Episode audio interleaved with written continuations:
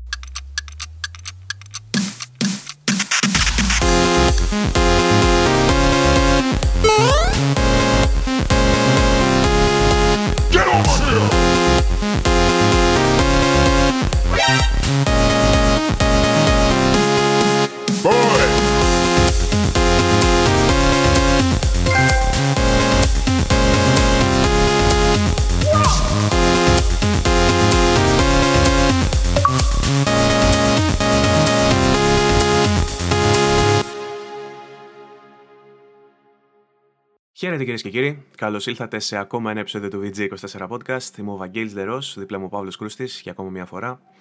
Ε, γεια σου, Παύλο. Γεια σου, Βαγγέλη. Γεια σου. Ε, τι να κάνω εδώ πέρα, προσπαθώ να παίξω πολλούς ρόλους. Βλέπεις τι φοράω σήμερα. Διότι ένα πουλάκι μου είπε ότι ο Τατσιόπουλος έχει πάει PS Addict και κάνει guest. Οπότε κάποιος έπρεπε να φορέσει τα καπέλα σήμερα και να σπάσει.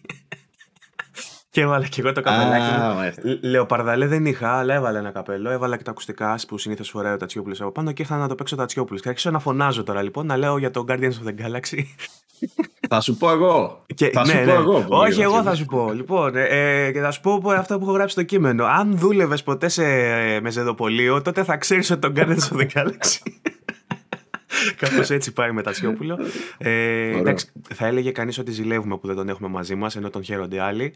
Βέβαια, επειδή και εμείς έχουμε κάνει τις αλλαξοκολλιές μας και έχουμε φέρει εδώ πέρα Άλεξ Ευθυμίου, ε, δεν μπορούμε να. Μόνο του εννοώ, χωρίς το ζήσει. Δεν μπορούμε να πούμε ότι μας κάνανε κάτι που δεν τους έχουμε κάνει. Βέβαια, το να δίνεις Τατσιόπουλο για να πάρεις Ευθυμίου είναι σαν η Τότεναμ να δίνει τον, ε, τον Κέιν για να πάρει τον Γκάρεθ Μπέιλ. Όποιος κατάλαβε, όποιος κατάλαβε, κατάλαβε, ναι, με κάθε αγάπη. Εγώ δεν το πήγα ποδοσφαιρικά, το πήγα λίγο σε γκομενιλίκια και μου φάνηκε λίγο μετά, λέω κάτσε γίνεται λίγο περίεργη η κουβέντα. Η μόνη, κοίτα, ο, ο, ο Ευθυμίου καταρχάς με τον Μπέιλ έχουν και σχεδόν την ίδια κόμμωση, πλην καράφλας και πλην βέβαια του, του χόμπι που έχει ο Μπέιλ να παίζει γκολφ. Νομίζω ο Ευθυμίου δεν παίζει γκολφ εκεί πάνω στα Γιάννενα. Γκολφ, ποιος είναι καράφλας; Ο, ο Γκάρεθ ο Μπέιλ ο παίχτης. Α, όχι ευθυνό. Ο, ο, ο Μπέιλ έχει κοτσίδα, αλλά έχει και καράφλα και κάνει κότσο πάνω εδώ πέρα για να κρύβει την καράφλα. Μαζεύει το μαλλί και κρύβει την καράφλα, κατάλαβες. Τώρα, εκτός αν και Ευθυμίου κάτω από τη χαίτη έχει και αυτός καμιά καράφλα. Δεν ξέρω τι φάση. Ίσως, γιατί... Ο γνωστός καραφλοκοτσίδας. Ναι, στο τέτοιο του gaming, στο, στη βιομηχανία του gaming, όταν γίνεσαι μεγάλος, είσαι καταδικασμένος να χάσεις τα μαλλιά σου. Όλοι το ξέρουμε αυτό. Και άμα θες, ε, κάτσε και σκέψου πόσοι μεγάλοι υπάρχουν στη βιομηχανία του gaming. Όλοι είναι καραβλοί. Είναι αλήθεια. Αυτό ναι. είναι αλήθεια. Λοιπόν... Είναι αλήθεια. Όλοι μεγάλοι, μ' άρεσε αυτό που είπες. Όλοι μεγάλοι, ναι. Μεγάλοι και το αφήνω έτσι το μεγάλη. Έτσι δεν το προσδιορίζω. Η μεγάλη. Λοιπόν. ε, αυτή η εισαγωγή θα μπορούσε να είναι πολύ καλύτερη αν η βιομηχανία είχε να μας δώσει καλύτερα νέα τη βδομάδα που πέρασε. Ε, Όχι, εντάξει, κάτι είχαμε, δεν ήταν άσχημη. Θα σου πω ότι για μένα το σημαντικότερο είναι ότι μου έδωσε το Game of the Year μου μέχρι στιγμής. Το Guardians Είσαι of the σίγουρος; Είμαι σίγουρος. Όντως, το ξανανέφερες, αλλά το πες στην αρχή Το έχω αναφέρει περίπου πέντε φορές από εδώ και από εκεί αυτό το πράγμα και ε, θα σου πω ότι μπορεί αντικειμενικά να μην είναι το καλύτερο παιχνίδι που κυκλοφόρησε. Αν πάρουμε επιμέρους όλα τα στοιχεία του gameplay, το Νατάλο, ας πούμε, ε, και τα βάλουμε σε μια φόρμουλα φανταστική φόρμουλα που μας βγάζει έναν απόλυτο μέσο όρο, θα μπορούσα να πω ότι άλλα παιχνίδια έχουν πιο υψηλό μέσο όρο. Αλλά αυτό που καταφέρνει σε συγκεκριμένα σημεία το Guardians το έχει κάνει για μένα να είναι φέτος το παιχνίδι που απόλαυσε περισσότερο απ' όλα. Ε, και αν θες, μπορούμε να ξεκινήσουμε να μιλάμε για το Guardians, γιατί κατά τη γνώμη μου είναι το πιο ενδιαφέρον θέμα της εβδομάδα. Τη στιγμή που έχουμε state of play μέσα στη βδομάδα, το πιο ενδιαφέρον είναι το Guardians of the Galaxy. Φαντάσου που έχουμε φτάσει. Ε, αν θες, μπορούμε, να μιλήσουμε... μπορούμε να μιλήσουμε γι' αυτό, αν θες. Ε, Και μου έχεις πει ότι έχεις παίξει και εσύ. Το παιχνίδι, Μπράβο. Ναι, εγώ δεν το έχω τελειώσει. Τέταρτο κεφάλαιο περίπου εγώ. Μια χαρά. Εγώ είμαι στο 11 ή στο 12 και έχει 15 νομίζω κάπου εκεί, οπότε τελειώνω. Ε, αλλά τα πρώτα 6 τα ρούφηξα. Κανονικά έτσι. Όλο, ξέρεις, το ρούφηξα. Μου είπε, μας είπε κάποιος στα σχόλια, μας είπε κάποιος στα σχόλια ότι θέλει να κάνουμε αναπαράσταση, ξέρω εγώ, με ήχους και τα λοιπά. Γι' αυτό ξέρεις... Εσείς, Κανείς δεν το θέλει αυτό. Εσείς ζητάτε, εμείς κάνουμε. Αφού ένας έγραφε ότι του αρέσει που τραγουδάς. Ε, τραγουδάς, τι κάνεις, κάτι έκανες και του άρεσε. Αγγέλη, νομίζω μας κοροϊδεύουν, νομίζω εσύ. Λες. Οπότε, ναι, ναι, καλύτερα. καλύτερα. Εσύ πιστεύεις ότι αν πήγαινες σε ένα reality με τραγούδια θα σε ψήφιζε κανείς δηλαδή; Εγώ σε έχω, δει, έχω έρθει σε live και σε έχω ακούσει να τραγουδάς δηλαδή. Με το κοινό του VG και με τις ικανότητες που έχεις, θεωρώ ότι κάτι θα έκανες. Λοιπόν. Είσαι bro. Η αλήθεια είναι αυτή. Guardians of the Galaxy, λοιπόν. Ε, λοιπόν. Για μένα ε, είναι ίσως η καλύτερη μεταφορά super hero σε παιχνίδι που έχουμε δει ποτέ. Ακόμα και από το Arkham, Παύλο. Ε, ακόμα και από το Spider-Man. Ποιος Spider-Man, Ραβάκη. Κάτσε, περίμενε, περίμενε. Να τα πάρουμε λίγο με τη σειρά. Καταρχήν, ε, έχεις παίξει μεγάλο κομμάτι του, το καταλαβαίνω. Θες. Πού, πού Civil War έτσι. Ε, είσαι προετοιμασμένος, βλέπω σήμερα. Τυχαία, ε, ήταν, θες... τυχαίο ήταν, τυχαίο ήταν αυτό. Θες να μου πεις πού, πού τα βασίζεις από όλα αυτά, δηλαδή. Θα σου πού, πω. Πού, πώς... Θα σου πω. Ε...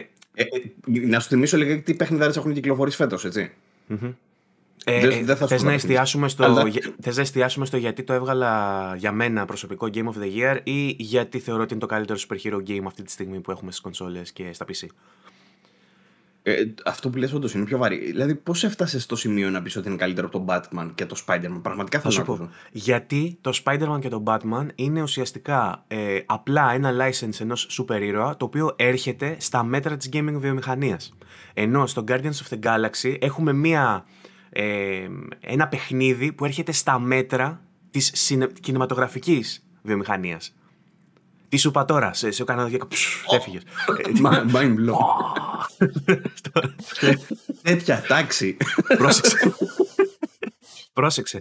Ε, όλα τα παιχνίδια, για παράδειγμα, έχουν ωραίο soundtrack έχουν ωραίο original soundtrack. Και το Guardians of the Galaxy έχει ωραίο original soundtrack. Έχουν όμως όλα τα παιχνίδια τόσα licensed κομμάτια όσα έχει μια κινηματογραφική ταινία με δεκάδες τραγούδια ναι. από γνωστές μπάντες που παίζουν. Είσαι, είσαι, είσαι φάνεση Αιτήλα γενικά από ό,τι καταλαβαίνω. Παρόλο ότι, που δεν οτιδήποτε vintage, οτιδήποτε vintage είμαι φαν, ρε παιδί μου. Είναι από τις αγαπημένες μου μουσικές η rock και hard rock εκείνης της εποχής, ας πούμε.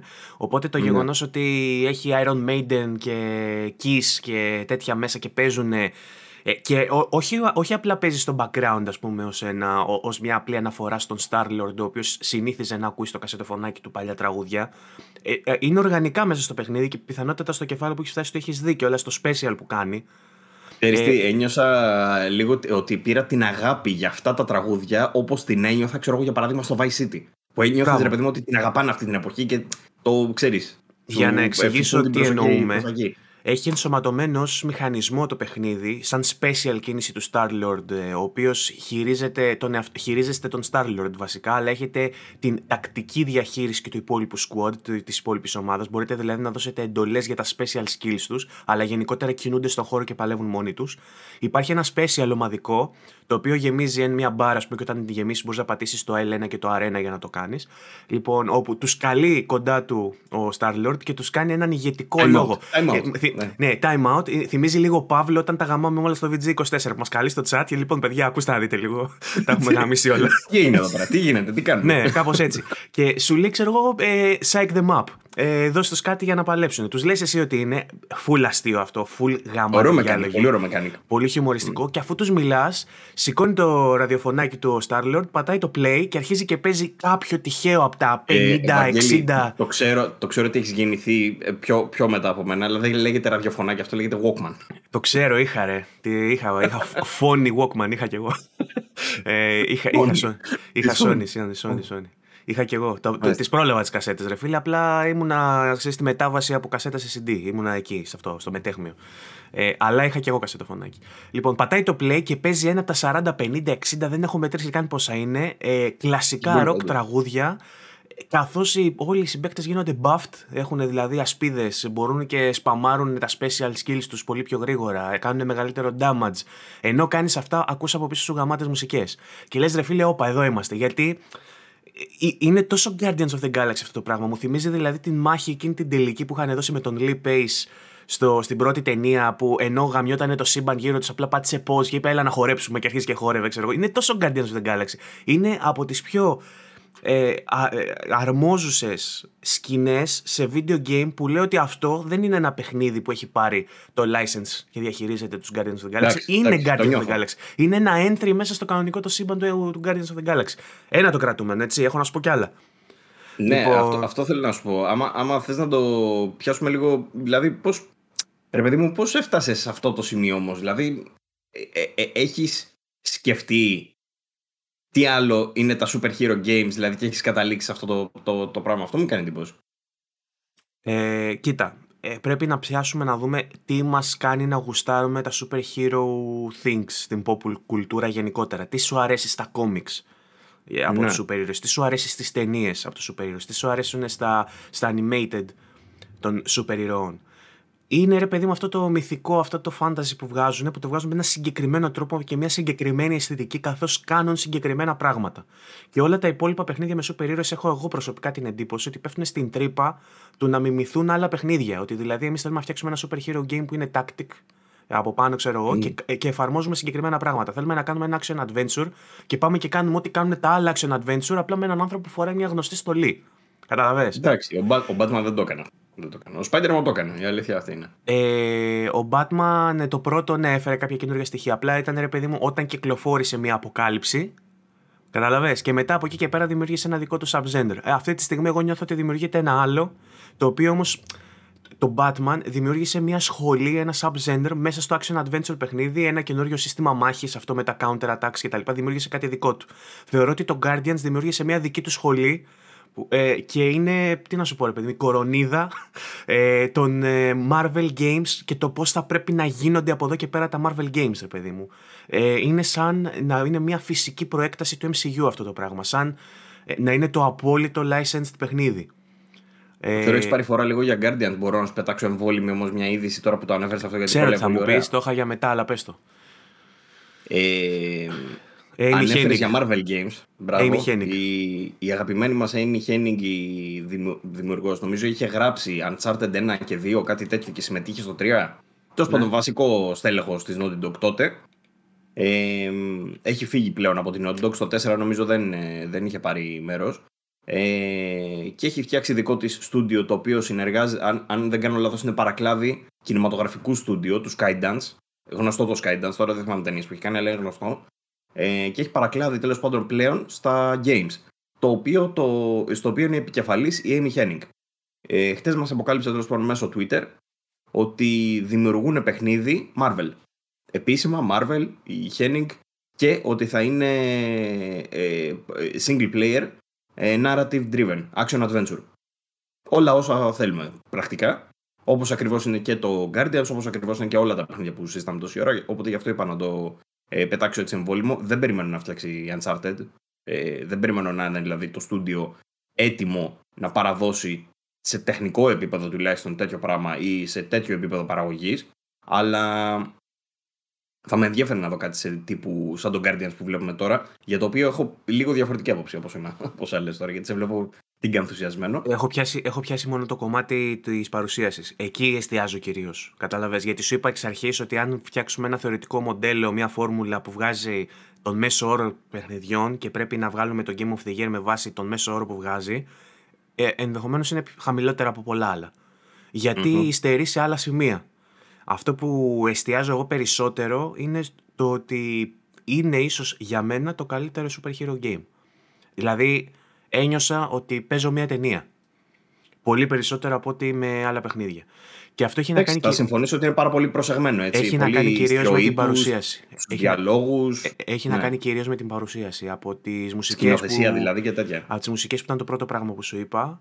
Ε, μέχρι. Ε, τι να σου πω τώρα. Α τα πιάσουμε με τη σειρά. Το επόμενο σημείο που θέλω να μιλήσουμε.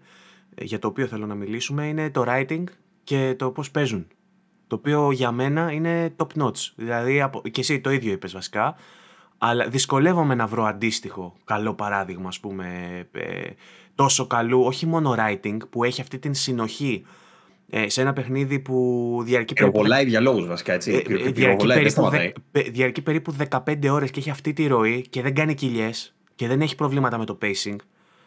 Και ε, ε, μου δημιουργεί αυτό το, το, Δεν ξέρω ποιο είναι το, το σωστό σημείο για να το έχεις κλείσω. Δίκιο, έχεις πολύ δίκιο σε αυτό. Γιατί έχουμε καιρό να δούμε ε, τέτοια, αυτά, όλα αυτά τα χαρακτηριστικά που ανέφερες ε, μαζί. Έχουμε καιρό να τα δούμε σε παιχνίδι. Είναι ένα, είναι ένα γραμμικό παιχνίδι το οποίο διαρκεί 15 ώρες και δεν σου δίνει το παράθυρο να αφήσεις κάτι το χειριστήριο. Στο Batman, για παράδειγμα, τελειώνεις την αποστολή, σε αφήνεις στο free roam και λες: Ωραία, αφήνω τώρα και αύριο ξανάρχομαι και πιάνω μια αποστολή. Το ίδιο και με το Spider-Man.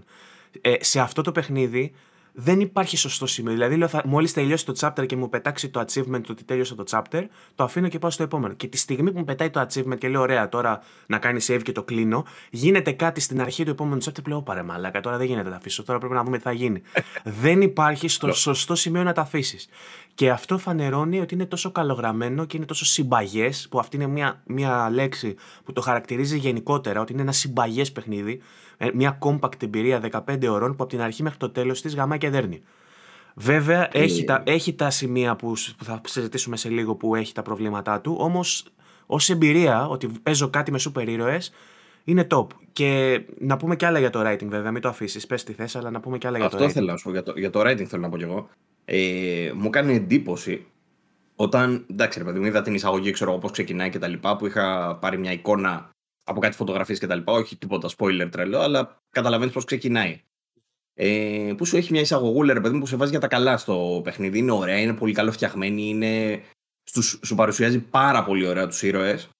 Ε, και γούσταρα. Μετά ένιωθα ότι, οκ, ρε παιδί μου, τώρα απλά θα πάω στην περιπέτειά μου, θα την πιάσω και θα την φέρω εις πέρας. Κατάλαβες. Το ένιωθα λίγο ότι θα πάω κάπως έτσι. Παρ' όλα αυτά, το παιχνίδι με το που ξεκινάει, ε, χτύπησε κουδούνι. Θα, ε, θα πρέπει να διακόψουμε. Αν το κερατό. Ε, οπότε με το που ξεκινάει, ρε παιδί μου, η περιπέτεια, περίμενα να έχω έτσι κάτι πιο συμβατικό. Ξέρεις ότι θα ξεκινήσω και θα, θα κυλήσει ομαλά, ας πούμε. Ε, αυτό που έγινε όμως με εξέπληξε πάρα πολύ ευχάριστα γιατί δεν ήταν όπως το περίμενα σε καμία περίπτωση. Ε, εκτός από τα πολύ ιδιαίτερα μέρη, ρε παιδί μου, και εχθρούς που έχεις να αντιμετωπίσεις, τα οποία θα τα συζητήσουμε και μετά. Δεν είμαι σίγουρος ότι είμαι φαν ακόμα, αλλά μ' άρεσε τουλάχιστον που είναι πρωτότυπο. Επιτέλους λέω κάτι πρωτότυπο, κάτι που δεν, κάτι που δεν βλέπουμε, ας πούμε, συχνά. Ε, αυτό που μου άρεσε όμως πάρα πολύ είναι ότι πάω ρε παιδί μου στην αποστολή εκεί πέρα, ξέρεις όλα κομπλέ, έχει ατακάρες μέσα, ε, στιγμές πραγματικού γέλιου, laugh out loud, ρε παιδί μου. Δηλαδή που το γελάς κανονικά με αυτό που ακούς. Που μου είχε λείψει και αυτό. Δηλαδή καιρό είχα να, να δω μια καλή κομμωδία, ας πούμε, κάπως έτσι. Ε, και φτάνω σε ένα σημείο μετά που λέω ότι, OK, τώρα μάλλον τελείωσε, ξέρω εγώ, ρε παιδί μου, και θα ξαναγυρίσω και θα ξανακάνω το ίδιο. Και εξελίχθηκε πολύ διαφορετικά. Ε, σε εκείνο το σημείο, ρε παιδί μου, που αρχίζει και εξελίσσεται διαφορετικά, αρχίζει και παρουσιάζει νέους χαρακτήρες. Αρχίζει και ε, ο τρόπος που παρουσιάζονται οι χαρακτήρες δεν έχουν καμία σχέση σαν, σαν ε, αρχέτυπο, ρε παιδί μου. Δεν είναι κολλάνε κάπου. Να πεις ότι αυτή είναι η damsel in distress, ξέρω Ναι, έτσι. έχει τον ρόλο του καλού, του κακού, του ανθρώπου που θα φέρει το twist, του ανθρώπου που θα σώσει την κατάσταση. Ξέρεις, δεν έχει ε, tropes, δεν έχει συγκεκριμένα... Μου έκανε εντύπωση αυτό γιατί σου λέω ε, πε, περίμενα κάτι να κυλήσει πολύ διαφορετικά ας πούμε, η αποστολή έτσι όπως πήγαινε, η υπόθεση τέλος πάντων έτσι όπως πήγαινε. Και δεν κύλησε καθόλου έτσι. Το οποίο ε, μου έκανε εντύπωση επίσης γιατί καταφέρνει το παιχνίδι και συνεχίζει και μετά να το κάνει αυτό. Δηλαδή, παρόλο που πέρασα και αυτό και τη δεύτερη αποστολή, ας πούμε, που λέμε το δεύτερο κεφάλαιο, που ήταν καμία σχέση με αυτό που περίμενα, και η επόμενη πάλι δεν είχε σχέση. Και μου έκανε εντύπωση δηλαδή ότι συνεχίζει κάπως έτσι. Έχει ρε παιδί μου προφανώς σαν βίντεο παιχνίδι και αυτό. Γιατί χρειάζεται να σε βάλει σε μάχες. Αυτό είναι το gameplay του. Χρειάζεται κάπως να σου δείξει εχθρούς, να σου δείξει δυνάμεις. Ε, κάπως σε βάζει σε ένα δρόμο για να στα δείξει αυτά. Αλλά το κάνει με τρόπο που δεν ούτε βαριέσαι, ούτε νιώθεις ότι κάνεις τα ίδια πράγματα, ούτε νιώθεις ότι. Πώς να το πω, είναι. Αυτό μου αρέσει πάρα πολύ. Δεν ένιωσα δηλαδή. Ε, τουλάχιστον όσον αφορά τη γραφή, δεν ένιωσα ούτε την επανάληψη ούτε, ούτε τίποτα. Παρόλο που τα πράγματα που κάνεις, ρε παιδί μου, δεν είναι σαν gameplay, δηλαδή τρελά, δεν έχει πάρα πολλά πράγματα να κάνεις.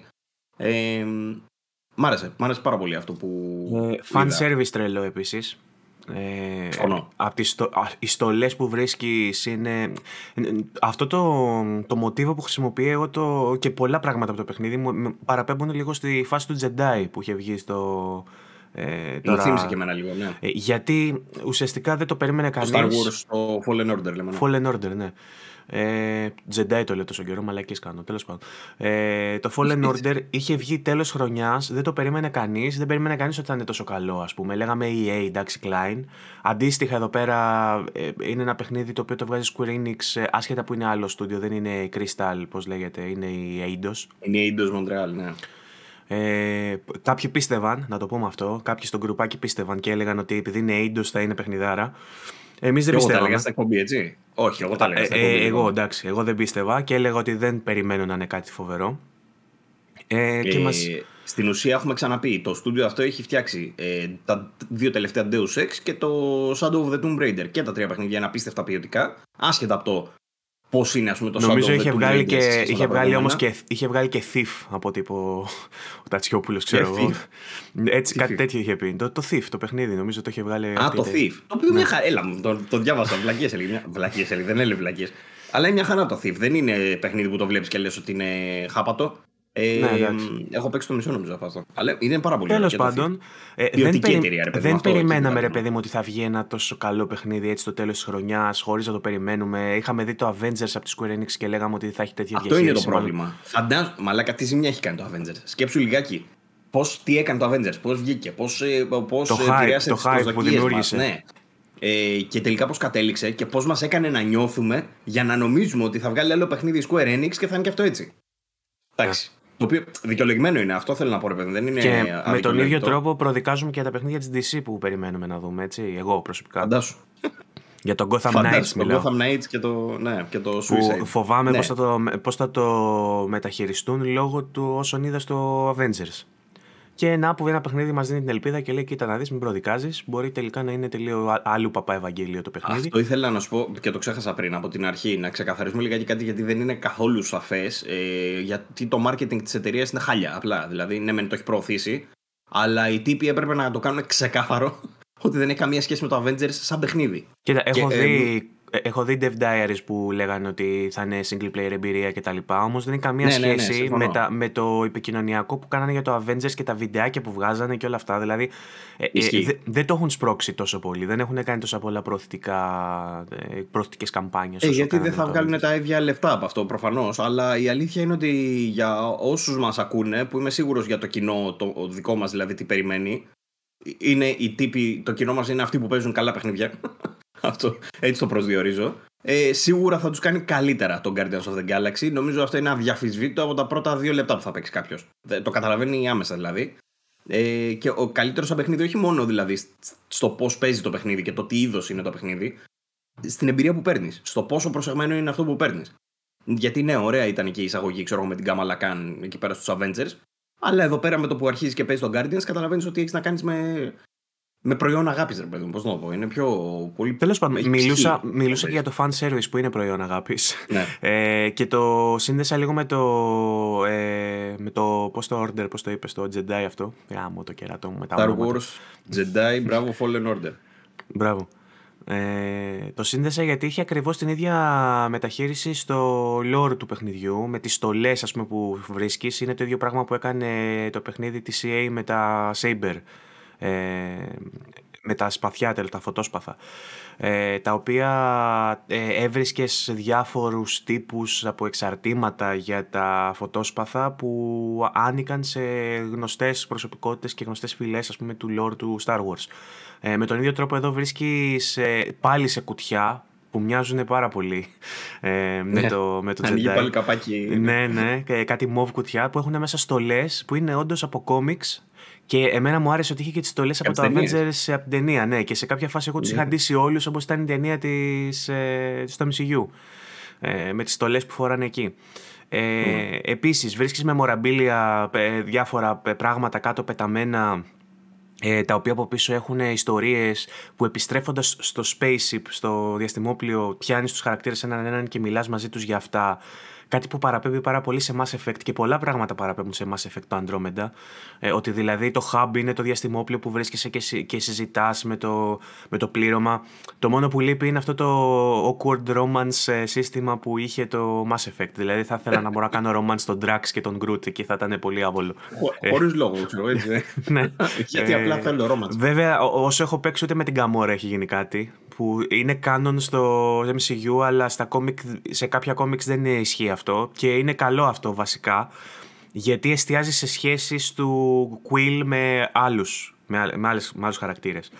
Ε, επίσης... Να πούμε ότι εμβαθύνει full ε, στους χαρακτήρες, έτσι. Είναι full character driven με όλη την έννοια της σημασίας. Δηλαδή και, στον, και στο παρελθόν του Quill και στο πώς συμπεριφέρεται και στο τι χαρακτήρες είναι. Και όχι ε, μόνο του Quill. Είσαι πολύ είναι... νωρίς. Είσαι πολύ ναι. νωρίς. Παρακάτω εμβαθύνει και, και σε άλλους χαρακτήρες. Και Rocket και ναι, Drax ναι, ναι, πάρα πολύ. Ιστορίες τις οποίες τις έχεις ακούσει έτσι πολύ επιγραμματικά στην ταινία και αναρωτ... αναρωτιώσουν ρε παιδί μου, τι έχει πάθει ο, ο Drax και είναι έτσι όπως είναι. Ξέρω, και το βλέπεις το παιχνίδι. Μ' άρεσε αυτό γιατί ε, Guardians Comics εγώ δεν νομίζω να είχα ποτέ. Δεν θυμάμαι να έχω διαβάσει. Δηλαδή τους Guardians, ε, αν τους είχα ακουστά ίσα ίσα και τους έμαθα κυρίως από τις ταινίες. Φαντάζομαι εκεί περισσότεροι ε, από τις ταινίες της Marvel, ρε παιδί μου. Οπότε τώρα είναι μόνο και μόνο που μαθαίνεις και περισσότερο backstory για αυτούς, που ποτέ δεν ήμουν τρελός πάνω των ταινιών των ε, Guardians, ρε παιδί μου. Ε, αυτό το γουστάρο κάργα είναι.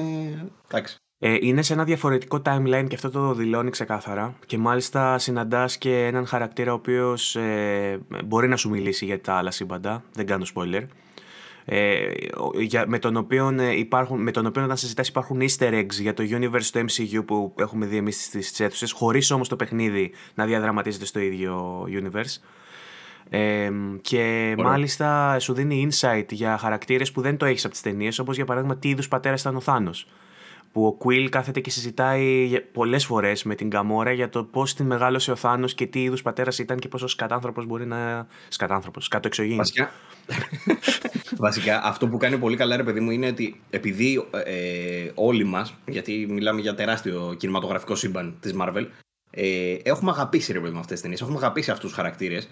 Ω τώρα δεν είχαμε κανένα παιχνίδι, ρε παιδί μου, να εμβαθύνουμε σε αυτό το πράγμα που παρόλο που, όπως λες και εσύ, είναι τελείως διαφορετικό, έτσι, είναι άλλο σύμπαν. Αλλά είναι οι ίδιοι χαρακτήρες. Δηλαδή θα έχουν παρόμοιο backstory, παρόμοιο τέτοιο, με το, καθένα, με το κάθε σύμπαν, ρε παιδί μου, να παίρνει τις ελευθερίες τους προφανώς, γιατί είναι δική τους, δικό τους σενάριο, διαφορετικό. Ε, αυτό που παίρνω τώρα είναι επιτέλους κάτι που ένιωθα, ας πούμε, στις καλές ταινίες της Marvel. Αυτό ένιωσα. Επιτέλους νιώθω ότι αγαπάω ρε παιδί μου τους χαρακτήρες. Επιτέλους νιώθω ότι ε, μαθαίνω περισσότερα για αυτούς τους χαρακτήρες που με διασκεδάζουν τόσο. Παίρνω καλές ατάκες. Έχω φοβερή ροή, ωραίες, ε, ωραία σκηνοθεσία, τέτοια πράγματα. Και επειδή, είναι και, ε, επειδή είναι και μια σχεδόν original story, ε, αυτή που αφηγείται. Ε, υπάρχουν βέβαια στα κόμικ ε, αναφορές σε αυτά που γίνονται, απλά είναι reimagine όσων έχουν δει κάποιοι στα κόμικς και σίγουρα κάτι που δεν έχει δει κανένας όσοι, όσοι έχουν δει τα animation και, τα, και τις ταινίες, έτσι. Ε, οπότε είναι μια φρέσκια πνοή που μπορεί να δώσει σε όλα, σε όλα τα κοινά, ρε παιδί μου. Εντάξει, αυτές τις μέρες ε, βλέπω και το What If της Marvel, που είναι η σειρά... Και εγώ έχω δει το πρώτο επεισόδιο όμως, μόνο. Ε, κάποια είναι χάλια εντελώς, κάποια άλλα γαμάνε. Ε, και έχει ρε παιδί μου ε, κάποια σκηνικά που, που είναι. Πώς να σου πω, δηλαδή τώρα με τους Guardians ε, έχω δει κάτι μέσα στο What If που με ψιλομπλέκει. Δηλαδή, σαν να έχω τρία-τέσσερα διαφορετικά σενάρια στο κεφάλι με τον Quill μόνο. Ε, και έχω σκαλώσει λιγάκι. Αλλά μ' αρέσει γιατί εμβαθύνω περισσότερο στο πώς είναι αυτός ο χαρακτήρας. Πώς στήθηκε αυτός ο χαρακτήρας, πώς έφτασε να είναι αυτός που είναι, ε, πώς ξεκίνησε το οποίο με, με κάνει να νοιάζομαι περισσότερο για αυτόν. Οπότε με το What If που βλέπω έχω επενδύσει ακόμα περισσότερο και γουστάρω κάργα. Μ' αρέσει δηλαδή αυτό που έχει κάνει τώρα η Marvel και τα έχει μπουκώσει όλα μαζί, παιχνίδια, σειρές, ταινίες. Ναι. Επίσης, μπορεί να έχει πολύ καλό writing, μπορεί το σενάριό του. Εντάξει, δεν είναι, μπορώ να πω ότι είναι Όσκαρ σε πρωτοτυπία, ρε παιδί μου. Είναι ένα. Marvel είναι. Ό,τι και να είναι, θα είναι, μέσα σε συγκεκριμένο πλαίσιο. Ναι, είναι, είναι Marvel όμως, με ό,τι συνεπάγεται αυτό. Δηλαδή, γιατί δεν είναι για όλους η Marvel κάτι το ρηχό. Μπορεί για τους κριτικούς κινηματογράφου να είναι, αλλά για τους fans τους σουπερηρωικού έτσι, μοντέλου είναι, είναι top η Marvel. Είναι Εμείς Marvel. υπέρμαχοι, υπέρμαχοι και οι δύο, έτσι. Ναι. Marvel. Είμαστε ναι, Marvelάκες. Ναι. Εγώ δεν έχω και ντισάκια. Και ντισάκια είμαι, δεν έχω πρόβλημα. Δηλαδή και τα περισσότερα της DC μου αρέσουν, δεν έχω πρόβλημα. Απλά η Marvel ε, για μένα κάνει πολύ καλύτερα, διαχειρίζεται πολύ καλύτερα το χιουμοριστικό κομμάτι. Κάτι που επιχειρεί να κάνει και η DC και αποτυγχάνει παταγωδός. Η DC. Δεν θα έπρεπε όμως να το κάνει η DC, γιατί δεν, δεν είναι αυτό. Η DC πετυχαίνει στα, στα σκοτι, στη σκοτεινά, στη σκοτεινίλα, στην ταρκίλα. Όταν πάει να το κάνει πιο ανάλαφρο, αποτυγχάνει. Ενώ η Marvel ε, ίσως κάνει το αντίθετο. Βέβαια, το γεγονός ότι η Marvel σε πάει με το χιουμοριστικό και ανάλαφρο αυτό σε, όλο το, σε όλη τη διάρκεια του ταξιδιού, στο τέλος με ένα πολύ φθηνό ε, μια πολύ φθηνή, εντός εισαγωγικών φθηνή, όχι κακής ποιότητας, ενώ πολύ απλή ε, τεχνική twist, ξέρω εγώ, ή συγκινητικού συμβάντος, θα σε κάνει να κλέσει, ξέρω εγώ. Επειδή έχεις δεθεί ναι, λόγω, αυτό ακριβώς. Ε, λόγω του heartfelt ε, συναισθήματος νωρίτερα, ας πούμε. Τέλος πάντων. Δεν καλύτερη αρκεί... συνταγή, τέλος πάντων αυτή. Ναι. Δεν αρκεί όμως μόνο το σενάριο και το writing, γιατί για να το αποδώσεις χρειάζεσαι και καλούς ηθοποιούς και να παίξουν και καλά. Και αυτό είναι το επόμενο σημείο που κάνει εξαιρετικά. Όλοι οι ηθοποιοί, όλο το cast παίζει εξαιρετικά και παίζει σε επίπεδο ταινίας. Παίζει σε επίπεδο ταινίας. Όλο, όλο το cast. Μέχρι και κομπάρση. Λοιπόν... Συμφωνώ απόλυτα. Ε, ε, Δευτεραγωνιστές που τους βλέπεις, ξέρω εγώ, για λίγο σε μια αποστολή και τους βλέπεις να παίζουν με πάθος. Αυτό το, το, το, νιώθεις, ρε παιδί μου. Δηλαδή ότι έχουν μπει μέσα στο χαρακτήρα και προσπαθεί αυτό το πράγμα να στο προσφέρει full. Και αυτό πάνω με, με τίγκα τρελό ήχο. Αυτό μου κάνει μια εντύπωση. Φοβερή ποιότητα έχω. Καταπληκτική. Αυτό πάει στα τεχνικά περισσότερο. Θα το έλεγα και αυτό στη ναι, συνέχεια, γιατί έχει, έχει και αυτό μεγάλο, μεγάλη σημασία. Ε, απλά θέλω να πω ότι σε αυτό το ότι είναι τόσο ωραία, ωραίοι και, και το writing είναι ωραίο και οι ρόλοι που παίζονται από αυτούς που παίζονται είναι όλα τέλεια. Έχει να κάνει πάλι με αυτό το compactness που είναι η λέξη κλειδί στο συγκεκριμένο παιχνίδι. Ότι δηλαδή είπαν θα φτιάξουμε ένα 15ωρο άρτιο σε όλα του, από την αρχή μέχρι το τέλος, ε, αψεγάδιαστο τουλάχιστον στο κομμάτι της εξιστόρησης και του presentation και το πετύχανε. Δεν υπάρχουν δηλαδή μικρότεροι ρόλοι, όπως είπες και εσύ, οι οποίοι περνάνε έτσι, ξέρω εγώ, είτε όπως κάποια RPG επιλέγουν χωρίς καν να, να έχει ηθοποιό από πίσω και να είναι μόνο με text ε, ή να έχουν τον ίδιο ηθοποιό που παίζει 500 ρόλους και να κάνει την ίδια φωνή, απλά κλείνοντας τη μύτη, για παράδειγμα. Ε, ο κάθε ρόλος είναι μοναδικός. Είστε voice actor, σίγουρα. ναι. ναι, και παίζω και άλλο ρόλο. Είναι τέτοιο. ε, εξαιρετικό και αυτό. Ε, και... Ρόκετ, θεός, θεός, ενώ γενικά ρε παιδί τον ψηλοαντιπαθώ σαν χαρακτήρα. Καταλαβαίνω τον ρόλο του, αλλά δεν είμαι φαν τέλος πάντων. Ε, τον έχω λατρέψει εδώ πέρα. Είναι ε, απίθανος. Και ο ηθοποιός που και, τον κάνει είναι απίθανος. Και εξέλιξη χαρακτήρα πάρα πολύ. Θα δεις παρακάτω. Δηλαδή, ο Ρόκετ ενώ ξεκινάει κάπως, καταλήγει εντελώς διαφορετικά. Ο Ντράξ ε, μέσα από την ιστορία που μαθαίνουμε για το πώς έγινε αυτό που έγινε, βλέπεις και άλλες πτυχές της προσωπικότητάς του. Έχει ατακάρες Ντράξ. Ατακάρες. Δηλαδή, αν στις ναι. ταινίες έχει ρε παιδί μου πέντε ατάκες να πεις ότι ο Ντράξ γελάσαμε ξέρω, με, με αυτά που είπε, με τις μαλακίες του. Στο παιχνίδι πυροβολάει, θεωρώ. Δηλαδή, σε κάθε σκηνή του όλο και κάτι θα πει ρε παιδί μου που θα είναι laugh out loud φάση. Ε, ε, ένα, Θεός, γαμάτο, Θεός, ένα γαμάτο, θα πω μόνο ένα αστείο γαμάτο που έχει πει. Έχει άπειρα, ούτως ή άλλως. Ο Drax κάποιο, λέει συνέχεια όταν κάτι είναι ανεξήγητο, μαγικό, υπερφυσικό, ρε παιδί μου, λέει ναι. sorcery. Ναι. Ότι είναι sorcery. λοιπόν, και έχει μια φάση που είναι σε ένα τέτοιο, γίνεται της πουτανάρας δίπλα από ξέρω εγώ από μαγεία και από μαλακίες και κάνει This is, κάνει ο Drax και κάνει ο Quill sorcery, ξέρω. Και λέει Όχι, θα έλεγα ότι είναι πολύ όμορφο, ξέρω. Είναι, είναι, και, είναι και εκεί, εκεί, πέρα, εκεί πέρα γέλασα, ρε. Ρε, είναι, έχουν και φοβερή διάδραση μεταξύ τους. Δηλαδή, επειδή ξέρεις ακριβώς πώς είναι ο ένας και πώς είναι ο άλλος, κάνεις και μια κουβέντα μετά μέσα στο, στο, στο σκάφος. Ε, δεν είσαι ακόμα περισσότερο μαζί τους, ρε παιδί μου, γιατί θα σου πούνε κάποια. Ε, για παράδειγμα, ξέρω εγώ, είναι τσαντισμένος ο ένας. Δεν ξέρεις γιατί είναι τσαντισμένος. Πάει, του μιλάει, ε, βλέπεις ότι είναι τσαντισμένος γιατί ξέρω εγώ, του είχαν ψάχνει κάποια αντικείμενα και δεν τα έχει βρει.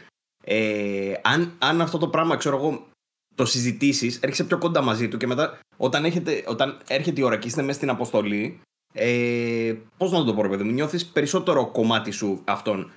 Το, αυτό που κάνει τέλος πάντων τον Guardians που θέλει να σε κάνει να νιώσεις ότι έχεις μια ε, ομάδα οικογένεια, σε εισαγωγικά, ε, το πετυχαίνει full θεωρώ. Είναι, το κάνει τέλεια. Επίσης, να νοιάζεσαι για όλους, να γουστάρεις να μιλάνε όλοι μεταξύ τους. Έχουν προνοήσει να έχουν γράψει διαλόγους για κάθε πιθανό σενάριο, ακόμα και με πολύ μεγάλες λεπτομέρειες. Για παράδειγμα, σε ένα σημείο που με τον Ρόκετ λίγο τσακώνεστε και πάει και κλείνεται στο δωμάτιό του, έχει έναν πάγκο μέσα στο διαστημόπλαιο που μπορείς να πας και να σου κάνει ο Ρόκετ να σου φτιάξει τα όπλα σου, να στα κάνει upgrade. Και αν εσύ πας και το επιλέξεις όταν είστε τσακωμένοι, έρχεται το Rocket και σου λέει Seriously now, ξέρω εγώ, άντε έλα, κομμάτια να γίνει, ξέρω εγώ και γάμισε μας.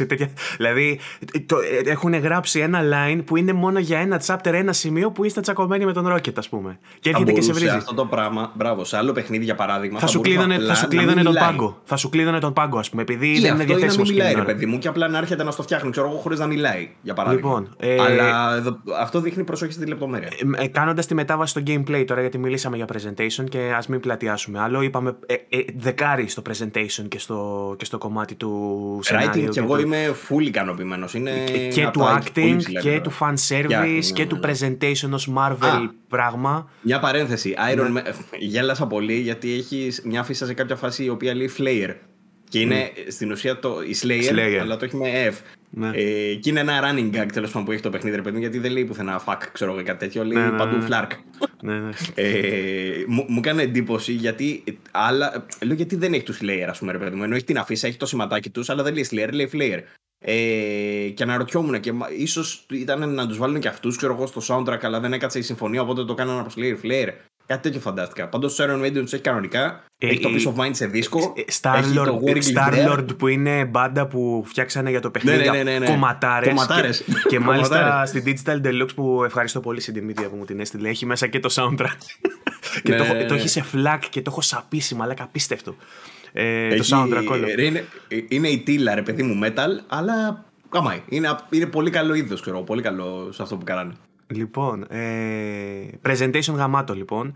Ε, να το δέσω λίγο αυτό με το gameplay για να μιλήσουμε για gameplay. Έχει επιλογές στο παιχνίδι, έτσι. Καθώς προχωράς, σου δίνει την επιλογή να πατήσεις το τετράγωνο όταν σου εμφανίσει το πρόσωπο του Quill και να σου, βγάλει, σου βγάζει είτε να μην μιλήσεις καθόλου τελίτσε, είτε να δώσεις μία επιλογή είτε μία άλλη. Δηλαδή έχουν τη μορφή σταυροδρομιού ε, οι επιλογές. Δεν είναι ότι έχεις άπειρες και ότι διαμορφώνει το τελικό, την τελική αποστολή, ας πούμε. Αυτό δεν αλλάζει καλός ή κακός. Θεωρώ καλός γιατί συμβάλλει σε όλο το compactness που είπαμε. Ότι δηλαδή είναι μια ενιαία ε, αψεγάδιαστη εμπειρία η οποία αν έπρεπε να έχει και καλό κακό τέλος με, διάφορες, με διαφορετικές επιλογές θα υπήρχαν ασυμβατότητες και μπορεί να μην έβγαζε καλό νόημα το writing και να μην είχε καλή κλιμάκωση. Επιλέγουν λοιπόν τα σημαντικά γεγονότα να γίνονται προδιαγεγραμμένα, να μην μπορείς να τα αλλάξεις. Ε, Όμως, με τις επιλογές που κάνεις, μπορείς να αλλάξεις δραστικά την διεπαφή που έχεις με το υπόλοιπο πλήρωμα. Ε, Μπορείς δηλαδή να είσαι ο ηγέτης που τους δίνει θάρρος, που τους δίνει δύναμη και να σε αγαπούν όλοι και να σε έχουν για δίκιο, ή μπορείς να είσαι ένας μαλάκας, ξέρω εγώ, που ναι. δεν σε σέβεται κανένας. Γίνονται και τα δύο. Ταιριάζουν όλα εντωμεταξύ στους Guardians. Έτσι ναι, είναι. η αλήθεια είναι ότι εγώ. Είναι, είναι ψιλοκόπανη. Ε, ε, αυτό είναι και το μοναδικό κομμάτι που ενώ λέμε ρε παιδί μου έτσι αυθαίρετο ότι έχει RPG στοιχεία, νομίζω ότι είναι το μόνο κομμάτι που είναι όντως RPG στοιχείο. Το γεγονός ότι μπορείς να, να διαμορφώσεις τον χαρακτήρα του Quill όπως θες και μπήκα σε αυτή τη διαδικασία να φτιάξω δηλαδή έναν χαρακτήρα πιστευτό που θα φανταζόμουν ότι παίζω σαν τον Chris Pratt στο MCU, ρε παιδί μου. Προσπαθούσα να φτιάξω αυτό το προφίλ. Και όχι του Parks and Recreation του Chris Pratt. Προσπαθούσα να κάνω λίγο ε, κάτι, πιο, κάτι πιο πιστευτό. Ε, και επέλεξα να κάνω επιλογές και από τα δύο. Δηλαδή, σε σημεία που ε, κάποιος από τους ε, χαρακτήρες τους άλλους πήγαινε να κάνει κάτι, μια παράνοια, θα τον έβαζα στη θέση του σωστό ηγέτης. Όμως, σε πολύ tension, tension ξέρεις, πολύ έντονες καταστάσεις, είχα και το comic relief στα χέρια μου. Δηλαδή, δεν το έκανε, δεν το σοβάρευα περισσότερο. Πέταγα τη μαλάκια μου να γελάσουμε. Το ισορρόπησα ναι, λίγο ναι. έτσι. Και μέχρι στιγμή μου μένουν ένα-δύο chapters. Μέχρι στιγμής μου έχει πάει πάρα πολύ ωραία το, ε, η ιστορία και έχει και κάποια σημεία ε, τα οποία τα έχουμε ξαναδεί σε άλλα παιχνίδια, αλλά είναι ωραίες ιδέες που είναι και αυτές μέσα και είναι καλοδεχούμενες του τύπου κάνεις μια λάθος επιλογή και σου πετάει band endings, ε, credit, ξέρω εγώ, credits και σε πετάει στην αρχική οθόνη και μετά ξαναμπαίνει στην τελευταία επιλογή σου. Ε, θα δεις, δεν στο χαλάω γιατί αυτό θα ήταν spoiler, αλλά είναι πάρα πολύ ωραία σημεία αυτά. Ε, μ' αρέσει πάρα πολύ η διάδραση που έχει και με τον Groot. Γιατί πας να κάνεις διάλογο και με τον Groot μόνο. Και παρόλο που δεν τον καταλαβαίνει ο Quill, τον καταλαβαίνει μόνο ο Rocket, ας πούμε. Γιατί ο, ο Groot, για όσους δεν ξέρουν, ρε παιδί μου, λέει μόνο I am Groot. Και καλά μιλάει συγκεκριμένη γλώσσα που δεν καταλαβαίνεις γιατί. Εμβαθύνει και σε αυτό. Αυτό μου αρέσει. Γιατί σου λέει ότι ο Rocket τον καταλα... Κάποιοι έχουν και καλά για να καταλαβαίνει ο ένας τι γλώσσε του αλλού, έχουν κάτι τσιπάκια κάπως στα Ένα implant στο αυτή που ακούνε. μπράβο, ναι. Ε, και πιάνει κουβέντα τώρα με τον Groot ότι καταλαβαίνω ότι και εσύ τώρα που είσαι μόνος και δεν σε καταλαβαίνει κάτι. Έχει, έχει τέτοια διάδραση, ρε παιδί είναι απίστευτο. Ε, με έβαλες σε σκέψη, ρε φίλε, γιατί σκεφτόμουν ότι ο Groot, ο ηθοποιός που κάνει τον Groot, έχει πάει στο στούντιο και έχει ηχογραφήσει όλο το παιχνίδι λέγοντας I am Groot. δηλαδή και στις ταινίες ήταν αυτό, αλλά εδώ πέρα ρε φίλε έχεις πενταπλάσιο υλικό, ξέρω εγώ. Και λες όλη την ώρα I am Groot, I am Groot, I am Groot. Ε, έχει, έχει, έχει σε ένα pep talk από τα άπειρα που έχει, που είναι σε φάση, ξέρω εγώ, You are Gamora, η πολεμίστρια, το ένα τ' άλλο, ξέρω εγώ. You are Drax, ο κατακτητής, ο σφαγέας, τέτοια. You are Rocket, το ένα τέτοιο. You are Groot. I am Groot. Έχει, έχει τρελό γέλιο. Έχω, έχω γελάσει με το παιχνίδι πραγματικά όσο δεν θυμάμαι τελευταία. Αλήθεια. Είναι, είναι από τα παιχνίδια, παιδί μου, που έχει όλη την ώρα τακάρες. Ναι, ναι, πολύ ωραίο. Ε, Τέλο πάντων, για να αφήνουμε και τις επιλογέ. Ναι, ναι, ναι. Αφήνουμε και τις επιλογές οι οποίες είπαμε δεν έχουν μεγάλο αντίκτυπο μόνο στους διαλόγους, αλλά νιώθεις ότι κάτι κάνεις και πιστεύω ότι γι' αυτόν τον λόγο μπορείς να το παίξεις και δεύτερη φορά το παιχνίδι. Να κάνεις μία ως cool τύπος γαμάτος και μία ως μαλάκας για να δεις πώς θα αλλάξουν. Ε, Εντός των επιπέδων έχει και διαφοροποιήσει του τύπου σου λέει Γκαμόρα, ε, εμπιστεύσουμε να πάω να κάνω αυτό και αν δεν την εμπιστευτείς, χαλάει το σχέδιό της και έχει μια διαφορετική έκβαση, ας πούμε, συγκεκριμένη αποστολή. Μέχρι το, το τελικό στάδιο που καταλήγεις στο ίδιο όμως, δηλαδή το αν θα σώσεις την κατάσταση, αν θα γίνει καταστροφή και θα φύγεις από τον πλανήτη. Ναι, μπορεί να πάει stealth, ξέρω εγώ, ή ε, μπορεί είναι να προδιαγεγραμμένο. Απλά είτε θα γίνει με stealth, είτε θα γίνει, ξέρω εγώ, θα, θα πέσει όλο το σύμπαν πριν φτάσεις εκεί πέρα. Ε, αλλά είναι καλοδεχούμενο που υπάρχει. Ε, στο, στα υπόλοιπα να σου κομμάτια. Πω λιγάκι, ναι. Για, για τις επιλογές που λες, εγώ δεν το έχω παίξει όσο έχεις παίξει. Έχω παίξει, όπως είπαμε, μέχρι το κεφάλαιο 4 περίπου. Αυτό που είδα ως τώρα με τις επιλογές είναι το εξής. Δεν είναι τόσο πολύπλοκο για παράδειγμα όσο είναι το Mass Effect, που θα σου βγάλει κάποιες επιλογές οι οποίες είναι γκρίζες, οι οποίες δεν καταλαβαίνεις άμεσα εκείνη τη στιγμή αν τελικά σε κάνουν καλό ή κακό. Εδώ πέρα είναι λίγο πιο ξεκάθαρο. Δηλαδή, ξέρεις ότι αν το κάνεις αυτό, ο άλλος θα σε μισήσει, ο άλλος θα νευριάσει μαζί σου, ο άλλος θα σε αγαπήσει λίγο περισσότερο. Έχει τέτοια. Ε, είναι, είναι αρκετά ξεκάθαρα. Παρ' όλα αυτά, ε, νιώθω κι εγώ ότι λειτουργεί καλύτερα γιατί δεν δημιουργεί αυτές τις άβολες στιγμές όπως είπες και εσύ. Δεν δημιουργεί δηλαδή στιγμές που μετά από λίγο θα σε. Ξέρω εγώ, πριν θα έχεις τσακωθεί μαζί του και μετά θα μιλάτε για κάτι άλλο, ξέρεις, χαλαρά, σαν να μην έχει συμβεί το προηγούμενο. Δεν έχει τέτοια σημεία. Είναι πολύ πιο. Πολύ αλλάζει πιο πολύ διακριτικά το context, ας πούμε, χωρίς να αλλάζει τον ναι. πυρήνα της ιστορίας. Και νομίζω ότι αυτό δεν θα μπορούσε να γίνει αν ήταν όντως πιο πολύπλοκο. Επειδή ακριβώς είναι έτσι σχετικά απλό και έχει δύο επιλογές κάθε φορά, ρε παιδί μου, ε, γίνεται πιο, πιο βατό αυτό το πράγμα και μ' άρεσε. Τελικά θέλω να πω ότι το, το αποτέλεσμα που παίρνεις είναι τούμπανο, είναι μια χαρά και με βάζει όντως και στη διαδικασία. Δεν είναι δηλαδή επιλογές που δεν με νοιάζουν. Με νοιάζουν όντως. Με νοιάζει αν ο άλλος θα νευριάσει μαζί μου ή όχι. Με νοιάζει αν, αν με βλέπουν σαν ηγέτη, σαν ε, αστιάτορα ή δεν ξέρω κι εγώ τι. Πάντως, χωρίς να έχω παίξει, χωρίς να έχω παίξει δύο φορές ολόκληρες, ε, έτυχε να κάνω κατά λάθος επιλογή που δεν ήθελα, να χάσω ακριβώς μετά και να με βγάλει στην επιλογή και να διαλέξω το άλλο. Και όντως είχε τελείως διαφορετικό. Α πούμε, ε, ένα πράγμα που πάθα ήταν αυτό με την Καμόρα. Που την πρώτη φορά που μπαίνουμε, ξέρω εγώ, μου λέει Πάω να τον πιάσω μόνη μου δεν λέω ποιον. Αυτό ακούστηκε λάθος. Πάω να το πιάσω μόνη μου. Ε, εμπιστεύσουμε και εγώ αντί να μείνω πίσω, επειδή την είδα να τρέχει προς τα κάπου, πήγα μαζί της και έγινε μαλακία. Και λέω, Όχι, δεν έπρεπε να πάω, αφού μου εμπιστέψουμε, ξέρω εγώ, να, να την αφήσω. Και στην επόμενη την άφησα να πάει μόνη και εξαφανίστηκε έφυγε από το πάρτι για λίγο. Έκανε ό,τι ήταν να κάνει και μετά ξανά μαζί. Που αν πήγαινα μαζί της, πάλι μαζί θα ήμασταν στο τέλος. Δεν άλλαξε δηλαδή κάτι, αλλά μέσα στην αποστολή δεν ήταν μαζί μου, ας πούμε. Εμένα, μου, μου, θεωρώ ότι είναι πετυχημένο επειδή ακριβώς σε, σε, σε νοιάζει, ρε παιδί μου, για το τι θα κάνεις τελικά. Αυτό είναι, από εκεί καταλαβαίνεις ότι όντως είναι πετυχημένο. Και με ένοιαζε γιατί το κατάλαβα τι να σου πω. Ακόμα και στο σημείο που τους κάνει τον buff, το LNR1, ακόμα και εκεί, αν δεν το πετύχαινα και πάρεις ξέρεις αρνητική κριτική, Όχι, τώρα ξέρω μας γάμισε με αυτά που λέει και τέτοια. Ε, ένιωθα ρε παιδί μου ότι πω προγράμμα, τα πέτυχα. Δεν τα κατάφερα, ξέρεις, σαν ε, αρχηγός της ομάδας. Ε, έχει, έχει άπειρα τέτοια σημεία που παίζουν ρόλο οι επιλογές σου και σε, είναι πολύ rewarding. Δεν, σου, δεν, δεν θέλω να ζητήσουμε άλλο γιατί θα σου χαλάσω πολλές εκπλήξεις. Είναι πάρα πολύ ωραίες και στον κόσμο που μας ακούει. Ε, αν σας έψησε ως Marvel fans αυτό που ακούτε, παίξτε το. Πα, παρότι ό,τι άλλο έχουμε να πούμε από εδώ Ό,τι άλλο πρόβλημα, ρε παιδί μου. Ναι, ναι αλλά ακού, ακούστε και, και αυτό όμως. ακούστε και αυτό. Λοιπόν, το gameplay είναι πολύ απλό. Εγώ θα πω για το gameplay, σε διακόπτω όλη την ώρα, αλλά πετάω, πετάω πρωτασούλες. Ακόμα και το gameplay, ρε παιδί μου, να μην είναι καθόλου στα γούστα σας. μόνο και μόνο για ό,τι έχετε ακούσει ως τώρα, αυτό που λέει και ο Βαγγέλης, ε, αξίζει να το παίξετε. Αν έχετε έστω και μια μικρή συμπάθεια, ρε παιδί μου, για αυτό, για τους χαρακτήρες ή το IP, ας πούμε, ή οτιδήποτε, πρέπει οπωσδήποτε να με παίξετε. Πρέπει. Είναι, είναι από τα, από τα πιο καλογραμμένα πράγματα, ας πούμε, που θα έχετε δει στο franchise. Αλλά περνώντας το gameplay, Ευαγγέλη. Μπράβο. Υπεραπλουστευμένο, δυστυχώς. Ε, θα περίμενα να έχει και άλλα στοιχεία RPG. Ε, επειδή είμαι RPGάκια κυρίως, δεν ξέρω αν είναι καλό ή κακό αυτό. Απλά και τα action adventures πλέον τείνουν το να, σήκωνε. Η αλήθεια να υιοθετήσουν τέτοια πράγματα. Δεν έχει, ας πούμε, καθόλου στατιστικά και attribute system.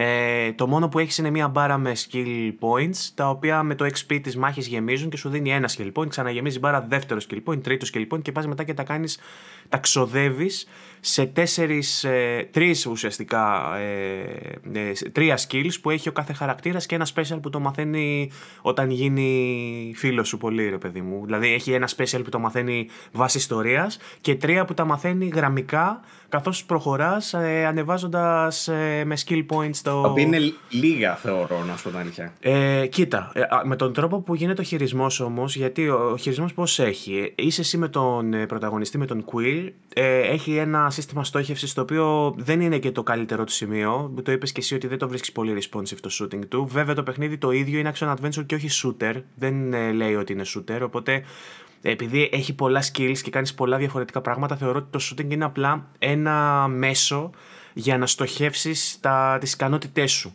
Δεν είναι ότι βασίζεται. Την, ε, την έλλειψη απόκρισης που παίρνουν από τα Deus Ex. Ναι, μεν γαμό παιχνίδια τα Deus Ex και σου δίνουν φοβερές επιλογές κτλ. Αλλά όσον αφορά το, το, το, το gameplay, ρε παιδί μου, το to the point, ξέρεις, την αίσθηση που παίρνεις από το gameplay, δεν ναι. είναι σε τόσο καλό σημείο. Κοίτα, δεν είχα μεγάλες απαιτήσεις από το gunplay γιατί ουσιαστικά δεν έχει guns, δεν έχει πολλά όπλα. Έχει, έχει κάτι plasma guns ο, ο Quill, το, το οποίο έχει διάφορα elements πάνω. Πετάει πάγο, πετάει ηλεκτρισμό. σαν RPG λειτουργεί αυτό. Ε, αυτό, μπράβο. Ε, για να σας δώσω να καταλάβετε, είναι σαν το Mass Effect το Andromeda και το Dragon Age το Inquisition και στο κομμάτι του cast των skills, όπου, που τα τα βγάζεις πάνω στους αντιπάλους και στο πώς διαχειρίζεσαι το υπόλοιπο πάρτι. Γιατί ουσιαστικά σημαδεύεις εσύ με, το, με τη στόχευση έναν εχθρό, πατάς στο Ελένα, αν δεν κάνω λάθος, πατάς στο Ελένα και σου βγάζει τους χαρακτήρες όλους στην οθόνη σου. Ένα τροχό, ναι. Σαν wheel, το οποίο έχει assign σε κάθε κουμπί, δηλαδή χ, χ κύκλο, τε, τετράγωνο, τρίγωνο. Το κάθε ένα είναι ένα, ένα, ε, ε, ένα, με, ένα μέλος του πάρτι, ένας Guardian. Ωραία. Και όταν εσύ σημαδεύεις και επιλέξεις το κουμπί, σου βγάζει τα δικά του skills. Οπότε είναι πολύ χρηστικό, γιατί ουσιαστικά, αν, θυ, αν θυμάσαι πού είναι assigned το κάθε skill, εγώ σε κάποιο σημείο τώρα, από ένα σημείο και μετά, το, μετά το 8 chapter για παράδειγμα, τα έκανα τυφλά. Δηλαδή, ξέρω ότι ναι. οι βόμβες οι βόμβες του Rocket είναι, ξέρω, L1 που είναι το Will, χιχι. Ελένα, χιχι, mm. κατευθείαν. Και πέταγε βόμβα. Στην αρχή μπαίνεις σε slow motion, ας πούμε, και περι... Ε, κάθεται αυτό και σιγά σιγά βλέπεις εσύ στο wheel ποια επιλογή να διαλέξω, ποιο skill να καστάρω κτλ. Μετά, όσο προχωράς, αυτό γίνεται πιο εύχριστο, γιατί το μαθαίνεις και είναι χρηστικό έτσι όπως το έχουν εφαρμόσει. Είναι φάση Final Fantasy στα χαρτιά, Mm. Σαν το Final Fantasy το remake δηλαδή το σύστημά του. Αλλά πρακτικά είναι πολύ πιο γρήγορο γιατί δεν χρειάζεται να μπαίνεις και να διαλέγεις επιλογές τέτοια. Είναι αυτό που λέει ο Βαγγέλης, θα θυμάσαι απευθείας. Δηλαδή, ας πούμε, ο, ο, το Χ, ξέρω εγώ, είναι ο Rocket. Το κύκλος είναι ο Drax. Και τα λοιπά, ρε παιδί μου. Και μετά είναι ο καθένας με τις δυνάμεις του, που είναι πάλι αυτό που λέει ο Βαγγέλης, ότι θυμάσαι που είναι οι βόμβες ή που είναι, ξέρω εγώ, η άλλη δύναμη του, κάπως έτσι. Λοιπόν, οπότε σε πρώτη άποψη ε, έχει και ο Quill κάποιες δικές του ικανότητες, πολύ, πολύ περισσότερες. Γιατί υπάρχει και μια δεύτερη. Ε, Περνάει ένας κάγκουρας, ελπίζω να μην γράφουν τα τραγούδια. Τα οποία, βασ... βασι... Δεν ακούστηκε, τα οποία βασίζονται στο... στους, στους χαρακτήρες, έτσι. Θέλω να πω, είναι ξεκάθαρα δικά τους. Δεν είναι ότι θα κάνει κάποια σούπερ μπουνιά κάποιος, που θα μπορούσε τη σούπερ μπουνιά να την κάνουν όλοι, παράδειγμα. Είναι συγκεκριμένα. Ο Drax, ας πούμε, συγκεκριμένα χρησιμοποιείται για να κάνει το starter. Το. Πώς το ε, λένε, δεν είναι στάντερ αυτό. Δεν είναι στάντερ αυτό. Μαθαίνουν όλοι απ' όλα. Απλά οι, πρω, οι πρώτες ικανότητες είναι έτσι. Μετά μαθαίνουν και οι άλλοι και stun, moves. Έτσι όπως ξεκινάει τουλάχιστον το σύστημα μάχης, μ' άρεσε. Είναι, είναι δουλεμένο δηλαδή καλά για να σε μάθει πώς να τα κάνεις αυτά που κάνεις. Ξεκινώντας επειδή, ε, ξεκινώντας επειδή ο καθένας έχει ένα skill, σου φαίνεται πολύ απλοϊκό. Καταλήγοντας τα τελευταία chapters, ο καθένας να έχει 4 skills και ο Quill να έχει 6-7, ας πούμε ε, καταλήγει να γίνεται πολύ ενδιαφέρον γιατί σου πετάει πολλούς διαφορετικούς τύπου εχθρών, που είναι και αυτό ένα ζήτημα που εσύ θες να συζητήσουμε γιατί σου φαίνονται, σου φαίνονται λίγο μονότονα στο σημείο που είσαι. Αλλά πιο, πιο μετά σου πετάει διάφορους τύπους, δηλαδή θεωρώ ότι έχει περισσότερη ποικιλομορφία σίγουρα από το Ratchet, ας πούμε. Σίγουρα περισσότερο από το Phoenix Rising, γιατί σου λέω τώρα για παιχνίδια άλλα μεγάλα που έχουμε ξαναμιλήσει για μονοτονία και για ίδιους επαναλαμβανόμενους χαρακτήρες και ίδιους επαναλαμβανόμενους εχθρούς. Πολύ γρήγορα το πω αυτό. Ε, στο, σε αυτό... Έχει ένα φοβερό κομμάτι το οποίο σε κάνει να κάνει στην ουσία tag team. Δηλαδή χρησιμοποιεί ένα στη δύναμή του. Αν χρησιμοποιήσει κι άλλο στη δύναμή του ή ο, ή ο Quill ή κάποιος από τους υπόλοιπους, σου δίνει έξτρα πόντους, ας πούμε. Ναι, αυτό, και, αυτό είναι ωραίο. Ή και έχει, όταν τους κάνεις stagger, όταν τους κάνεις stagger, όχι το όχημα του στρατού, το άλλο, ε, τότε μπορείς να τους κάνεις και άλλες ειδικές ε, επιθέσεις με συγκεκριμένους χαρακτήρες. Π.χ. αν έχει πλοκάμια, μπορείς να βάλεις την καμόρα να του κόψει το πλοκάμι ή τον Drax να του τραβήξει το χέρι να το ξεριζώσει. Έχει τέτοια. Έχει αρκετούς εχθρούς και έχει και ωραία boss fights. Απλά δεν τα έχεις δει ακόμα γιατί συζητούσαμε στο chat και μου είπες ότι δεν τα έχεις δει. Παρακάτω έχει. Δεν, είναι μεγάλη ποικιλία, δηλαδή έχει 5-6 boss, ας πούμε. Θα περίμενε περισσότερα σε όλα αυτά τα chapters. Απλά είναι, είναι το καθένα πολύ διαφορετικά γραμμένο και πολύ έξυπνο. Πολύ ωραίο. Ε, Προς το τέλος, λοιπόν, έχοντας όλα αυτά τα skills, βγαίνουν εχθροί που παλεύονται μόνο με συγκεκριμένα skills. Και υπάρχουν ε, περιπτώσεις που έχει 50 εχθρούς, ας πούμε. Και γύρω σου γίνεται χαμός και πρέπει εκείνη τη στιγμή να έχεις εμβαθύνει και να ξέρεις ε, ότι ξέρω εγώ συγκεκριμένος, άμα του κάνω με τον τάδε χαρακτήρα δεν θα πάθει τίποτα. Πρέπει να βάλω τον Γκρουτ να τον καθυλώσει πριν του κάνω επίθεση, ας πούμε. Πρέπει να έχει τέτοια. Που το βρίσκω πολύ ενδιαφέρον. Γενικά εύκολο το, η μάχη του πάντως. Παίζω στο medium δηλαδή και δεν έχω χάσει. Μόνο έχω πέσει από γκρεμό. Δεν με έχουν σκοτώσει. Ε, παίζει να με έχουν σκοτώσει μία φορά βασικά. Ε, και εκεί επειδή δεν κατάλαβα τι έπρεπε να κάνω. Ε, όμως... Είναι εύκολο γιατί αφήνουν και οι, και οι εχθροί αφήνουν energy και έχεις διάφορα. Ε, όχι power κάθε, ups, Κάθε εχθρός που σκοτώνει σου αφήνει πίσω ε, ε, ναι. energy orbs, τα πράσινα και σου αφήνει και κάτι λευκά που σου γεμίζουν ένα shield, μια σπίδα. Η οποία σπίδα χρησιμεύει στα, στις σφαίρες που σου πετάνε, ας πούμε, όχι στα μελέ. Ε, και, μπο, και ούτως ή άλλως και τα όπλα σου ξαναγεμίζουν, δηλαδή δεν είναι, δεν είναι ότι ξεμένεις ποτέ από, από ε, σφαίρες, Τα, τα όπλα κάνουν recharge και μάλιστα αυτή τη στιγμή του reload έχει έναν μηχανισμό σαν το Gear, στο οποίο αν πατήσεις το κουμπί την στιγμή που πρέπει στην πράσινη ένδειξη, κάνει επιτόπου reload και πυροβολάει με, πια, με ένα charge shot πολύ πιο δυνατό. Σαν το Returnal θα έλεγα γιατί είναι το ίδιο κουμπί. Δεν πατάς κανένα άλλο κουμπί για ναι, ναι, γιατί στο Gears πάταγες στο Arena νομίζω. Πάταγες άλλο κουμπί από ότι ήταν το shooting. Ε, και γενικότερα είναι πολύ εύκολο γιατί βλέπω, βλέπω ρε παιδί μου ότι μου μένει πολύ λίγη ζωή. Βλέπω ποιος εχθρός έχει φτάσει σχεδόν στο 0 και γυρνάω σε εκείνον. Έχει, το aim, ναι. Με το που πατάς LT, δηλαδή κλειδώνει πάνω σε έναν εχθρό και ό,τι και να κάνεις ε, είναι κουμπωμένο πάνω σε αυτόν τον εχθρό και μπορείς να συνεχίσεις να τον πυροβολάς. Ωραίο αυτό. Το του συστήματος είναι σίγουρα πολύ καλό για accessibility. Εγώ δεν είμαι πολύ φαν όμως. Δηλαδή ε, νιώθω ότι. Πρόσεξε, όχι, το, το βλέπεις το βλέπεις λάθος. Δεν είναι ότι με αυτό σημαδεύεις. Σημαδεύεις χωρίς L2. Είναι μονίμως. Ε, επειδή ακριβώς το όπλο σου είναι πολύ σταθερό, έχει δηλαδή το cross fire, πώς λέγεται αυτό, που δεν κουνιέται όταν πυροβολάς. Το μόνο που έχεις να κάνεις είναι με το αναλογικό να στοχεύσεις. Αυτή είναι η στοχευσή σου. Και το L2 το πατάς αντί να πατάς το, το αναλογικό μέσα για να κλειδώσεις. Κατάλαβε. Δηλαδή, Αντί να χρησιμο... πατήσεις το L2 για να κάνει aim down to sides και καλά, το πατάς το L2 για να κλειδώσεις. Για να κλειδώσεις. Δηλαδή έχει φύγει η λειτουργία του, του κλικ στο αναλογικό και έχει πάει στο L2. Γιατί σου λέει ότι δεν το χρειάζεσαι το L2 εφόσον δεν κουνιέται ο στόχος και είναι μόνιμα στοχευμένο και δεν κουνιέται για να κάνεις aim down. Κατάλαβε. Ε, δεν με, με χαλάει λίγο. Θα προτιμούσα κάτι περισσότερο σε Gears, ας πούμε. Μέχρι να το μάθω, με ενοχλούσε μόλις το έμαθα, το θεωρώ έξυπνο γιατί έμαθα να το χρησιμοποιώ. Δηλαδή πήγαινα χωρίς να πατάω L2 και πυροβολούσα και όταν έβρισκα έναν που λέω αυτό το μπούσα τον εγαμίσω, πατάγα τότε το L2 και κλείδωνα πάνω. Τα λέω φωναχτά αυτό. Τα λέω φωναχτά όταν παίζω. λοιπόν, γενικά πολύ εύκολο. Δηλαδή στο medium είναι περίπατος. Νομίζω στο hard θα βολέψει περισσότερους hardcore gamers και υπάρχει και custom επιλογή που φτιάχνεις κάθε παράμετρο ξεχωριστά. Δηλαδή να βάλεις να κάνεις λιγότερο damage μόνο, αλλά να μην δέχεσαι περισσότερο. Γιατί όταν έχεις τα presets easy, medium, hard, ας πούμε, αλλάζουν όλα μαζί. Έχει και ένα custom που μπορείς εσύ να πεις ότι α, πεθαίνω πολύ δύσκολα. Οπότε πας στο custom και βάζεις να παθαίνεις μεγαλύτερη ζημιά, αλλά όλα τα υπόλοιπα τα αφήνεις στο medium για παράδειγμα. Ίσως αυτό... κάτι που θα πρέπει να το έχουν όλα τα παιχνίδια, να ναι, και αυτό απλά παραμετροποιεί το, τα XP points που παίρνεις. Το πόσα XP παίρνεις, άρα το πόσο πιο εύκολα ανεβάζεις level. Να δηλαδή. πούμε τώρα και επειδή ανέφερες και για τα XP, ότι δεν είναι και τόσο σόι αυτό το σύστημα. Από την άποψη ότι το πώς θα ανέβει η μπάρα είναι φάση, ξέρω εγώ, λίγο σαν Devil May Cry. Δηλαδή, ναι. όσο κάνεις επιθέσεις και δεν δέχεσαι επιθέσεις, ανεβαίνει αυτή η μπάρα μαζί με ένα σκορ το οποίο σου λέει, ξέρω εγώ, Fabulous, Super και τέτοια. Ε, αλλά, ναι, αλλά είναι λίγο, είναι λίγο της πλάκας. Δηλαδή το πόσο γρήγορα ανεβαίνει ή κατεβαίνει αυτό το πράγμα δεν είναι τόσο στιβαρό όσο είναι στον Devil Και είναι και λίγο υπολογισμένο να σου έρθει το progression να φτάσει στο 100 καθώς τελειώνεις το παιχνίδι, ρε παιδί μου. Γιατί επίσης, επειδή, επειδή το παιχνίδι έχει σε συγκεκριμένα σημεία εχθρούς που, δεν κάνουν, που δεν κάνουν respawn οι εχθροί, τους σκοτώνεις μια φορά και τέλος. Ε, είναι ναι, δεν, δεν ξανακάνω respawn, όντως. Ε, Παίρνεις συγκεκριμένα XP σε συγκεκριμένα σημεία. Οπότε δεν μπορείς να φαρμάρεις, να γκριντάρεις στην αρχή του παιχνιδιού και να φτάσεις με μεγαλύτερο level αργότερα. Θα πας έτσι όπως πας και αν, είσαι, αν έχεις μεγαλύτερη δυσκολία και αν ε, παίζεις πιο θεαματικά, ίσως να είσαι ένα ή δύο level πιο μπροστά από εκεί που θα έπρεπε να είσαι. Παραπάνω δεν μπορείς να ξεφύγεις.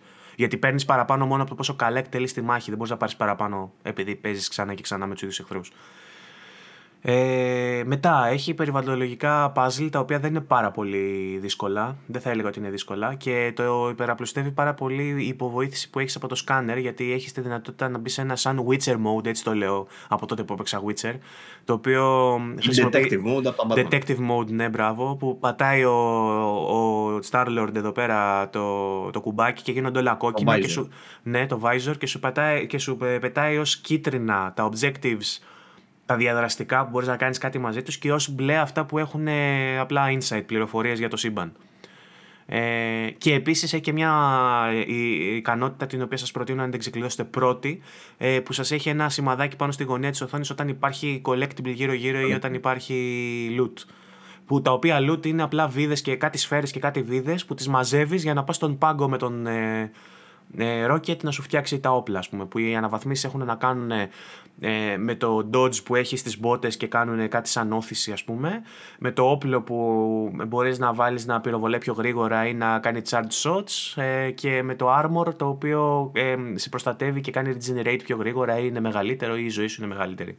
Αυτά είναι τα δεν upgrades. Είναι, το, το, το, το, upgrade system δεν με χάλασε, να σου πω την αλήθεια. Απλοϊκό. Δεν είναι πάρα πολλά, απλό είναι, αλλά είναι, είναι ok, ξέρω είναι decent. Θέλω δηλαδή, να πω, ρε παιδί για μου, να σε οθήσει να βρεις collectibles τέτοιου τύπου είναι ok, θεωρώ. Την κάνει δουλειά. Που, ε, για μένα το πιο ενδιαφέρον είναι να βρω τα collectible που είναι στολέ, έτσι. Το πιο Αυτό είναι ήταν το το αγαπημένο μου κομμάτι. Και τα, γιατί... και τα collectibles τα άλλα που σε οθούν μετά για να κάνεις Για να διαλόγους. κάνεις συζητήσεις. Αυτά, αυτά είναι τα τούμπανα. Ναι, ναι. Αυτά είναι τούμπανα γιατί έχει ολόκληρο backstory. Δηλαδή βρίσκεις, ξέρω εγώ, κάποιο, ένα κομμάτι από μια στολή κάποιου και πας, ξέρω εγώ, πίσω στο.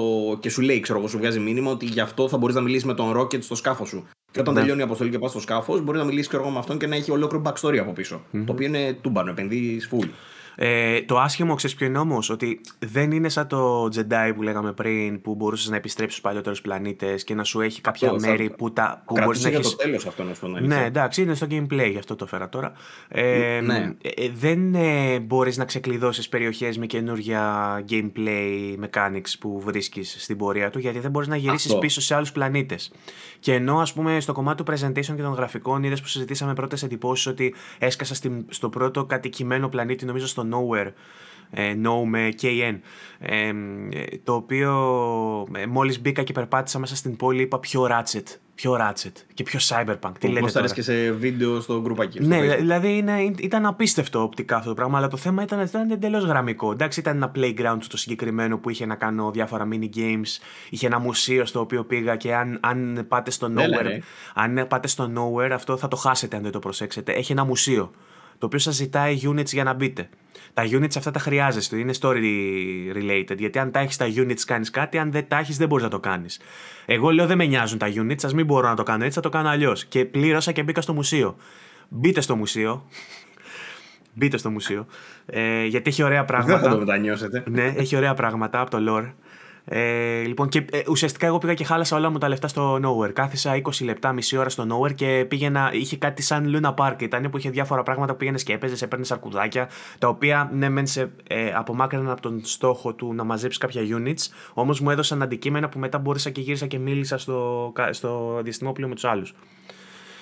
Ε, και τέλος πάντων, ε, ενώ σε πρώτη άποψη μπαίνει σε, μια, σε έναν πλανήτη και λες εντάξει πιο Ratchet και πιο Cyberpunk αυτό εδώ πέρα είναι απίστευτο ξέρω εγώ, έχει βάθος ε, οι σκηνές που έρχεται το διαστημόπλιο ας πούμε και είναι α- ακόμα πάνω στο διάστημα και βλέπεις γύρω σου τους πλανήτες και τα αστέρια είναι απίστευτα, είναι το πιο όμορφο, το πιο όμορφο παιχνίδι που έχω δει σε αυτό το κομμάτι με, τα, ε, με το διάστημα και με τα εφέ. Λοιπόν μετά ε, αντιλαμβάνει ότι είναι και αυτό εντελώς γραμμικό. Έχεις πολύ λίγα σημεία στα οποία μπορείς να πας. Υπάρχουν αόρατα τείχη που λέγαμε για το Κένα και κράζαμε ένα indie game. Ορίστε και το AAA game, δεν κάνει κάτι καλύτερο. Έχει- Είχε αόρατα Και το τείχη. platforming του είναι. Και το είναι platforming ψηλομάπα. που είναι αντίστοιχο, δηλαδή πρέπει να πιαστείς από συγκεκριμένα σημεία. Αν ένα ledge είναι προδια- πιο- προδιαγεγραμμένο και αυτό ότι πρέπει να πιαστεί από την άκρη και να σου βγάλει το QTE, να, κρα- να κρατηθείς, να μην πέσεις. Αν κάνεις καλύτερο άλμα, που σημαίνει ότι θα μπορούσες να πηδήξεις χωρίς να πιαστεί, κοκαλώνει και πέφτει για να πιαστεί. Δηλαδή έχει τέτοιες μαλακίες, γιατί εκεί πρέπει να πέσει να πιαστεί, να σου βγάλει το QTE, δεν γίνεται αλλιώς. Δεν είναι δηλαδή ότι άμα δεν κάνεις σωστό άλμα και, και είσαι κοντά στην άκρη, θα το κάνεις σε κάθε ledge αυτό που θα σου βγάλει να πατήσει το QT. Έχει συγκεκριμένες, ε, συγκεκριμένα σημεία Ο- που πρέπει να το κάνει αυτό. Εγώ έχω τα θέματα μου με το, και με το collision system του παιχνιδιού και με τα animations και με το. τα οποία τα είχαμε δει και από το πρώτο trailer και τα λέγαμε ότι ψιλοφοβόμασταν και όντως τελικά δεν είναι ότι καλύτερο. Ε, δεν είναι δηλαδή φάση ε, Tomb Raider.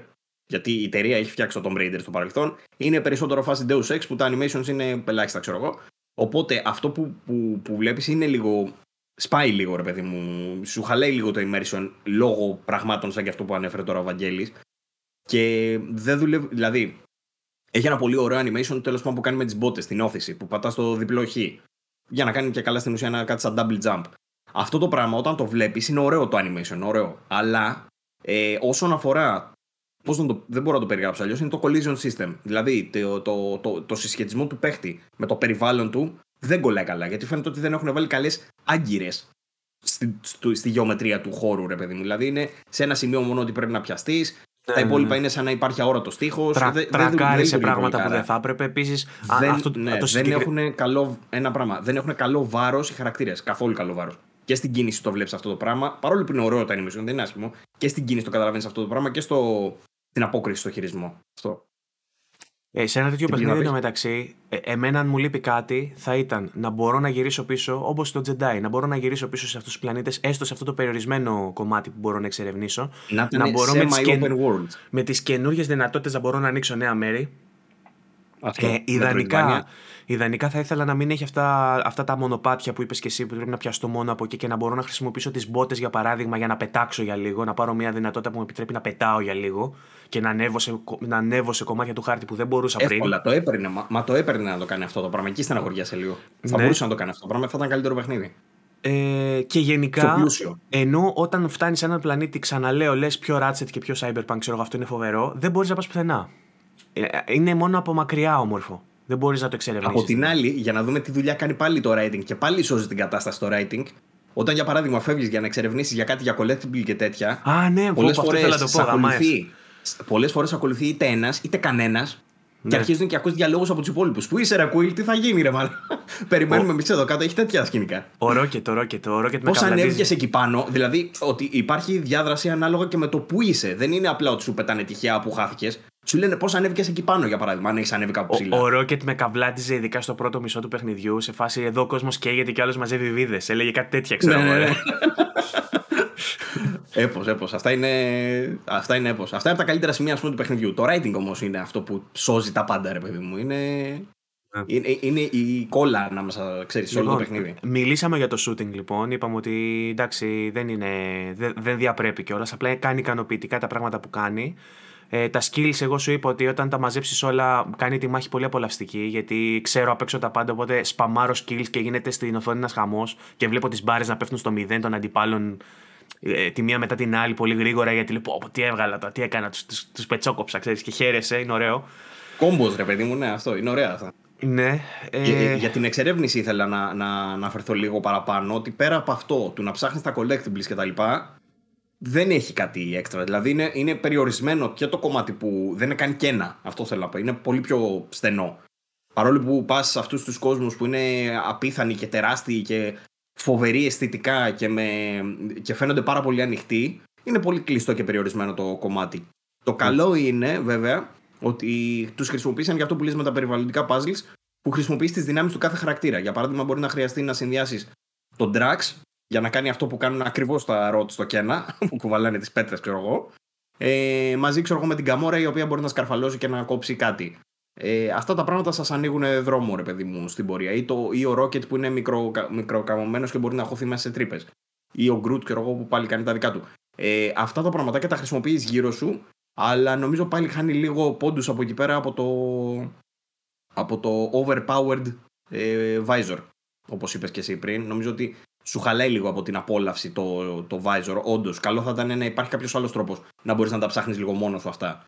Ναι, και, η γρήφη, δηλαδή και η γρήφη είναι λίγο ξεκάθαρη. Δηλαδή, μετά το τέταρτο ναι. πέμπτο chapter, chapter σου δίνει πολύ έντονο οπτικό ερέθισμα. Ότι εκεί ας πούμε, μπορεί να ανέβει γκαμόρα γιατί έχει μπλε σημάδια. Ότι εκεί μπορεί να ε, έχει σκηνιά, άρα μπορεί να τα κόψει. Ότι, δηλαδή γίνονται λίγο, ε, ε, αρχίζουν και μοιάζουν μεταξύ τους οι γρήφοι.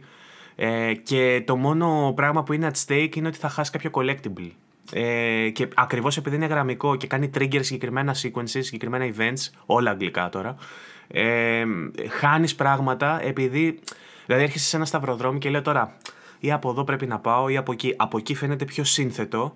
Άρα, μάλλον ναι. από το σύνθετο θα είναι το.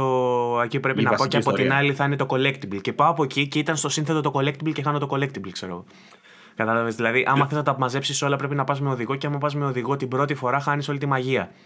Οπότε θα έλεγα ότι την πρώτη φορά παίξτε το όπως να είναι, όπως λέει η ψυχούλα σας, και τη δεύτερη πάτε με οδηγό να μαζέψετε τα collectibles. Αυτά για το gameplay. Α, έχει και κάποια μικρά sequences που παίζει με το διαστημόπλαιο. Ωραίο, εντάξει.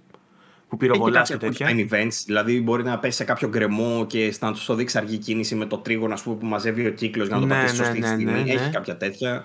Ωραία. Αυτά και εγώ τώρα δεν θυμάμαι τίποτα άλλο. Είναι ναι. απλό γενικά το gameplay του. Δεν, έχει δεν είναι κακό, απλά είναι πολύ απλό. Νομίζω ότι αρμόζει σε ένα παιχνίδι τόσο compact όμως. Σε ένα τέτοιο γραμμικό κινηματογραφικό παιχνίδι. Αν έτσι, είχε, έτσι θα το ήθελα. Τα στοιχεία, Μόνο εξερεύνηση είναι. Τα RPG που λες, Αν είχε, αν είχε τα στοιχεία τα RPG που λες. Δηλαδή να είχε λίγο στις δυνάμεις κάτι παραπάνω να κάνεις με το skill tree. Δεν ξέρω. Κάτι παραπάνω, ρε παιδί μου.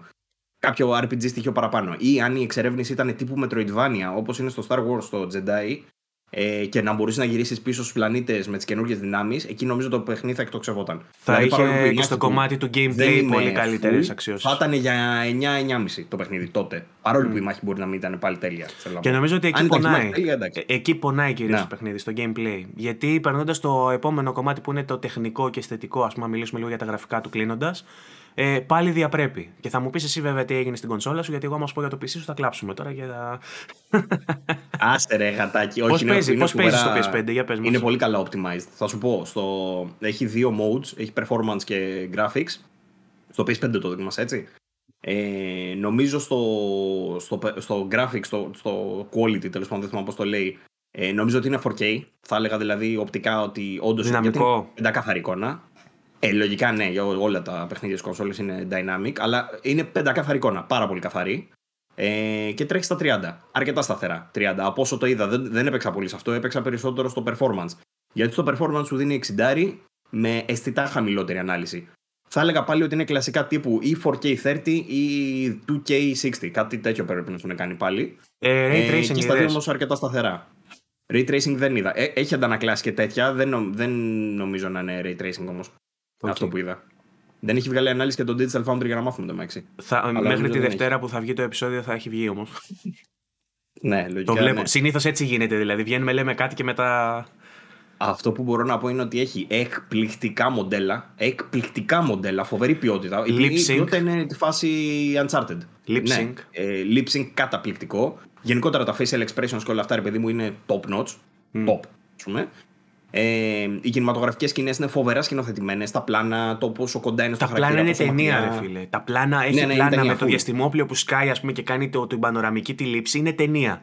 Ή ξέρω εγώ το πώς ε, μπαίνει ο καινούριος χαρακτήρας και τον παρουσιάζει. Είναι ταινία. Ε, αυτά που λέει, ο τρόπος που τον τραβάει η κάμερα την πρώτη φορά που μπαίνει μέσα. Είναι ταινία. Είναι Marvel ταινία. Ε, ε, μου αρέσει πάρα πολύ η ποικιλία με τα χρώματα και με όλα αυτά που έχει ρε παιδί με τους κόσμους που ανέφερα και πριν. Γιατί οι κόσμοι είναι, είναι abstract κάπως σαν κόσμοι. Δηλαδή βλέπεις πράγματα τα οποία δεν, δεν έχει συνηθίσει να βλέπεις επειδή είσαι στο διάστημα, βλέπεις άλλους κόσμους και τέτοια. Και έχουν πολύ δημιουργικές ιδέες, ας πούμε, κάπως για το σχεδιασμό τους, για το πώς ε, Κάπου διάβασα ένα άρθρο, δεν ξέρω, δεν θυμάμαι αν ήταν στο Kotaku, αν ήταν στο Game Informer, που έλεγε το design του Guardians of the Galaxy ότι έχει προξενήσει μεγάλη εντύπωση το πόσο ποικιλόμορφοι είναι οι οργανισμοί και, οι και οι... τα πλάσματα που συναντάς. Δεν το βλέπουμε συχνά αυτό. Συνήθως θα βλέπουμε κάτι το οποίο, πώς έλεγες, ας πούμε, στο Κένα, ρε παιδί μου, ότι όλοι είναι από πέτρα και ξύλο και όλοι ναι. μοιάζουν. Εδώ είναι το ακριβώς ανάποδο. Δηλαδή, όλοι είναι από κάτι διαφορετικό. Ένας εχθρός είναι σαν ζελέ, ο άλλος μοιάζει κάτι με μεταλλικό σκύλο.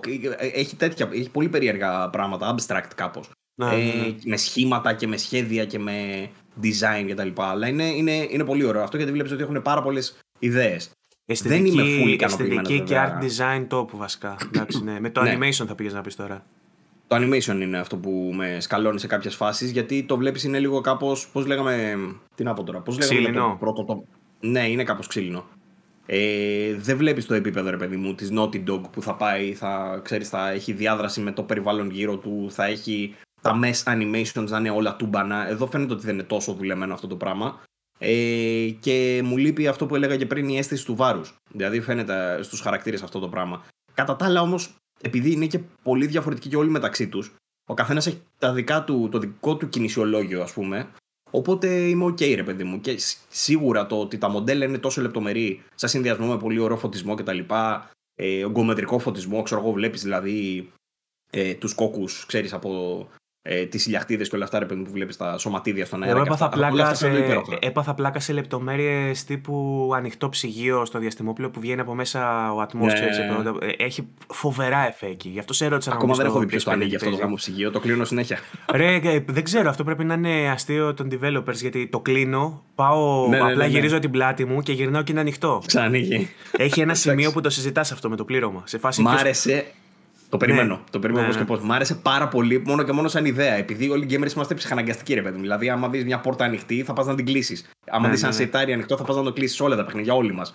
αυτό τώρα που σου κάνει παίζει ξεκάθαρα είναι, με, τη, με τον είναι, ψυχαναγκασμό. είναι, είναι easter egg γιατί να πούμε ότι έχει και flashbacks από τα νιάτα του Quill που παίζεις όταν είναι νέος, όταν είναι παιδάκι και κλείνει το ψυγείο στο υπόγειο που κάποιος το, εξηγεί- το έχει ξεχάσει ανοιχτό. Δηλαδή η πρώτη φορά που το κλείνεις είναι ως έφηβος. Γιατί ξεκινάει Ναι, το ναι, ναι. παιχνίδι που τον βλέπεις έφηβο και βγαίνοντας από το υπόγειο έχει το ψυγείο ανοιχτό και το κλείνεις. Άρα Και από εκεί και καταλήγεις ως πέρα. Ο, ο, ο Quill, ο κλείστη ψυγείου. Μπράβο. από εκεί και πέρα κλείνεις ψυγεία συνέχεια, ρε παιδί μου, και να πας έχει ψυγεία που τα κλείνεις. ε, Ωραίο, ωραίο. θα έχει ενδιαφέρον να ρωτήσουμε τους developers τι συμβολίζει αυτό, γιατί κάτι τα συμβολίζει. Εκτός και αν απλά μας καβλαντίζουν. Τι κόλλημα ήταν τα ψυγεία, ξέρω ναι, εγώ. ναι, ναι, ναι. Ε, μου έκανε πολύ μεγάλη εντύπωση και εμένα αυτό με τα FE. Μου έκανε εντύπωση το πόσο optimized είναι το παιχνίδι. Για να σου πω και λίγο για PC που ξέρω ότι δεν σε νοιάζει καθόλου. Απλά για να κάνω λίγο το flex μου και για να μιλήσουμε λίγο και για αυτό το, Πες, πες, πες. το Είπε- Master είπες Race. ωραία λογάκια, γιατί έλεγες για κάτι frames που δεν τα περίμενα να Ε, τσιμπήσεις. δεν τα Για περίμενα κι εγώ γιατί κανένα παιχνίδι μέχρι τώρα next gen, ας πούμε καινούριο, δεν μου έχει τρέξει τόσο καλά. Και είναι πες. Με το- τέτοιο οπτικό τομέα, έτσι. σε με τέτοιο, τέτοιο image οπτικό quality. τομέα και με τέτοιο preset στο ray tracing. Γιατί μέχρι τώρα, ας πούμε, εγώ στο medium και στα υπόλοιπα έβαζα low στο ray tracing για να μην μου ρίχνει πολύ το, το frame rate. Λοιπόν, επειδή αυτό το παιχνίδι λοιπόν έγινε σε συνεργασία με την Nvidia και έχει DLSS 2, πόσο. 2,1 έχει φτάσει τώρα, δεν ξέρω τι έχει φτάσει.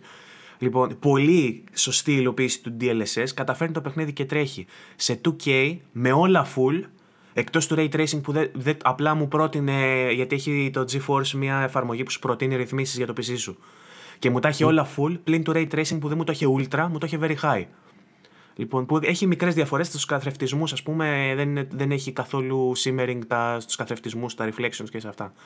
Λοιπόν, και έτρεχε το παιχνίδι στο χειρο, στη χειρότερη 70 FPS και στην καλύτερη 120.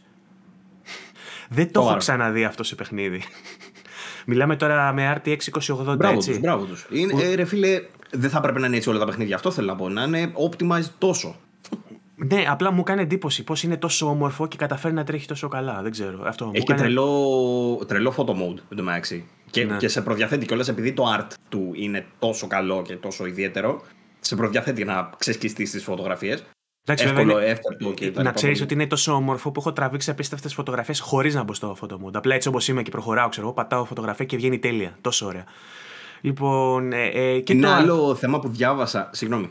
Τι ε, λέω για τους ότι χαρακτήρες και, θέλω να πω. και το art style και το art direction ήθελα να πω ρε παιδί μου ότι και αυτό για μένα είναι top notch και ειδικά στο, στη θεματολογία του καταφέρνει και να πιάσει το ύφος του MCU και να νομίζει ότι παίζει κάτι αντίστοιχο και κάτι Α, μπράβο, κάτι εμπνευσμένο από τέτοιο εκεί. πήγα να πω Ναι.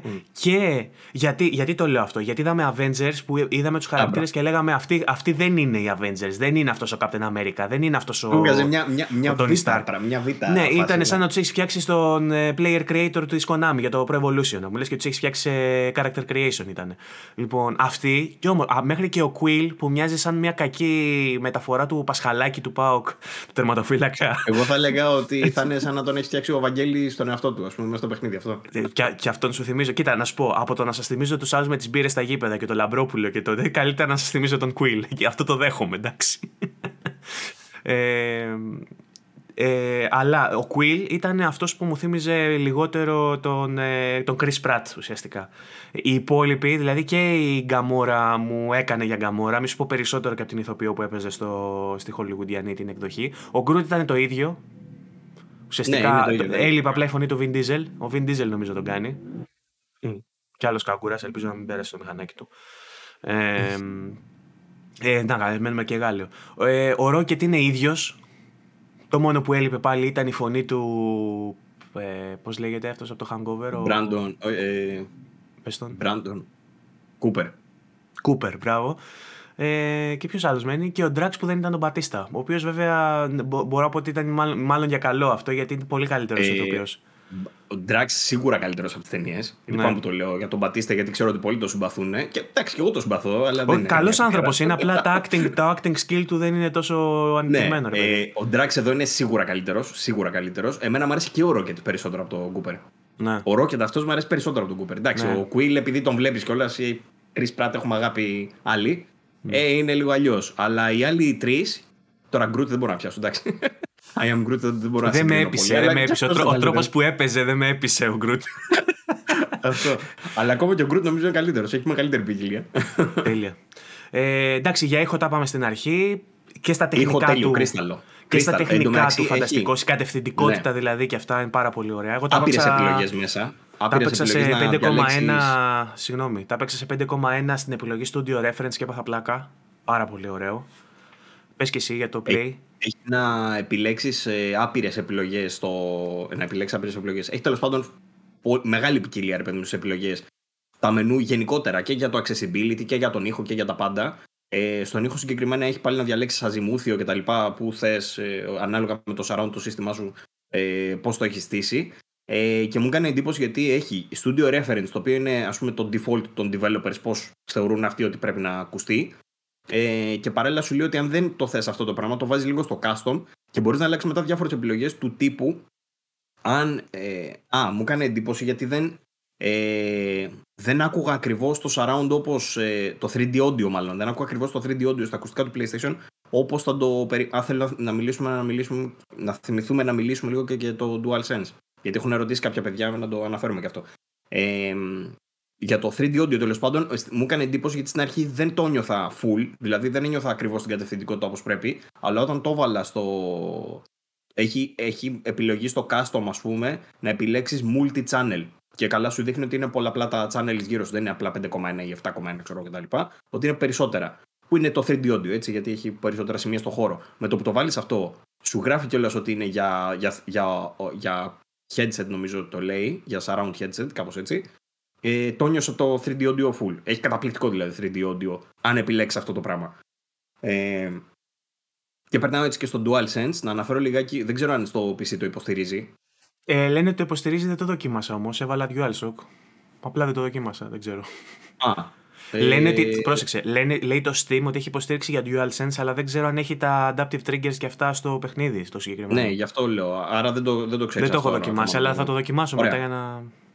Να πω στο PlayStation, ε, στην αρχή δεν μου έκανε καμιά τρελή εντύπωση. Ε, μου έκανε περισσότερο εντύπωση η δόνηση που καταλάβαινες κατευθυντικότητα από τη δόνηση, από το haptic feedback δηλαδή. Ρε παιδί μου, κάτι συνέβαινε προς τα δεξιά, το νιώθες στα δεξιά του χειριστηρίου. Όχι με απλή δόνηση, είχε μια ποικιλία. Αλλά δεν είχα καταλάβει καλά τα adaptive triggers. Όσο έπαιζα ε, και όσο χρησιμοποιείς και διαφορετικές δυνάμεις, εκεί αρχίζει και τα καταλαβαίνεις. Ε, που έχουν μια, την, αναλλακτική βολή που έχει τέλος πάντων το βασικό το όπλο, ρε παιδί μου. Εκεί πέρα συνειδητοποιείς ότι όντως τα triggers αλλάζουν ε, κάνει ένα κλικ ε, τη στιγμή που σου τελειώνουν οι σφαίρες, ας πούμε, για παράδειγμα, ή έχει, ξέρω εγώ, διαφορετική σκληρότητα ε, την ώρα που πυροβολάς, ας πούμε, με το, στην αρχή ή πιο μετά, τέλος είναι λίγο περίεργο. Έχει κάποιος πάντως κάποια Καθώς γεμίζει το, το overcharge, το... ας πούμε, όταν τσάνει το κόκκινο είναι πιο ναι. σκληρό. Ναι, παρόλα αυτά δεν είναι, το έχουν κάνει λίγο χαλαρό όπως και να έχει. Δηλαδή δεν είναι σκληρό, σκληρή σκανδάλη σε καμία περίπτωση. Γι' αυτό νόμιζα εγώ ότι δεν έχει καθόλου. Ε, αλλά έχει τελικά. Δηλαδή υπάρχει κάποια. Σου χτυπάει λίγο το δάχτυλο πίσω. Απλά δεν το κάνει πολύ δυνατά όπως άλλα παιχνίδια. Είναι το πιο μαλακό που έχω παίξει. Δεν ξέρω γιατί το κάνουν αυτό. Ε, και έτσι δεν μου δίνει δηλαδή την αίσθηση αυτή της στιβαρότητας από τι κανδάλε που θα περίμενα. Αλλά υπάρχει ε, συμβατότητα. Αυτό ήθελα να πω. Γιατί πολλοί δεν ξέρανε, ρωτάνε, το χρησιμοποιεί, δεν το χρησιμοποιεί; Το ναι. χρησιμοποιεί. Λοιπόν, ε, προβλήματα με τον ήχο είχα κάποια, με διαλόγους κυρίως που έπεφτε ένας πάνω στον άλλον.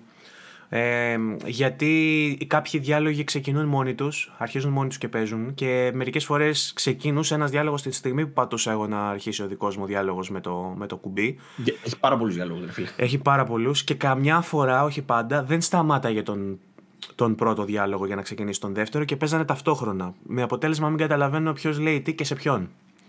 Ε, Επίσης, είχα και κάποια μικρά προβλήματα με την κατευθυντικότητα του τύπου ότι όταν έμπαινε σε κάποιο δωμάτιο με το που έμπαινα στο δωμάτιο ακουγόταν από το πηγάδι, ενώ μπορεί να ήταν ακριβώς έξω από το δωμάτιο ο χαρακτήρας που μου μιλάγε, ρε παιδί μου. Καταλάβαινε το παιχνίδι ότι εγώ μπήκα σε, ένα σε έναν άλλο χώρο και εφήρμοζε ένα εφέ, ας πούμε, ότι ακούω από βάθος και ότι ακούω με αντίλαλο ή ότι ακούω μπουκωμένα, ξέρεις.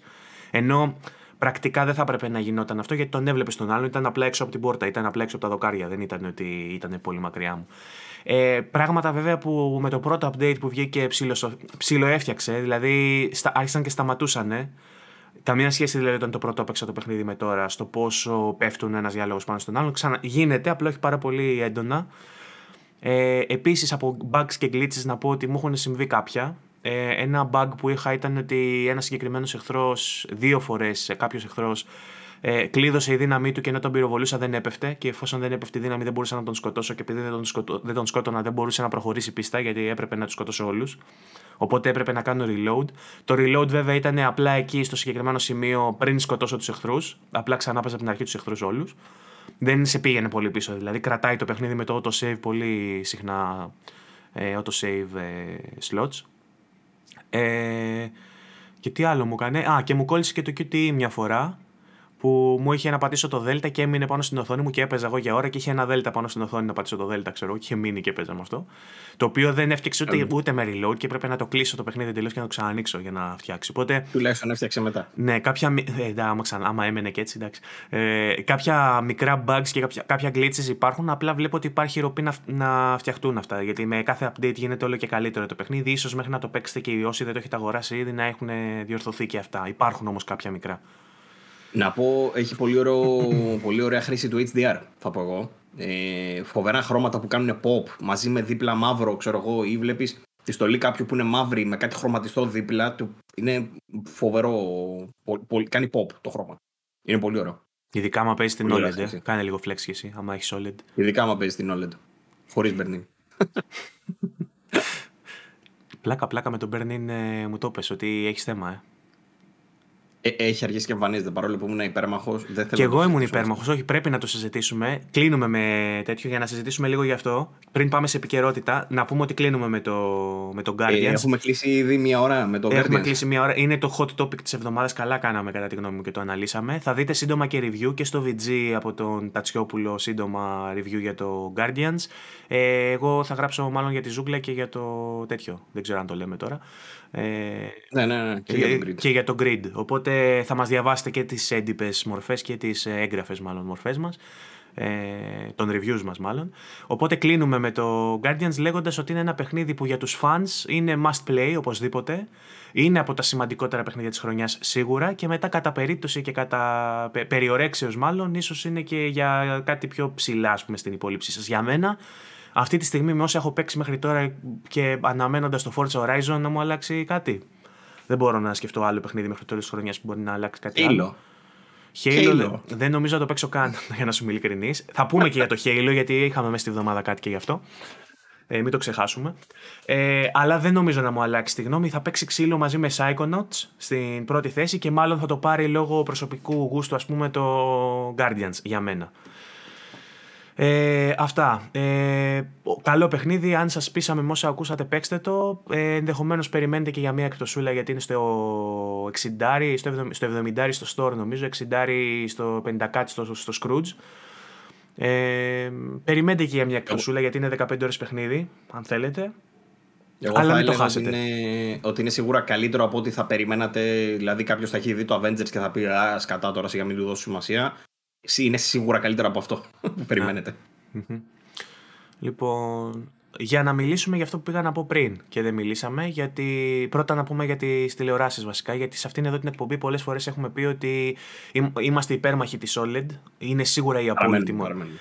παραμένουμε. Ε, είναι σίγουρα ο απόλυτος προορισμός για εικόνα. Τηλεόραση δηλαδή, αν δεν πάρεις OLED, μην πάρεις καθόλου αυτή τη στιγμή που μιλάμε.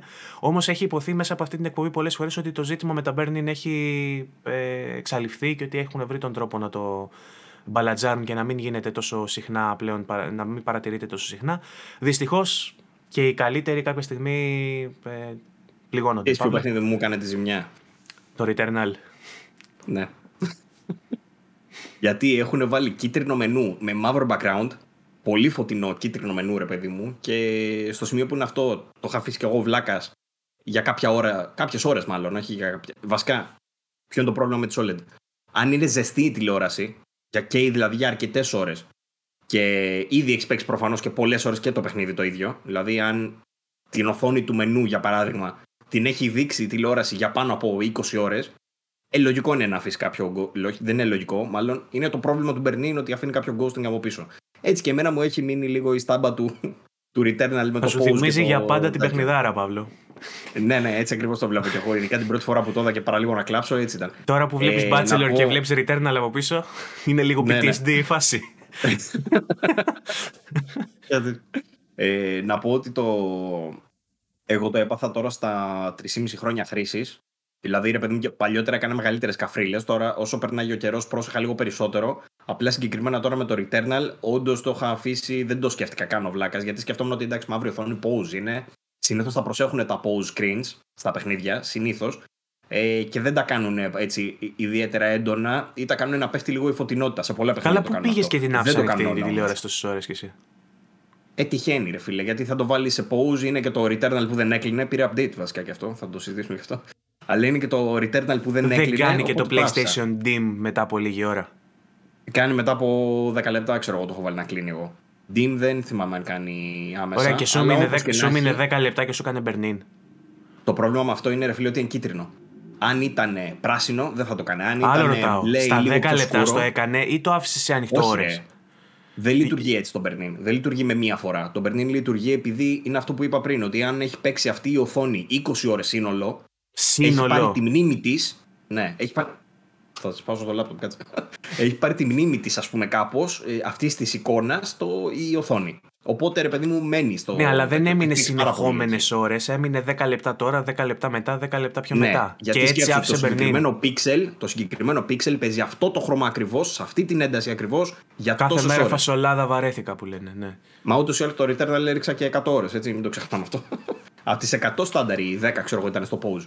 Οπότε η είδηση που βγαίνει από αυτό είναι ότι όλοι έχουν μνήμη ελέφαντα. Αυτό θες να μας πεις εσύ. Ότι δηλαδή, αν ε, παίζουν συγκεκριμένα πίξελ, συγκεκριμένα χρώματα. Ε, τα θέλει προσοχή. Η χρήση ναι. τους θέλει προσοχή. Αυτό, και επίσης αυτό δεν το παθαίνεις με το που την πάρεις. Θα το πάρεις, θα το, αν πάθει κάποιος κάτι, χτυπά ξύλο, θα το πάθει μετά από πάρα πολλές ώρες και γι' αυτό θέλει προσοχή. Εγώ βλάκας, ε, παρόλο που το ήξερα, δεν το υπολόγισα εκείνη την ώρα. Ενώ από τότε που το έπαθα, να πω επίσης εντωμεταξύ ότι δεν είναι ότι δεν μπορώ να βλέπω τηλεόραση μου τώρα, καμία σχέση. Το, αλλά έχω πρόβλημα, για παράδειγμα στο, στο Guardians που δείχνει, είναι ε, πολλές φορές η οθόνη ροζ, εκεί μου φαίνεται. Βλέπω δηλαδή το σηματάκι κάπως όταν περνάει το ροζ το κομμάτι από εκεί. Ή όταν έχω full κόκκινη οθόνη, ας πούμε. Μόνο σε τέτοιες περιπτώσεις. Όταν βλέπεις ταινία ή σε κανονικές συνθήκες, ας πούμε, δεν φαίνεται τίποτα.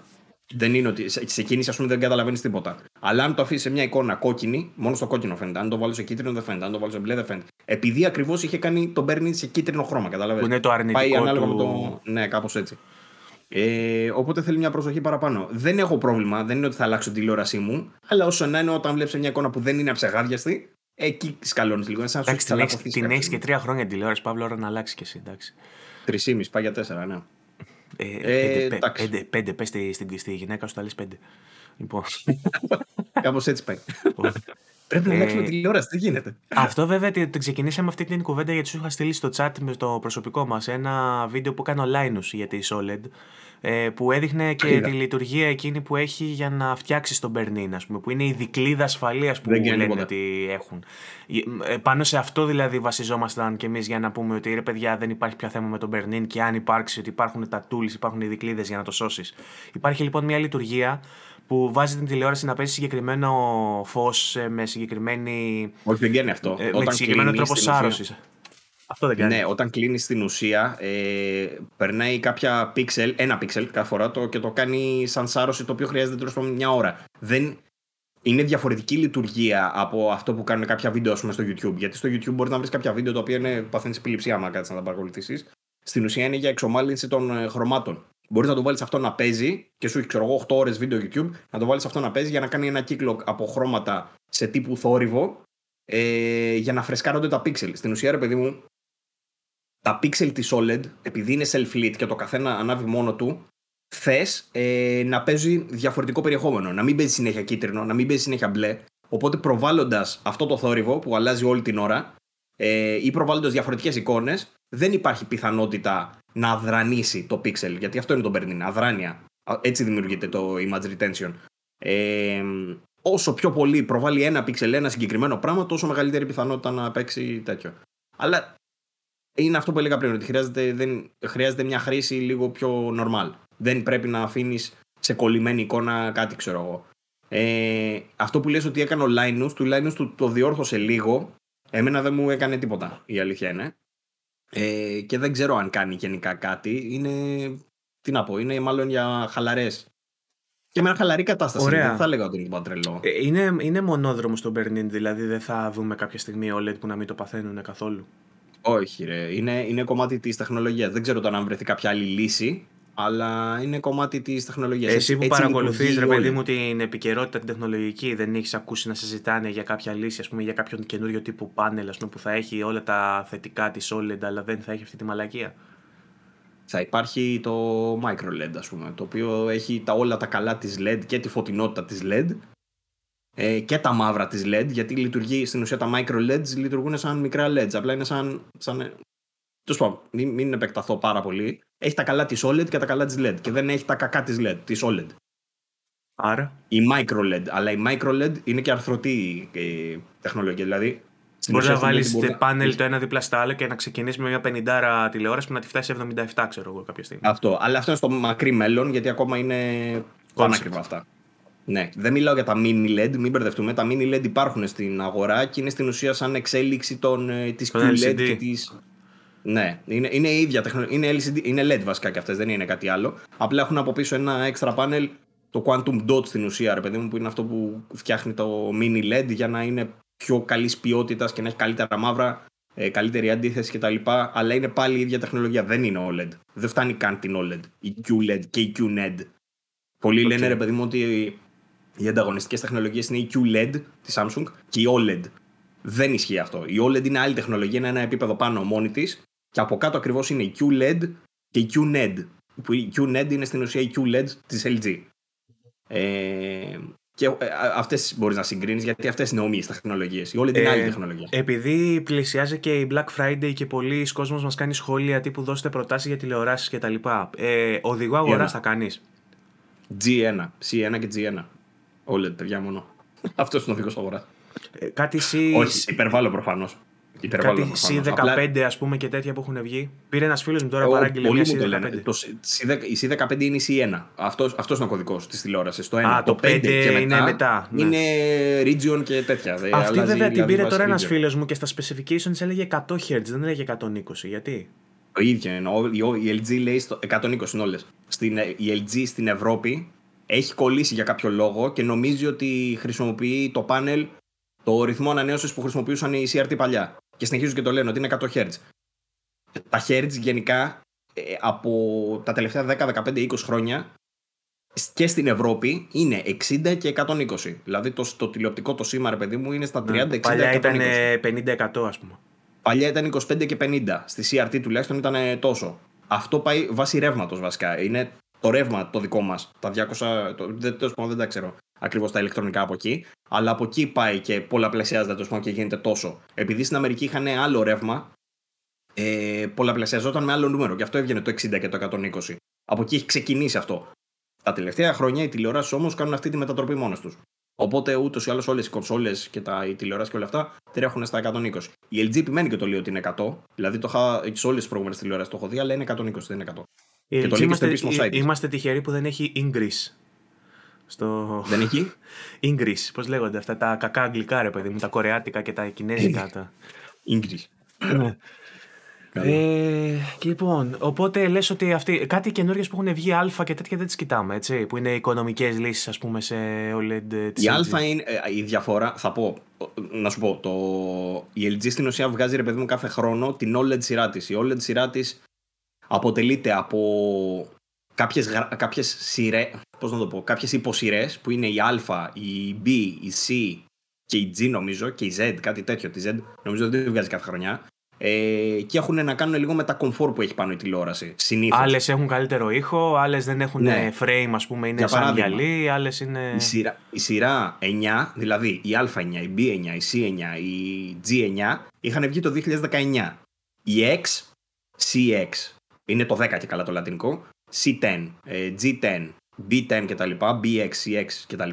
Αυτές είχαν βγει το 2020. Το 2021 βγήκε η 1. Γι' αυτό πολλοί μπερδεύονται. Σου λέει, κάτσε, πέρσι ήταν η 6, φέτος είναι η 1. Ναι, η 1 είναι το 2021. Λογικά του χρόνου θα βγει η C2, ας πούμε, κάπως έτσι. Ε, και πάλι υπάρχουν οι σειρές A, B, C κτλ. Όσο πιο πίσω, δηλαδή όσο, η Α, ας πούμε, είναι πιο φθηνή. Η B έχει κάποια επιπλέον χαρακτηριστικά. Η C είναι ακόμα λίγο πιο πλούσια, κάπως έτσι. Το top τους είναι νομίζω η Z, αλλά είναι πολύ πιο ακριβή. Είναι φάση 10.000 ξέρω εγώ. Αλλά η καλύτερη μέση, μέση ας πούμε, που είναι και η best seller τους είναι η B και η C συνήθως. Γιατί, για παράδειγμα, η C πέρσι ε, έχει το, η C6 για παράδειγμα έχει το ίδιο πάνελ με τη C1. Αυτή όμως που έχει το φετινό καλύτερο πάνελ που είναι το, το νέας γενιάς στο πάνελ ας πούμε είναι η G. Για, για κάποιο λόγο φέτος ας πούμε έβαλαν το καινούριο του πάνελ μόνο στη G1.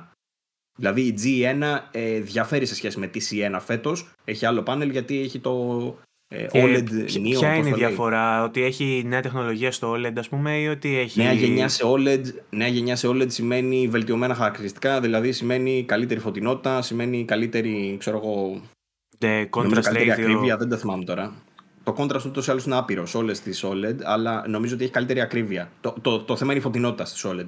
Η G έχει εμφανώς καλύτερη φωτεινότητα. Πέρσι, για παράδειγμα, η BX με τη CX είχαν κάποια διαφορά.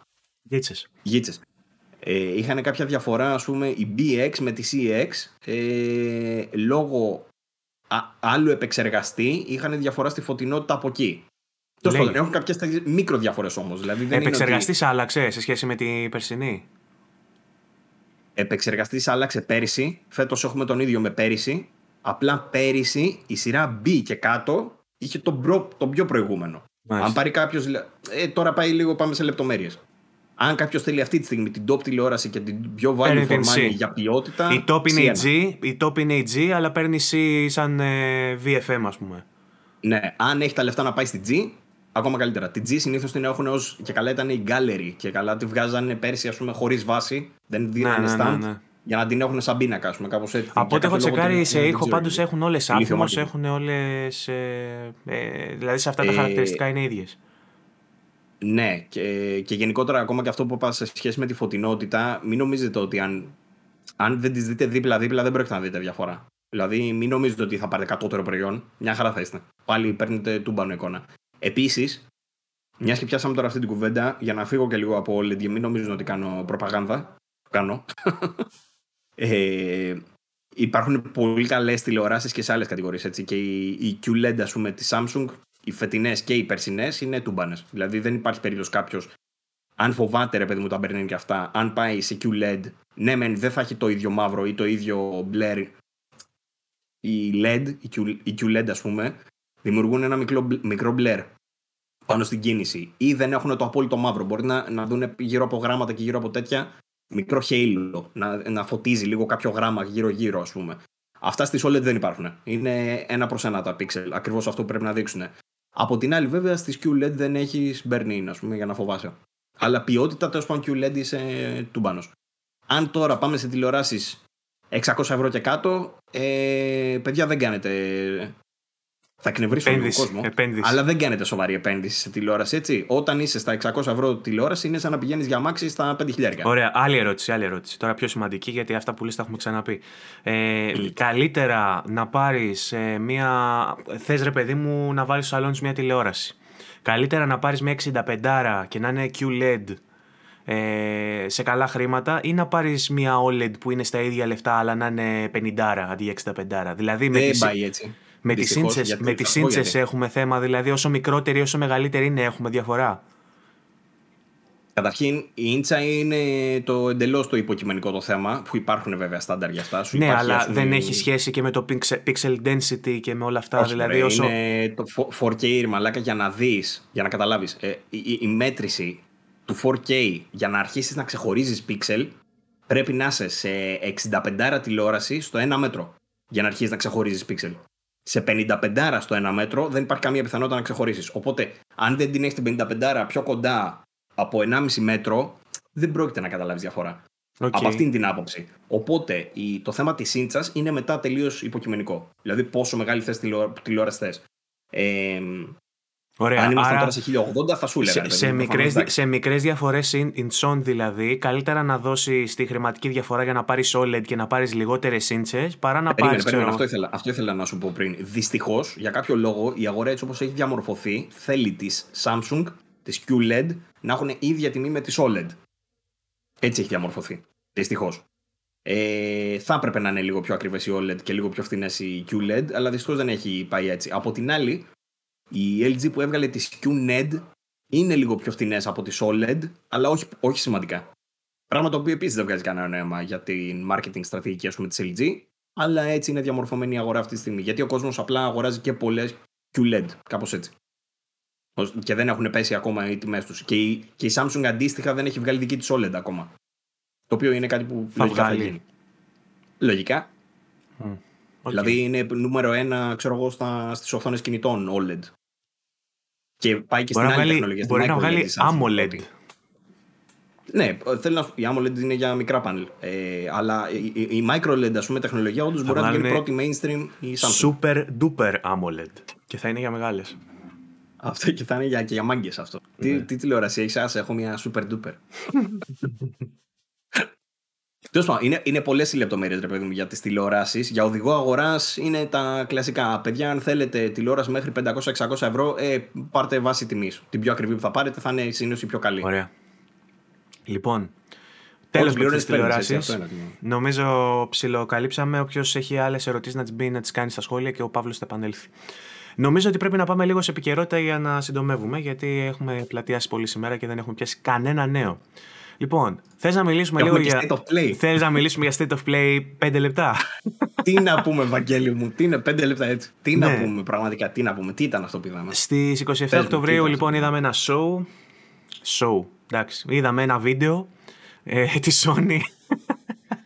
ε, με κάποια trailers. Εντάξει, η αλήθεια είναι ότι περιμέναμε ότι δεν θα δούμε first party τίτλους, ότι θα βλέπουμε third party, αλλά δεν μπορώ να πω ότι είναι αυτό που θα Περίμενες; ήθελα να δω.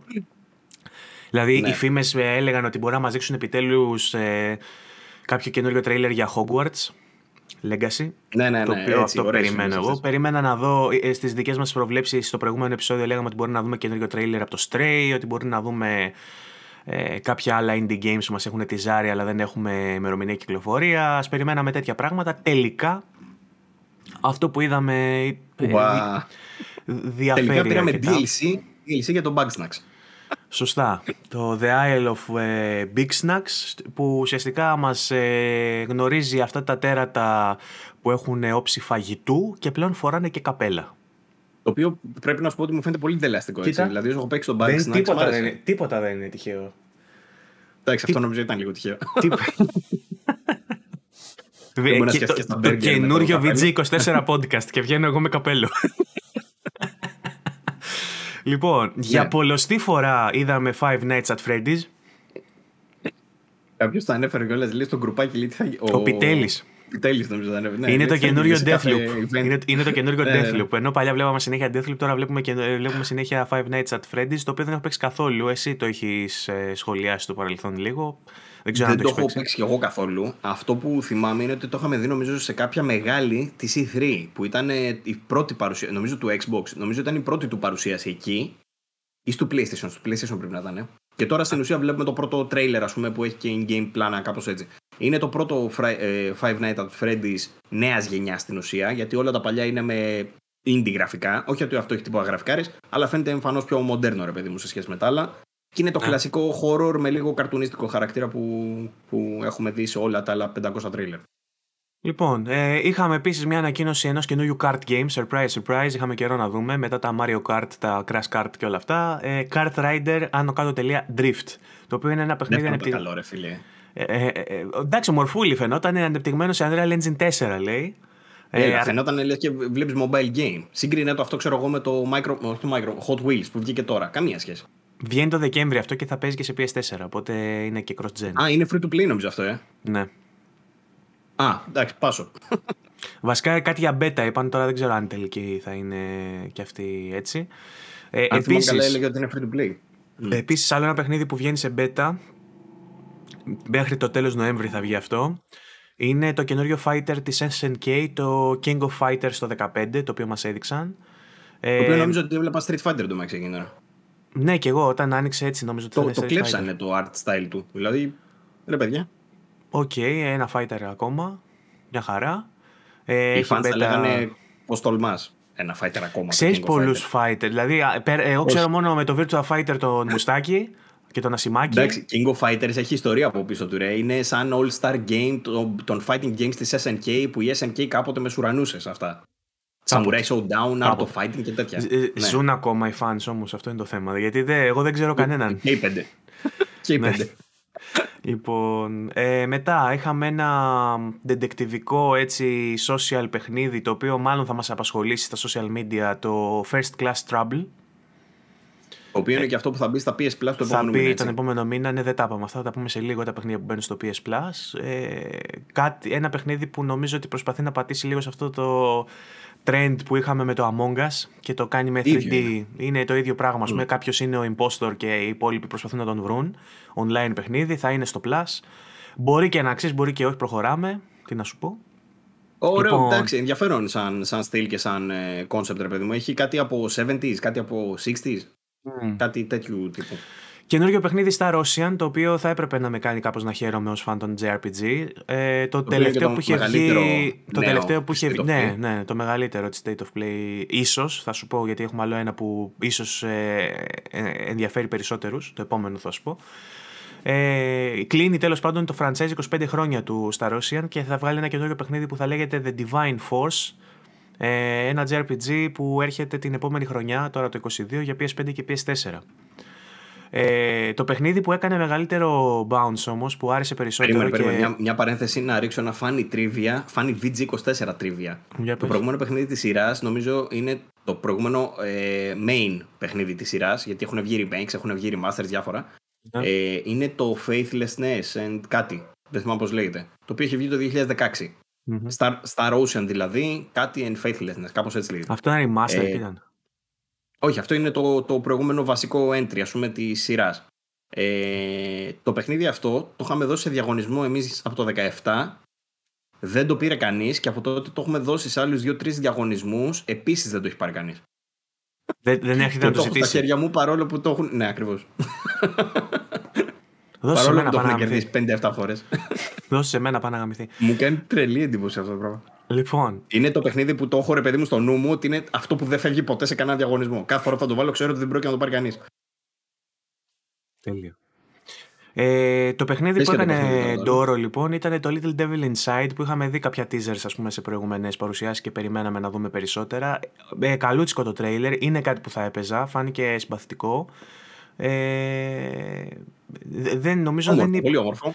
νομίζω δεν λέει πότε θα κυκλοφορήσει. Είπε πότε θα κυκλοφορήσει. Δεν λέει. Ε, αυτό ήταν το θέμα. Ρε, επειδή έχουμε 2022 νομίζω. Ναι, 2022 για PS4 και PS5. Λέει. Α, ναι, 22. Ε, έχουμε ξαναδεί τρέιλερ από αυτό, απλά δεν είχαμε δει τόσο ολοκληρωμένο και είχαμε και πολύ καιρό να το δούμε. Περιμέναμε όλοι τώρα να μας δώσει συγκεκριμένη ημερομηνία, ξέρεις, γιατί το περιμένουμε. Ε, ε, πόσα χρόνια το βλέπουμε αυτό, έτσι, και δεν έχει βγει ακόμα. Ναι. Ε, οπότε πάλι το ότι δεν δώσαν ημερομηνία και το αφήσαν και για το τέλος κιόλα στη State of Play, ξέρω εγώ που ήταν wow.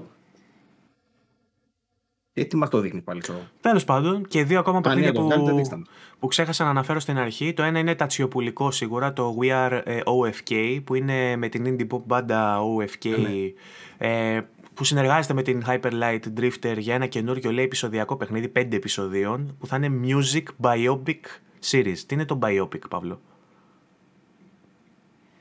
Ό,τι ξέρεις. Okay. Ε, βιοπικό. Και το άλλο είναι το Deathverse, το Let It Die, που είναι ένα multiplayer survival action game, ε, χτισμένο γύρω από ένα reality game show. Ε, το Let It Die είχε βγει στο PS4 το 2016. Είναι ένας free-to-play τίτλος από τον Suda, Suda 51, αν θυμάμαι καλά, Grasshopper πρέπει να ήταν. Ε, και το έβγαλε η. Δεν θυμάμαι ποια ήταν η publisher τέλος πάντων. Ο ίδιος publisher τώρα, με άλλον developer όμως, ή νομίζω που ήταν code developer, κάτι τέτοιο. Ε, βγάζει τώρα κάτι που είναι σαν sequel, που είναι στην ουσία το Let It Die για τη νέα γενιά, που είναι το Deathverse.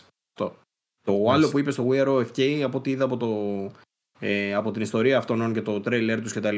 Ε, φαίνεται να είναι κάτι σαν το Artful ε, Escape. Ε, ε, τέτοια εντύπωση μου έδωσε. Απλά θα είναι σε επεισόδια. Μάλιστα.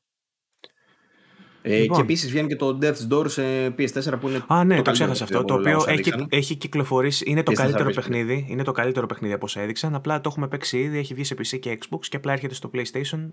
Σημαντική κυκλοφορία γιατί ήταν κρίμα που δεν υπήρχε και, στο, και στο, στην πλατφόρμα της Sony. Εξαιρετικό παιχνίδι αυτό. Καλά κάνει και βγαίνει. Δεν θυμάμαι πότε βγαίνει βέβαια. Ε, Μόλις το έκλεισα το, το, tab. Δεν πειράζει. Έχω την εντύπωση ότι βγαίνει μέσα στο Νοέμβρη πάντως. Ναι, λογικό. Λοιπόν, ε, να πούμε για τα παιχνίδια του Plus που μπήκανε, γιατί τα αναφέραμε πριν λίγο, ε, που θα είναι διαθέσιμη την Τρίτη, δηλαδή εσείς θα βλέπετε Δευτέρα αύριο. Ε, και μιλάμε για τα Knockout City. Τι είναι το Knockout City, έχεις ιδέα; Ναι, είναι free to play τίτλος. Ε, έχω την εντύπωση, ε, παλιά νόμιζα ότι είναι σαν το Fortnite, μετά νόμιζα ότι είναι σαν το, σαν το άλλο που είχε βγάλει η Ubisoft, το Hyper, Hyper, δεν θυμάμαι πώς λέγεται καν. Αλλά από ό,τι φαίνεται είναι καλύτερο. Ναι, Hyperspace. Αλλά από ό,τι φαίνεται είναι καλύτερο. Ε, έχει πολύ καλύτερες βαθμολογίες και γενικότερα για τέτοιου τύπου παιχνίδι ε, προτείνεται. Mm. Έχει, έχει, καλές, έχει οχτάρια δηλαδή σκέψου. Για τέτοιο παιχνίδι το οχτάρι είναι άντε γεια, έτσι. Mm. OK, okay, αυτό είναι το ένα. CA, για για τη CA, με, νομίζω το είχε και στο EA Play, κάτι τέτοιο. Ή, νομίζω ήταν, ήταν επί πληρωμή και είπανε μετά ότι θα το κάνουν free to play, κάτι τέτοιο. Δεν νομίζω να είναι free to play. Πρόεδρος Εδεσαϊκού. Λοιπόν, αυτό το knockout λοιπόν είναι και cross-gen, παίζει και σε PS5 και σε PS4. Οπότε ε, αυτό τον μήνα έχουμε παιχνίδια που είναι και για 4 και για 5, όλα τα παιχνίδια που δίνονται. Ε, το δεύτερο είναι το First Class Trouble που μιλήσαμε νωρίτερα. Ε, το παιχνίδι αυτό που είναι σαν το Among Us ε, αλλά είναι 3D και με, ένα συγκεκριμένο concept λίγο διαφορετικό, multiplayer όμως που κάποιος κάνει τον impostor μάλλον και οι υπόλοιποι προσπαθούν να τον βρούνε. Ε, το τρίτο παιχνίδι που είναι για PS4 αλλά μέσω του backwards compatibility θα το παίξετε και στο PS5 είναι το Kingdoms of Amalur Re-Reckoning ε, είχε γίνει λίγο ντόρος με αυτό όταν είχε κυκλοφορήσει. Είναι ένα σαν remaster, είναι remake. Νομίζω remaster είναι, Παύλο. Ε. Ναι, ε, remaster και το. Ε, καλό ναι. πάντως. Καλό και, καλό, και το βασικό παιχνίδι καλό και το remaster είναι ε, ok κομπλέ. Ναι, και φυσικά έχουμε και με βάση την ανακοίνωση που έγινε τώρα πρόσφατα ότι θα έχουμε και VR παιχνίδια στο PS Plus ναι. ε, Collection. Ε, μπαίνουν για PlayStation VR τα The Persistence, το The Walking Dead Saints and Sinners, το οποίο είναι πολύ καλό παιχνίδι, νομίζω. Το, αυτό το Walking Dead ναι. που συζητούσαμε, το, το καλό είναι. Σωστά. Ε, και το Until You Fall. Οπότε πολύ καλός μήνας για όσους έχουν VR, γιατί παίρνουν πολύ καλά παιχνίδια. Ε, δύο είναι online... νομίζω επειδή, λόγω επαιτίου του VR, επειδή έκλεισε τα πέντε χρόνια είχαν πει. Ε. Ναι. Ε, mm. Δεν θα έχει από εδώ και πέρα πάλι VR παιχνίδια στο, στο Plus. Εγώ κάτι τέτοιο είχα διαβάσει, ότι θα έχει και VR. Ε, Τρεις επιπλέον τίτλους τέλος πάντων λόγω της επαιτίου. Δεν ξέρω αν θα το συνεχίσει αυτό. Μου διαφεύγει αυτή τη στιγμή. Δύο παιχνίδια online και το Kingdoms of Amalur. Ε, εγώ να σου πω βέβαια ότι τον επόμενο μήνα στις 10 του μήνα, νομίζω, λίγη η συνδρομή μου του PS Plus και επιστρέφουμε στα παλιά καλά μποϊκοτάζ. Θα αρχίσω να σας λέω πάλι για το πώς δεν πρέπει να βάζετε PlayStation Plus από εδώ και πέρα. Γιατί τόσο καιρό δεν μπορούσα να το πω και να μπαίνει ο άλλος στο προφίλ μου και να βλέπει το σταυρό τον κίτρινο δίπλα από το όνομά μου. Ε, Τώρα που δεν θα το βλέπει, θα μπορώ να λέω: Εγώ δεν βάζω PS Plus. Δεν, είναι, είναι σκατά η υπηρεσία και δεν τη βάζω, ξέρω. Όσο είχες βάλει εξάμεινο; Όχι, τότε που πήρα το PS5 πάνω στον παρορμητισμό μου που ήμουν στον Κοτσόβολο και ήμουνα έλα, βάλε, βάλε, βάλε. Είχα, είχα βάλει και PS Plus μαζί. Και... Δεν έχει κανένα παιχνίδι να παίζεις από PS Plus που το χρειάζεσαι; Όχι. Ούτε multiplayer; Όχι. Με, μόνο FIFA που παίζω, αλλά μάλλον θα μείνει η ομάδα χωρίς αρχηγό στο Pro Clubs. Πάντως εγώ δεν βάζω άλλο. Εκτός άμα κάνει καμιά προσφορά στο Black Friday και μου δίνουν 10 ευρώ για να το βάλω, τότε μπορεί. Ε, Τέλεια. Λοιπόν, αυτά να σου το... αναφέρω και τα, τα Games with Gold, μιας και τα πιάσαμε αυτά. Ναι, ναι, για πες, γιατί δεν έχω ιδέα ποια είναι. Λοιπόν, βγήκαν χτες βράδυ, αργήσαν για κάποιο λόγο, δεν ξέρω γιατί. Ε, χάλια είναι. Χειρότερα δηλαδή από το PlayStation. Και το PlayStation, και το PlayStation δεν είναι σοβαρά. Αλλά τα Games with Gold, όντως, τους τελευταίους μήνες πάνε από το κόστος χειρότερο. Ε, όχι ότι δεν, δεν θα τα παίζαμε για κανένα λόγο, αλλά τέλος πάντων. Το ένα είναι το Moving Out, ε, που θα είναι διαθέσιμο για Xbox One και Xbox Series X, S, ε, δημιουργήσε ένα φοβερό πλάνο τώρα στο τέτοιο γιατί ήταν το μπουκάλι, φαινόταν το στόμιο, έκανε κενό μετά και μετά ήταν το, ο πάτος του. Ήταν φοβερό αυτό. Ήταν σαν sorcery που θα λέει και ο Drexler. λοιπόν, ε, το Moving Out είναι το ένα το παιχνίδι. Διασκεδαστικό τύπου Overcooked. Ε, για multiplayer κυρίως, αλλά παίζει και single player, όπου μεταφέρεις σε έπιπλα. Είχα παίξει την πρώτη πίστα, δεν μου άρεσε η αλήθεια είναι. Αλλά δεν έκατσα και πολύ να το ψάξω. Δηλαδή δεν είχα την υπομονή όταν το έπαιξα για να δω αν όντως είναι τόσο διασκεδαστικό όσο το Overcooked. Αλλά αμφιβάλλω. Όπως και να έχει, το ένα είναι αυτό. Το άλλο το παιχνίδι που μπαίνει είναι το ε, Dead. Συγγνώμη, δεν βλέπω τι λέει. Dead. Τα άλλα τα γελιά, βγάλε τα αυτά, βάλε τα άλλα. Deadlands. Ποιο Deadlands, ρε φίλε; Α, Kingdom, Kingdom Two Crowns. Δεν ξέρω γιατί έχει άλλο εξώφυλλο. Okay. Μάλλον δεν βλέπω εγώ καλά το εξώφυλλο. Όπως και να έχει. Το Kingdom Two Crowns είναι ένα τύπου action RPG 2D side scrolling pixel art παιχνίδι. Όμορφο pixel art, παρόλο που τα συγχαίρω με αυτά από τα βάθη της καρδιάς μου. Αυτό είναι σχετικά όμορφο για αυτό που κάνει τέλος πάντων και λένε ότι έχει και πολύ βάθος. Καλό παιχνίδι, λένε γενικά. Αλλά pixel art, έτσι. Ε, αυτά είναι τα δύο παιχνίδια για Xbox One και τα λοιπά και πάνω. Για Xbox 360 τα δύο παιχνίδια, το ένα είναι το Rocket Knight που είναι ένα παλιό παιχνίδι λέει, του Mega Drive, ούτε που το θυμάμαι, ε, που έκανε ένα reimagine η Konami ε, και το έβγαλε στο Xbox 360. Το είδα στο βίντεο, φαίνεται διασκεδαστικούλη. Είναι από αυτά τα παιχνίδια που θα μπορούσε να έχει βγει και τώρα, ας πούμε. Θα έλεγε κανείς, με πιο απλά γραφικά.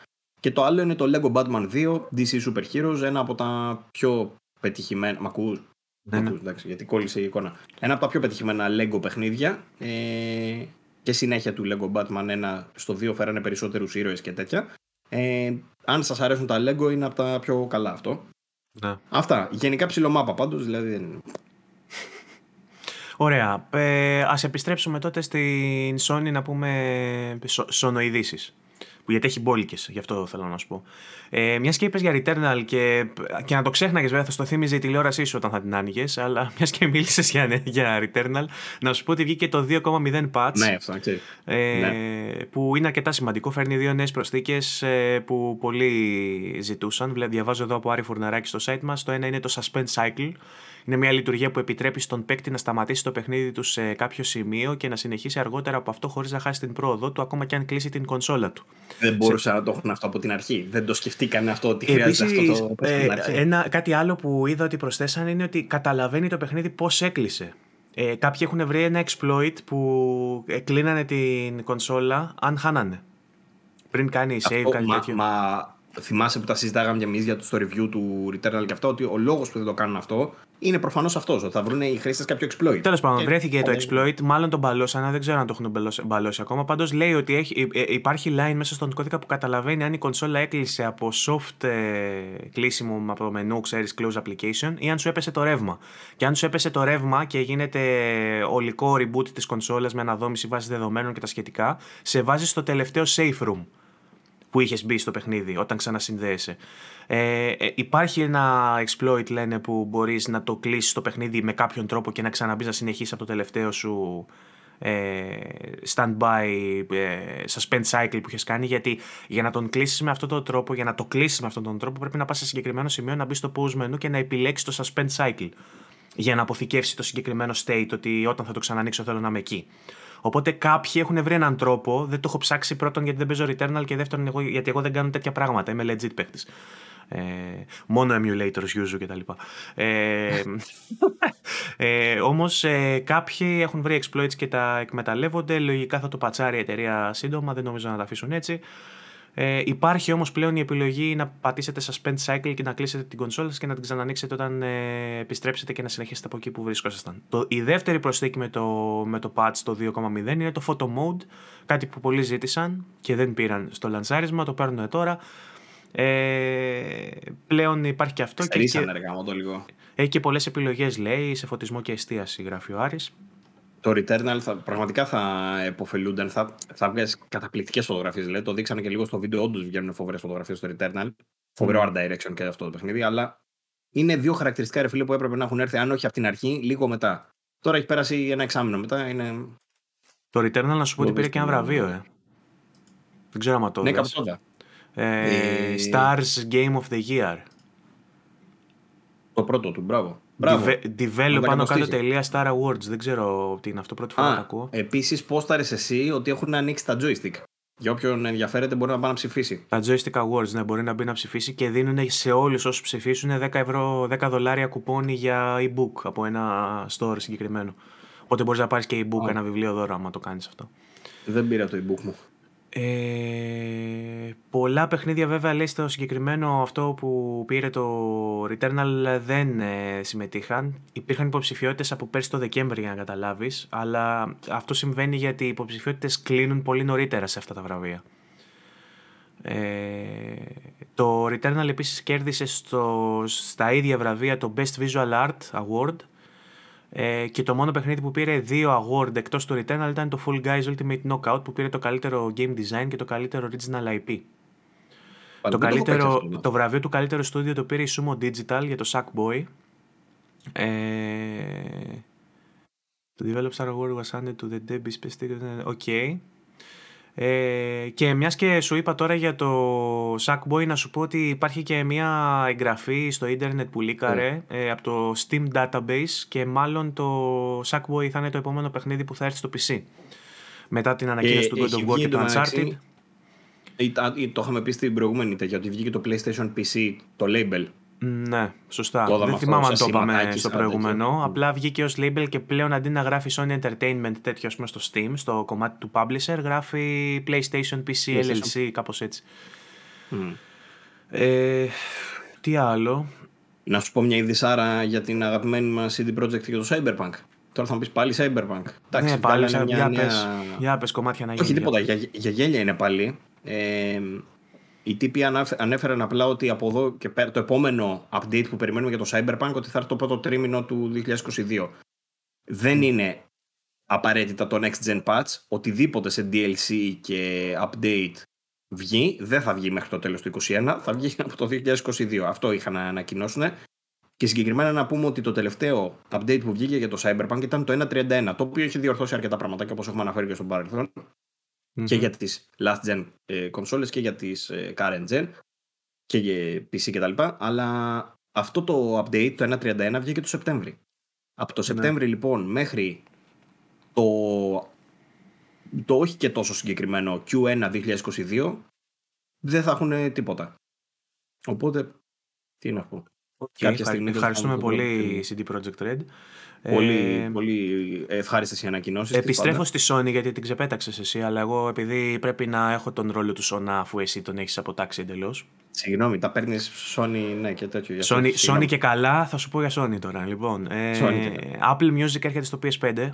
Δεν ξέρω πόσους νοιάζει, πόσους έχουν ήδη. Apple. Α, ήρθε. ήρθε ήδη. Ε, λοιπόν, ε, Apple TV χρησιμοποιώ μόνο από Apple. Τώρα Apple Music δεν χρησιμοποιούσα, δεν ξέρω αν αξίζει. Νομίζω αυτό είναι συνδρομητικό. Apple έτσι. TV δίνει και ένα εξάμεινο. Ναι, συνδρομητικό. Δίνει και το ένα έχουμε πει αυτό για το εξάμεινο. Με το PlayStation 5, όσοι έχουν PlayStation 5 και Plus, παίρνουν. Ένα να μπει, έχει σειράρες μέσα στο Apple TV, το έχουμε ξαναπεί. Σειράρες, ποιοτητάρα και τα. ναι. Ε, λοιπόν, επίσης, ε, είχαμε οικονομικά δεδομένα για Sony και PlayStation, δεν ξέρω αν τα δες. Συγγνώμη, πετάχτηκε τώρα μπροστά μου και θα απλά το αναφέρω ότι το Knockout City θα πάρει upgrade ε, για PS5 και Xbox Series X. Τσάμπα.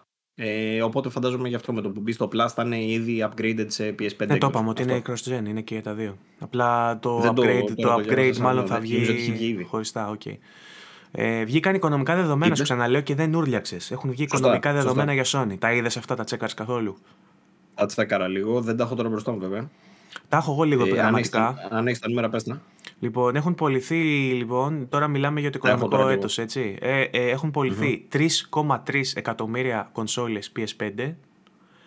Ε, γενικά PlayStation νομίζω 13,4 εκατομμύρια worldwide. 200.000 PS4 ες, ναι, lifetime sales ε, έφτασαν 116,6 τα βλέπεις έτσι όπως τα βλέπω εγώ ή έχεις άλλα νούμερα; Ε, Eurogamer έχω μπροστά μου αυτή τη στιγμή. Ναι, για πες και εσύ. Οπότε δεν τα έχω αυτά. Ε, το βασικό είναι ρε παιδί μου ότι αυτό που λες ότι αυξήθηκαν οι πωλήσεις του PlayStation σε σχέση με το προηγούμενο τρίμηνο ε, και είναι σημαντικό γιατί ξέρουμε ότι βελτιώνεται μάλλον η διαθεσιμότητα. 76,4 76 εκατομμύρια παιχνίδια για PS4 και PS5 πωλήθηκαν. Ε, αυτό. Ναι. Α, και το 70% αυτών είναι ψηφιακά. Τέλεια. Τρελό αυτό. Ε, το, αυτό. το revenue, το κέρδος που είχαν για το Q2 ήταν 5,86 billion δολάρια, δισεκατομμύρια, 5,8 δισεκατομμύρια δολάρια. 62% λέει ήταν το digital software ratio, αυτό διαβάζω εγώ, δεν ξέρω που το στο 70. Λέει 62 εδώ πέρα. Ε... Κάποιο, κάπου το διάβασα σε σχόλιο, μπορεί μάλλον να έχεις δίκιο εσύ τώρα. OK. Okay. 47,2 million subscribers στο PS Plus. Βάλτε 47,11999 γιατί χάσατε έναν μόλις. Για μένα λέω, ξέρω. Παραλίγο, παραλίγο. Ε, ρεκόρ σημείωσε λέει το revenue στο PS Store, software και service ε, που πουλήσανε, το κέρδος τους τέλος πάντων. Ε, και ε, ο μηνιαίος λέει user average έχει ξοδέψει ε, 36,27 δολάρια. Δηλαδή, κατά μέσο όρο ο χρήστης του PlayStation ξοδεύει το μήνα 36 δολάρια. Not bad, θα λέγει κάποιος. Μάλιστα. Ε, αυτά έχω μπροστά μου εγώ από οικονομικά δεδομένα. Δεν ξέρω αν έχεις κάτι άλλο. Ε, όχι, εντάξει, αυτά ε, μια χαρά. Παραμένει το PlayStation το νούμερο ένα brand της Sony, το νούμερο ένα τμήμα σε κερδοφορία. Είναι το, το concept. Δηλαδή, όταν σκεφτόμαστε Sony πλέον είναι το PlayStation Okay. Αυτό ίσως όλα αυτά που είπαμε βέβαια για τη Sony τα περίμενες. Περίμενες ότι ένα από τα πιο κερδοφόρα παιχνίδια της Ubisoft όμως θα είναι το Assassin's Creed Valhalla. Αρέσει ο τρόπος που το έδεσες. Για πες μας γι' αυτό. Ε, σύμφωνα με την έκθεση κερδών, λοιπόν, διαβάζω εδώ από την Αγγελική την Γοργορίνη, γιατί πρέπει να διαβάσουμε και ένα άρθρο σε κάθε podcast, δεν γίνεται να μην την αναφέρουμε. Ε, για το δεύτερο τρίμηνο, ε, το Assassin's Creed Valhalla αποτελεί το δεύτερο περισσότερο ε, κερδοφόρο παιχνίδι. Ε, το οποίο είχε περιγραφεί προηγουμένως ως το μεγαλύτερο λανσάρισμα για, για οποιοδήποτε παιχνίδι Assassin's Creed έως και σήμερα και κατέφερε να φτάσει σε αυτό το σημείο σε λιγότερο από 12 μήνες, με την επέτειο του ενός έτους να είναι στις 10 Νοεμβρίου. Κλείνει ένα χρόνο λοιπόν το Valhalla 10 Νοεμβρίου. Η Ubisoft μάλιστα αναφέρει πως ο τίτλος έχει ξεπεράσει το Odyssey από την κυκλοφορία του μέχρι και τώρα. Δηλαδή οι πωλήσει του Odyssey από τότε που βγήκε μέχρι τώρα είναι λιγότερες πλέον από του Valhalla που έχει ξεκινήσει να πουλάει πέρσι, μέσα σε ένα χρόνο. Ενώ το άλλο είναι τρία χρόνια. Πώς είναι. Ναι. Ε, επιπλέον λέει η Ubisoft σχεδιάζει να παραδώσει το εξαιρετικό νέο περιεχόμενο, ιδιαίτερα το δεύτερο. Εξ, ε, ιδιαίτερα λέω. Ε, ναι, sorry, εγώ το διάβασα λάθος. Έχει τέλος πάντων ένα expansion το παιχνίδι το οποίο αναμένουμε και θα βγει το δεύτερο εξάμενο του τρέχοντος οικονομικού έτους. Ε, και δεδομένου ότι λύγει το Μάρτιο του 2022, μας δίνει ένα πιο συγκεκριμένο παράθυρο κυκλοφορίας. Άρα μέχρι τις 31 Μαρτίου του 2022 θα το έχουμε δει μάλλον το expansion ε, το οποίο θα λέγεται Dawn of Ragnarok ε, που βάσει διαρροών λέει θα είναι και η επόμενη προσθήκη στο περιεχόμενο. Ε, οπότε περιμένουμε μέχρι το Μάρτιο να το expansion. Το Season Pass νομίζω είναι σε προσφορά αυτή τη στιγμή στο store από 40 ή 45 ευρώ νομίζω έχει 30. Ξέρεις τι, μια μέρα, μια μέρα μου ήρθε έτσι μια διάθεση να παίξω Valhalla και να παίξω και Far Cry 6 γιατί ναι μεν το έπαιξα 6 ώρες στο preview και δεν το αγόρασα γιατί έπαιξα πολλές ώρες, αρκετές ώρες για να πω ότι δεν το αγοράζω και βαριέμαι τώρα να παίξω τέλος πάντων άλλο.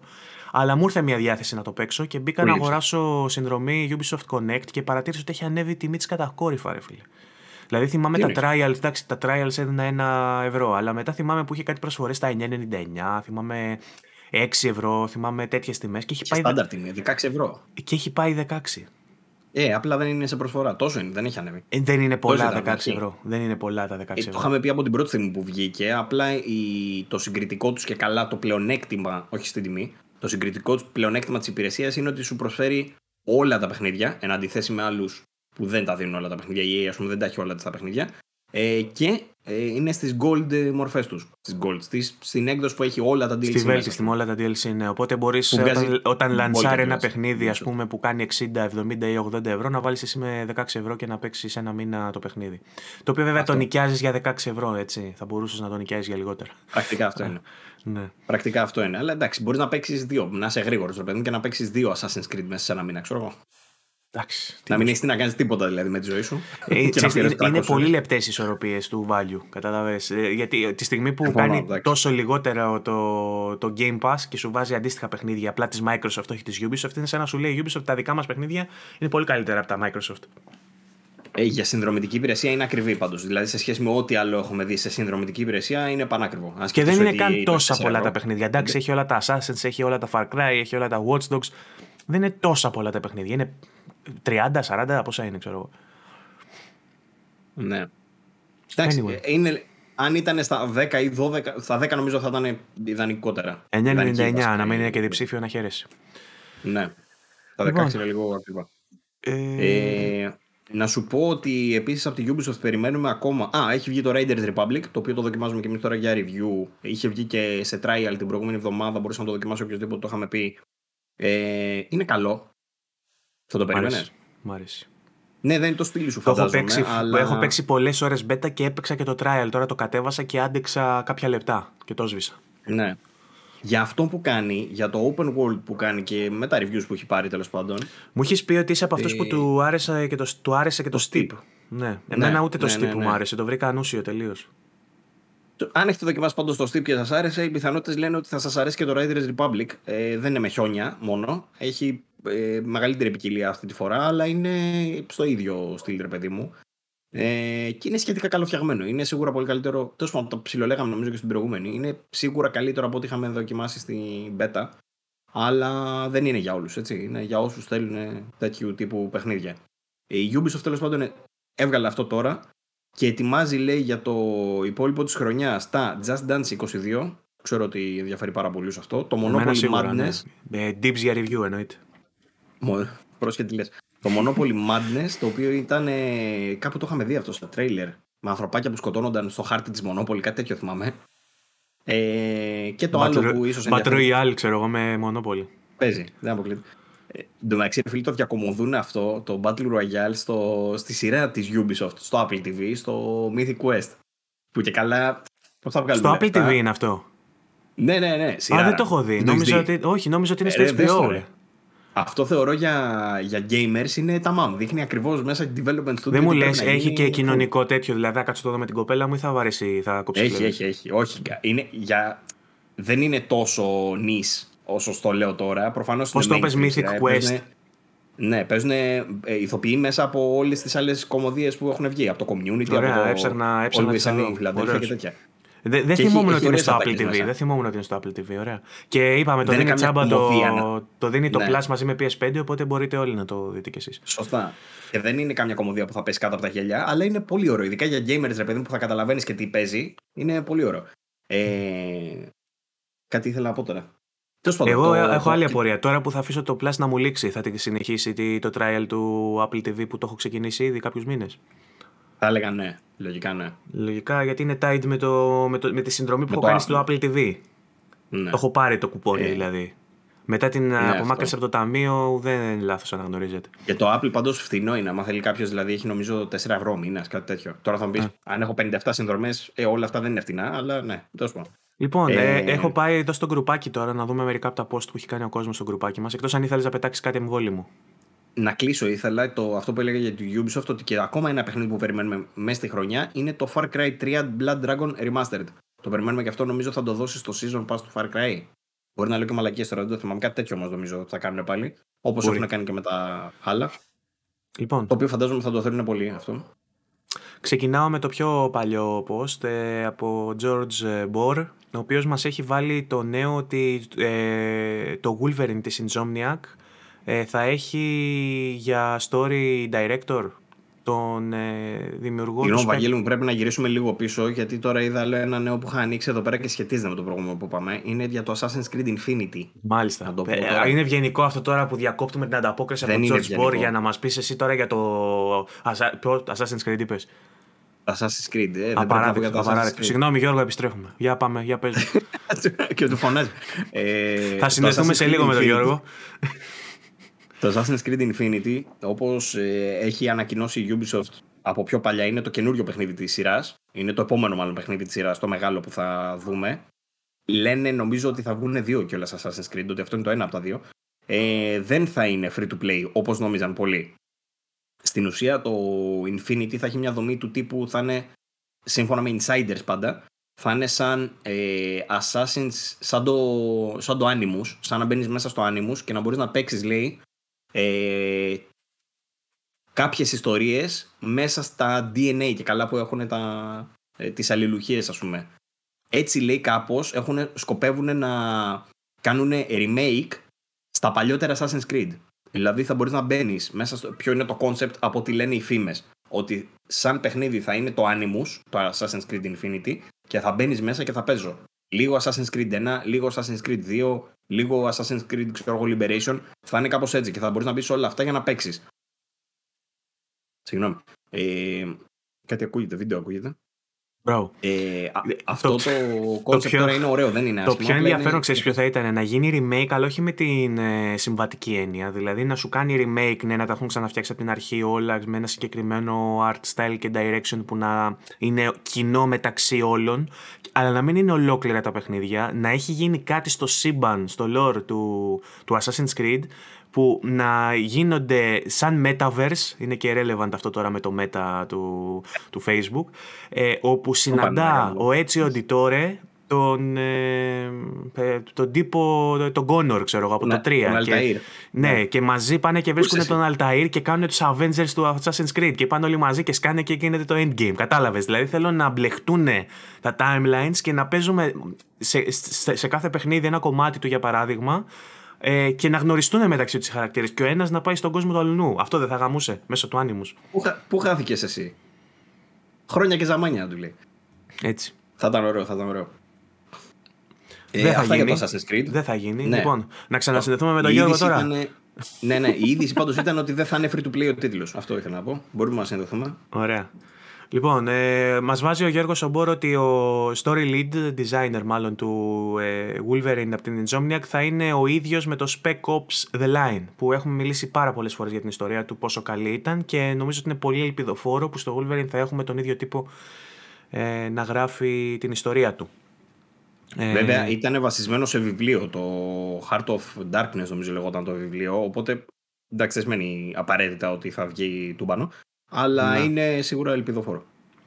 Λοιπόν, επόμενο post είναι από Λουκά Ιωαννίδη, ο οποίος μας έχει βάλει το τρέιλερ που βγήκε για το Halo, που είπαμε ότι θα το συζητήσουμε και δεν το κάναμε. Το Halo Infinite έβγαλε ένα βιντεάκι για το campaign, που λέγεται Campaign Overview. Δεν ξέρω αν το ε, τσέκαρες καθόλου. Α το βάλω να παίζει βασικά. Βεβαίως ε, και το τσέκαρα. Μην φάμε πάλι strike. Ε, άμα μας ρίξει, άμα ρίξεις strike και το Halo, θα πω στη Microsoft και θα πω τους Spencer. Spencer δεν τα πάμε έτσι. Εσύ έλεγες ότι είμαστε όλοι μια οικογένεια, ότι αγαπιόμαστε. Τι είναι αυτά. Ε, Γιατί η Rockstar, η Rockstar στο προηγούμενο μας ε, ξεφτύλισε. Μας έκανε strike στο trailer του Grand Theft Auto. Λες και θα του θα τους φάμε τα λεφτά με το Grand Theft Auto με 5 δευτερόλεπτα που δείξαμε. Ου στο διάλογο. Πάμε. Λοιπόν. Ε... Λοιπόν, το Halo έδειξε 6 ολόκληρα λεπτά. Είναι κάτι που περιμέναμε γιατί το campaign δεν το είχαν δείξει πολύ. Το είχαμε δει τελευταία φορά πέρυσι και δεν είχαμε δει πώς εξελίχθηκε μέσα στα χρόνια. Από πέρυσι μέχρι φέτος. Ε, οπότε περιμέναμε να το δούμε, ρε παιδί μου, μιας και το παιχνίδι πλησιάζει η κυκλοφορία του. Ε, λογικά θα το έχουμε και στα χέρια μας σχετικά σύντομα. Εν αντίθεση με άλλα παιχνίδια της Microsoft. Το, το Halo. Γιατί θα το έχουμε; Ε, όταν λέω σύντομα δεν εννοώ αύριο, εννοώ μέσα Όταν βγει εννοείς, την πρώτη μέρα που θα βγει. Όχι, Microsoft στέλνει νωρίτερα. Και το Age of Empires πήραμε νωρίτερα, απλά δεν το πήραμε τόσο νωρίτερα. Το πήραμε πέντε μέρες νωρίτερα. Οπότε έπρεπε να έχουμε ήδη και το Forza Horizon δηλαδή. Ναι, το Forza από ό,τι φαίνεται δεν θα το έχουμε, γιατί Μάλιστα. βγαίνει σε μια εβδομάδα, οπότε δεν. Ευχαριστούμε. Ε, ναι, κρίμα, θα λέγει κανείς. Το καλύτερο σας παιχνίδι, δεν πειράζει. Να είστε καλά. Θα το ε, περιποιηθούμε, αλλά, δεν αλλά το Halo παρόλα αυτά φαίνεται ότι το τσεκάρουν περισσότερο, επειδή γιατί έχουμε συμπληρώσει κάτι αιτήσεις και τέτοια για να μας στείλουν ε, υλικό τέλος πάντων. Ε, αυτό που είδαμε από το τρέιλερ το πρώτο πράγμα που πρέπει να πούμε είναι σίγουρα ότι είναι βελτιωμένο σε σχέση με αυτό που είδαμε πέρυσι. Νομίζω ότι μπορεί να το αντιληφθεί οποιοδήποτε. Είναι όμως εντυπωσιακό. Εγώ δεν ήμουν ποτέ φίλος της σειράς, το έχω ξαναπεί. Δεν εντυπωσιαστικά από όλα τα σημεία. Παρ' όλα αυτά, επειδή τα έχω παίξει όλα τα Halo, ρε παιδί μου, και έχω νιώσει κάπως το έπος που λένε, ε, ξεκινώντας, ας πούμε, το τρέλερ, όντως κάτι μου έκανε το μόνο που βλέπω να γράφεις παντού είναι ότι θες να δεις τι απέγινε η Κορτάνα. Μόνο αυτό σε νοιάζει. Ναι. Και θέλω να δω και τι απέγινε η Κορτάνα και θέλω να δω και πώς ε, έχουν εξελίξει το gameplay. Γιατί η αλήθεια είναι ότι είμαι φαν του Halo του 4 και του 5. Φαν.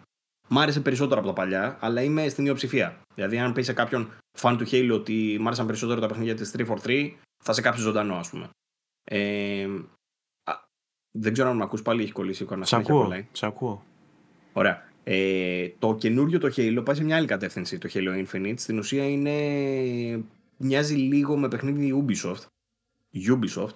Γιατί δείχνει χάρτη με σημεία που πρέπει να πας να ξεκλειδώσεις και να πολεμήσεις και να βρεις διάφορα πράγματα και φαίνεται σαν να το έχουν κάνει open world στην ουσία. Δεν ξέρουμε αν θα είναι έτσι ακριβώς. open world. Ε, αλλά δεν ξέρουμε αν θα είναι έτσι ακριβώς. Θα είναι λίγο πιο. Δεν νομίζω να είναι τόσο ανοιχτός όσο τα παιχνίδια τη Ubisoft. Νομίζω ότι θα το έχουν κάνει λίγο πιο. Δεν ξέρω πώς ακριβώς θα το έχουν κάνει. Εγώ καταλαβαίνω ότι είναι ένα παιχνίδι με πάρα πολύ content πλέον. Ε, εκεί είναι το σημείο που Ubisoftiζει. Ότι δηλαδή ε, θα σφίζει από πράγματα και ζωή μέσα. Τώρα η ζωή πόσο έμψυχη θα είναι, η άψυχη θα δείξει. Αλλά θα έχει πράγματα να κάνεις Και αυτό μου κάνει εντύπωση ότι είναι ένα Halo που σε τέτοιο εύρος δεν ξέρω αν το έχουμε ξαναδεί ποτέ στα, στα προηγούμενα παιχνίδια, σε τόσο μεγάλο σπαν. Ε, αλλά στο τεχνικό επίπεδο, αν και ήταν ένα, ένας, ένας κακός χαμός, ένα μπουρδέλο ήταν το αρχικό, ε, είναι, πιο, είναι βελτιωμένο, απλά δεν μπορώ να, να πω ότι εντυπωσιάζομαι. Για παιχνίδι cross-gen είναι ok, είναι καλό για παιχνίδι cross-gen, αλλά δεν, είναι, δεν, είναι το, selling point ας πούμε, δεν είναι το flagship παιχνίδι που θα πουλήσει κονσόλα αισθητικά και τεχνικά για να πει ότι κοιτάξτε τι κάνει το Series X ας πούμε. Αυτό το παιχνίδι θεωρώ ότι το βασικό του πρόβλημα είναι το art, το art direction του, επειδή ούτως ή άλλως αυτή είναι ταυτότητα της σειράς, όσο και να το εξελίξεις, πάλι θα έχει τα μεταλλικά τα κτίρια και τα τέτοια. Πόσο καλά να τα φτιάξουν, θα έλεγε κανείς.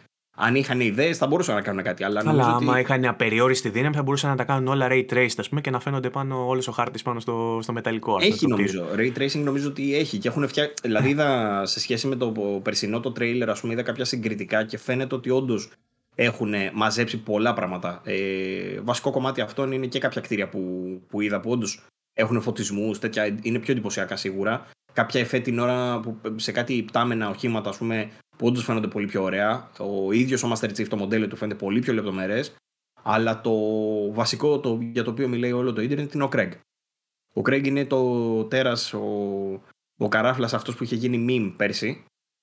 Και είχε ξεφτυλιστεί λιγάκι το marketing πλάνο της Microsoft για το Halo και αποφάσισαν έτσι να, το, να πάρει αναβολή. Ο Craig ήταν βασικό κομμάτι αυτού. Γιατί στην ουσία βλέπαμε ένα μοντέλο χαρακτήρα το οποίο θα μπορούσε άνετα να έχει βγει δύο γενιές πίσω, ξέρω εγώ. Ε, και φαίνεται ευτυχώς μάλλον ότι φέτος το. Κάπως το ισιώνουν αυτό το πράγμα. Ένα στοιχείο που είδαμε ήταν στο τέλος του τρέιλερ του εξάλεπτου. Δείξαν ένα CGI, αυτό ήταν ξεκάθαρα CGI, ε, τον ίδιο τον Greg, που τα CGI του Halo πάντα ήταν top notch, πάντα ήταν κορυφαίας ποιότητας. Ε, και βιάστηκαν κάποιοι να πούνε ότι να δείτε πώς ήταν ο Craig πέρυσι και πώς είναι φέτος. Προφανώς αυτό δεν ισχύει γιατί ήταν CGI αυτό που είδαμε. Και βγήκε μάλιστα και developer να το διευκρινίσει για να μην γίνει πάλι κανένας χαμός και πούνε, ξέρεις τι. Ε, και είπε ότι ρε παιδί μου είναι CGI, μην περιμένετε. Για, για να ε, μετριάσουμε λέει τις προσδοκίες, να σας πούμε ότι αυτό είναι CGI. Παραδόξως, πριν ε, δύο μέρες νομίζω, έγινε ένα post στα, από, από επίσημο λογαριασμό Xbox που το πόσταρε ο Χοκλάκης αν δεν κάνω λάθος που δείχνει τον Craig μάλλον υποθέτω εγώ από αυτό που βλέπω ότι είναι in-game και φαίνεται όντως πολύ βελτιωμένος. Δεν ξέρω αν είναι ο CGI πάλι σε άλλο πλάνο ή αν είναι όντως in-game αλλά αν μη τι άλλο φαίνεται βελτιωμένος. Μακάρι να είναι ο in-game έτσι γιατί τουλάχιστον ε, θα δείξει ότι βελτιώθηκε όντως full το παιχνίδι. Αν δεν είναι ο in-game έτσι και είναι χειρότερος, θα έχουμε πρόβλημα. Φέτα. Πρόβλημα τα πρόβλημα. Ε, Ψάχνω να δω αυτό που είπες ότι έβαλε ο Χοχλάκης, αλλά δεν το βρίσκω. Είναι στα τελευταία, το πώς τα ρεχτές, προχτές νομίζω. Ναι. Ένα Buzz Lightyear βλέπω εδώ πέρα, το οποίο βγαίνει, βγαίνει ταινία και τον έχουν βάλει στο, στο πρόσωπο του Chief. Ο, το βάλε ο Μαραβέλης αυτό. Ε, Επίσης, βλέπω εδώ ο Θοδωρής ο Κουβελέτσος έχει βάλει ένα post για, με τον Zuckerberg που βγήκε εκτός από το Metaverse που πάει να φτιάξει εκεί πέρα ναι. με, το, ε, με το Facebook. Ένα VR San Andreas. Ισχύει αυτό; Ισχύει. Πώς δεν ισχύει; Ξέρω μόνο τρόλ. Μπορεί να είναι ε, κάποιο είδους τρολάρισμα. Κι όμως δεν είναι. Μαζί με, κάποι... μαζί με όλες τις ανακοινώσεις αυτές που έκανε για το Metaverse, το οποίο εντάξει, αυτό σηκώνει δύο podcast μόνο του. Για το ότι ο Zuckerberg πάει να φτιάξει παιχνίδι στην ουσία Second Life, ξέρω εγώ, Κάπως έτσι το έχει φανταστεί. Αλλά αυτά που προσπαθεί να κάνει έχουν ξαναγίνει στο παρελθόν. Και επίσης πάει να τα κάνει με το Oculus Quest, να τα βάλει σε ένα δισεκατομμύριο σπίτια ενώ έχει πουλήσει 5 εκατομμύρια. Αλλά το αφήνω αυτό στην άκρη γιατί είναι τεράστια κουβέντα. Α κάνει ό,τι θέλει το παιδί. Ε, μέσα σε όλη αυτή την παρουσίαση όμως είχε και ένα πενταλεπτάκι νομίζω που έδειξε κάποια gaming. Υποστήριξη τέλος πάντων Oculus Quest και τα λοιπά που δεν θα λέγεται πλέον Oculus, το κόβουν το κομμάτι αυτό. Ε, θα λέγεται Meta Quest 2 η συσκευή από ό,τι φαίνεται. Ε, και ανακοινώσανε μέσα σε αυτά που δείξανε εκεί πέρα, είχε και κάτι άλλα VR παιχνίδια ούτε που τα θυμάμαι ούτε που τα πρόσεξα. Ανακοινώσανε μέσα σε αυτά και το Grand Theft Auto San Andreas σε VR μορφή. Δεν ξέρω πώς θα είναι. Ιδέα δεν έχω. Αλλά ανακοινώθηκε όντως η VR έκδοση του San Andreas. Meta Quest είναι όνομα για RPG, δεν είναι όνομα τώρα για. για VR. Α, μιας και λέγαμε για Ubisoft και βλέπω εδώ πέρα τα post που κάνει ο κόσμος. Ε, Θοδωρής Κρούπης. Ε, μας προστάρει την αναβολή του Prince of Persia The Sands of Time Remake. Ένα παιχνίδι που όλοι το είχαμε ξεχάσει. Ε, και το dev team μας έβγαλε τώρα μια ανακοίνωση που λέει ότι το παιχνίδι ε, τι λέει ότι θα μας ενημερώσουν κλείσει και θα σε πάρω αυτό λέει ουσιαστικά Παύλο νομίζω κόλλησες και έχεις κολλήσει ωραία μούρη έχεις... ξεκόλλησες;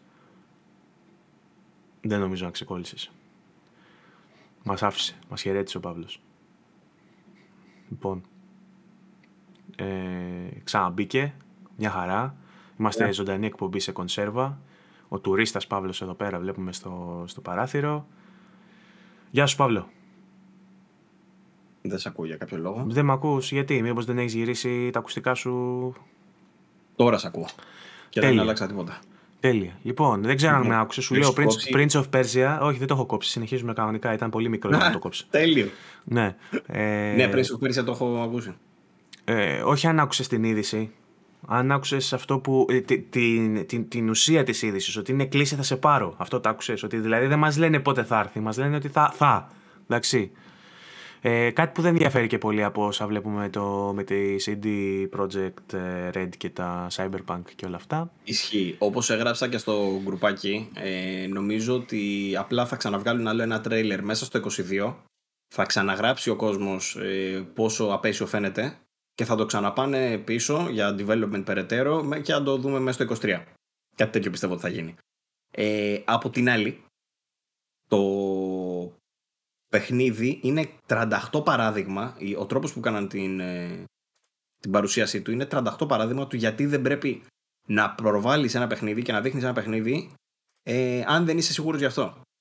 Να. Γιατί το δείξανε, το ξαναπήραν πίσω. Τώρα ποιος ξέρει πότε θα το ξαναδούμε και απλά σου λέει ότι θα βγει κάποια στιγμή στο μέλλον. Δεν έχει κανένα νόημα τέλος πάντων όλο αυτό. Να σου πούνε ότι ετοιμάζουμε πριν στο πέρυσι, ξέρω εγώ, 357 χρόνια πριν. Πριν το δεις. Το είδαμε, το κράξαμε, έχουμε χάλια εικόνα τώρα, δεν περιμένουμε τίποτα. Έπεσε στα μάτια μας η εταιρεία, έπεσε στα μάτια μας το ίδιο το franchise.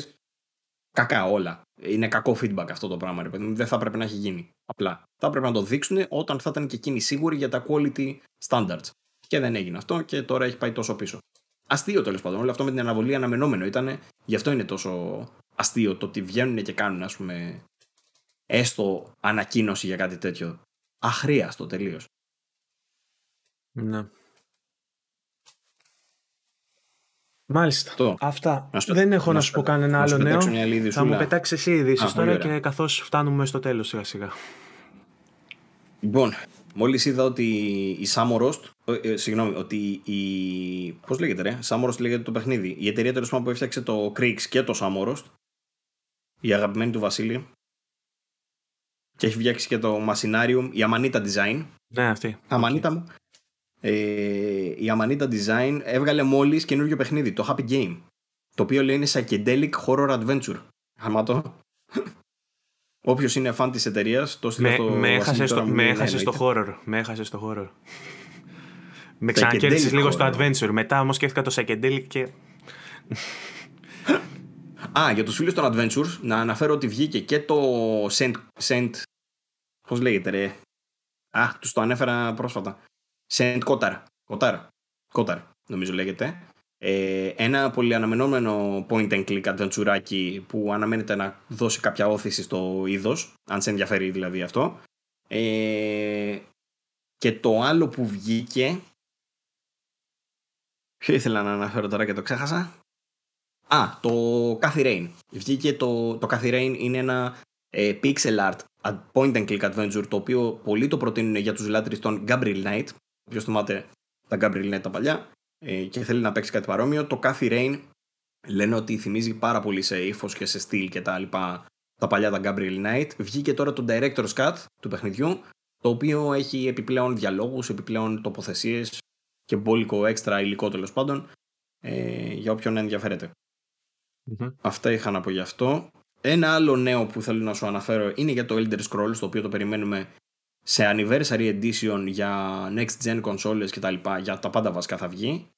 Η anniversary edition που είναι η 37η έκδοση του παιχνιδιού κατά σειρά, υποθέτω, κάπου εκεί πρέπει να είναι, ε, λέει ότι θα περιλαμβάνει κάποια νέα quests, τα οποία θα, θα αναφέρονται σε Morrowind και Oblivion, ε, τα οποία δεν έχω καταλάβει ακριβώς τι είναι. Νομίζω ότι θα είναι mods τα οποία τα ονομάζει η Bethesda Creations, τα οποία δηλαδή είναι από χρήστε και τα έχουν πάρει και τα έχουν γυαλίσει. Δεν καταλαβαίνω, κάτι τέτοιο πρέπει να είναι. Θα περιλαμβάνονται πάντως λέει στο κανονικό το παιχνίδι. Ε, και αναφέρει τέλος πάντων κάποια όπλα και κάποια quest που θα δούμε μέσα. Δεν ξέρω κανένα να παίζει ακόμα εδώ μεταξύ Elder Scrolls. Νομίζω παίζουμε μόνο εμείς για να κάνουμε review. Ναι, καλά. Το online θα το παίζουν. Το Skyrim συγκεκριμένα και εγώ νομίζω κανείς. Απορώ δηλαδή. Γιατί. Τέλος πάντων. Ποιος δεν Α, το ναι, Skyrim είπες. Σκεφτόμουν, το, σκεφτόμουν το Elder Scrolls Online τώρα, ναι, όντως. Εσύ είπες για το Skyrim. Ναι, Καλά, το Skyrim έχει βγάλει τόσο πολλά remakes, όντως. Δεν... Το οποίο λέει καινούργιο ναι. remake έχει δημιουργήσει πολλά προβλήματα στο, στους modders. Γιατί τέλος πάντων στην Bethesda φοβούνται τον χαμό που θα κάνει με τις ασυμβατότητες στα mod, με όλη τη δουλειά που έχουν ρίξει οι modders στα υπάρχοντα builds, τους Special Edition δηλαδή. Ναι. Ήδη χωρίζεται στο βασικό build που έχει κυκλοφορήσει και το Special Edition και έχουν διαφορετικά mods. Και τώρα λέει με την καινούργια έκδοση που θα βγει θα πρέπει να βγουν άλλα mods.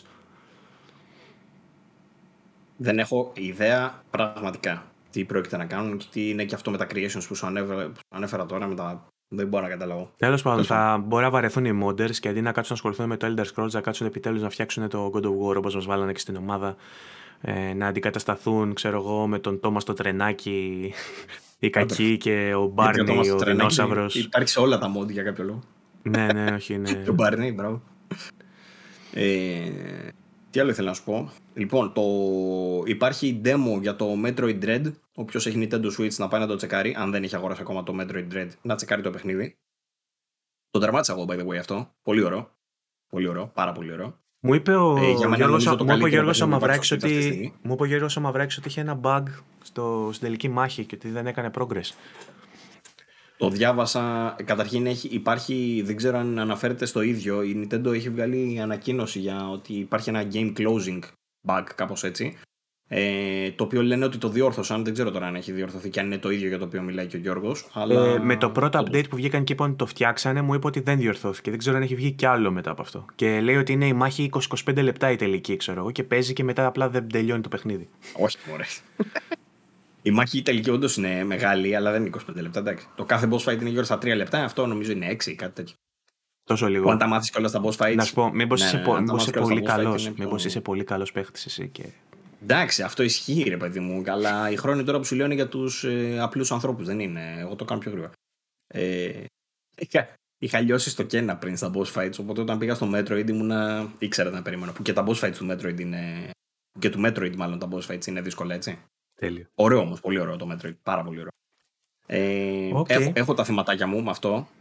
Δηλαδή τα συζητάγαμε και με τον Τατσιόπουλο μέσα στην εβδομάδα. Το, το stealth, ας πούμε, είναι ανύπαρκτο. Που λένε ότι βάλαμε stealth, δεν υπάρχει stealth. Ε, είναι πολύ συγκεκριμένες δηλαδή περιπτώσεις που απλά πρέπει να πας και να κρυφτείς και είναι σχεδόν scripted, οπότε δεν πιάνεται καν. Ε, και κατά τα άλλα δίνει άπλετα με, με αυθονία καινούριε δυνάμεις και ικανότητες που είναι απόλαυση αυτό το πράγμα για να πηγαίνεις να εξερευνάς μετά τους χώρους. Πάντως βλέπω, ένα... βλέπω ότι το έγραψε Τατσιόπουλο στο review, δεν το έγραψε ο Παύλος. Ο Παύλος πρέπει να γράψει για το ζούγκλα τώρα. Γι αυτό... Πού είσαι, ρε Παύλο, έχω να διαβάσω review σου, δεν ξέρω πόσο καιρό. Τι θα γίνει με την πάρτι σου; Εγώ να δεις. και να δεις και τι χρωστάω ακόμα. Τέλος πάντων. Ε, αλλά το review του Metroid θα το έχω άμεσα όπως και το review του Switch OLED. Ο, το οποίο ακόμα ο το Βασίλης έβαλε 8,5 πάντως. Υποθέτω συμφωνείς με τον βαθμό. Mm. Ε, εντάξει, εγώ θα πήγαινα για νιαράκι περισσότερο, να σου πω την αλήθεια. Για μένα είναι το καλύτερο παιχνίδι που έχω παίξει στο Switch. Okay. Αλλά Οπότε στο... αυτό είναι με, με, με, δικά μου κριτήρια. Δεν είναι μάλλον το καλύτερο Οπότε στην κλίμακα του 5 είναι που έχεις στη ζούγκλα θα πάρει 5 στα 5. Ναι. Αυτό. Ε, το, στο βαθμό δηλαδή έχω καταλήξει. Απλά έχει όντως κάποια θεματάκια ρε παιδί μου, αλλά θεωρώ ότι είναι, εντάξει, στη συνολική εμπειρία είναι, το παιχνίδι είναι full απολαυστικό και full καλοφτιαγμένο. Εντάξει, δεν νομίζω ότι όσοι παίζουν στο Switch ότι έχουν κάποια σημαντικότερη κυκλοφορία αυτή τη στιγμή. Είναι ψηλό must τώρα το Ειδικά φέτος ειδικά φέτος δεν έχει βγει και τίποτα τρελό. Δηλαδή καθόμουν και βλέπα τις κυκλοφορίες φέτος. Θα το σώσει μάλλον το, το Shin Megami θα το σώσει που θα βγει τώρα, το οποίο θα το παίξουμε 10. Θα το παίξουμε, απλά θα είναι παιχνιδάρα. Α, στο πάω ότι έχει έρθει αυτό, ε. Α, ποιος το πήρε; Ναι. Ε, αναγκαστικά έπρεπε να εγκατασταθεί στη. Μας έχει πάει η Nintendo. Τέλος πάντων, παίρνουμε preview τελικά από την Nintendo, αλλά πρέπει να παίρνουμε με πολύ συγκεκριμένους όρους που έχω πει στο παρελθόν ότι είναι βασανιστήριο και μόνο που το σκέφτομαι. Άκου τώρα φάση. Έχω εγώ την OLED στα χέρια μου επειδή πρέπει να τη βγάλω βίντεο να κάνω review κτλ. Και, και το παιχνίδι έπρεπε να το κάνω redeem αποκλειστικά και μόνο στη συγκεκριμένη κονσόλα με το συγκεκριμένο serial number. Άκου τώρα προβλήματα. Το παιχνίδι φυσικά δεν μπορώ να το κάνω εγώ γιατί και άσχετος είμαι και δεν έχω και 40 ώρες να αφιερώσω στο Οπότε το έδωσες στο δασιό που λέει το OLED. Όχι, δεν το έχω δώσει ακόμα. Αυτό είναι το πρόβλημα. Ενώ το έχουμε πάρει το παιχνίδι νωρίτερα, η διαδικασία του review δεν μπορεί να ξεκινήσει γιατί πρέπει να το κρατήσω εγώ ακόμα. Πότε κυκλοφορεί αυτό; Αλλά ναι, θα του δώσω το Τατζιόπουλο. Αυτό νομίζω βγαίνει αρχές Δεκέμβρη. 6, okay. 11, κάτι τέτοιο. Okay. Μπορεί, δεν θυμάμαι τώρα, μην λέω βλακίες. Μπορεί να είναι και υπό εμπάργκο όλα αυτά που λέω τώρα. Ε, δεν είμαι σίγουρος καν για αυτά που Τέλος πάντων, άμα δεν μπορεί ο Τατσιόπουλος, θα, θα τα βρούμε. Εντάξει. λοιπόν. Ε... Άνοιξες κάπως το πλάνο σου. Δεν ξέρω να το κάνεις επίτηδες. Όχι, δεν το έκανε επίτηδες. Νομίζω άλλαξε η ανάλυση της κάμεράς μου μόνη, μόνη της. Έπεσε... Συμβαίνουν αυτά. Συμβαίνουν αυτά στις ζωντανές εκπομπές που είναι κονσέρβα. Τέλος πάντων, δεν πάθει τίποτα ο κόσμος που με βλέπει έτσι. Τέλος πάντων, το είδα το συνεργάτη. Άλλαξε ανάλυση η κάμερά μου. Για κάποιο λόγο άλλαξε ανάλυση. Ναι, OK. Okay. Μόνη της. Ναι. Δεν πειράζει, έτσι θα κλείσουμε. Ε. Δεν θα κάτσω τώρα να το φτιάξω για, για το κλείσιμο. ε... Ωραία. Ε, ε, αυτό ήθελα να πω. Το Shin Megami είχε έρθει, το Age of Empires είχε έρθει, το Riders Republic. Μόνη της πάλι. Το Riders Republic, ναι. Call of Duty περιμένουμε τώρα αυτές τις μέρες. Ε, τι άλλο έχουμε, τι άλλο έχουμε. Δεν θυμάμαι τώρα τέλος πάντων. Το, το Σαν απλά, Για την, τρι... την τριλογία του GTA περιμένουμε. Σωστά. Ε, για να κλείσουμε από ειδήσεις λιγάκι να σου αναφέρω λιγάκι και ένα το οποίο δεν μου άρεσε σαν είδηση, ένα, ένα γεγονός το οποίο δεν ήταν ε, ωραίο, όμορφο και έχει να κάνει πάλι με την Blizzard ε, η οποία στην ουσία ε, ρούφηξε την Vicarious Visions. Η Vicarious Visions είναι η γνωστή εταιρεία που έχει βγάλει τα remaster remakes των Crash Bandicoot του, του Tony Hawk που είναι πάρα πολύ πετυχημένα και στο παρελθόν έχει βγάλει και άλλα επίσης πάρα πολύ ποιοτικά παιχνίδια. Και ξέρουμε ότι τώρα η Activision Blizzard την ε, έβαλε να τη ρουφήξει η ίδια η Blizzard για να φτιάξει Diablo κτλ. Η εταιρεία λέει που υπάρχει σαν όνομα πάνω από 30 χρόνια πλέον δεν θα ονομάζεται Vicarious Visions. Αυτά είναι τα ωραία της βιομηχανίας.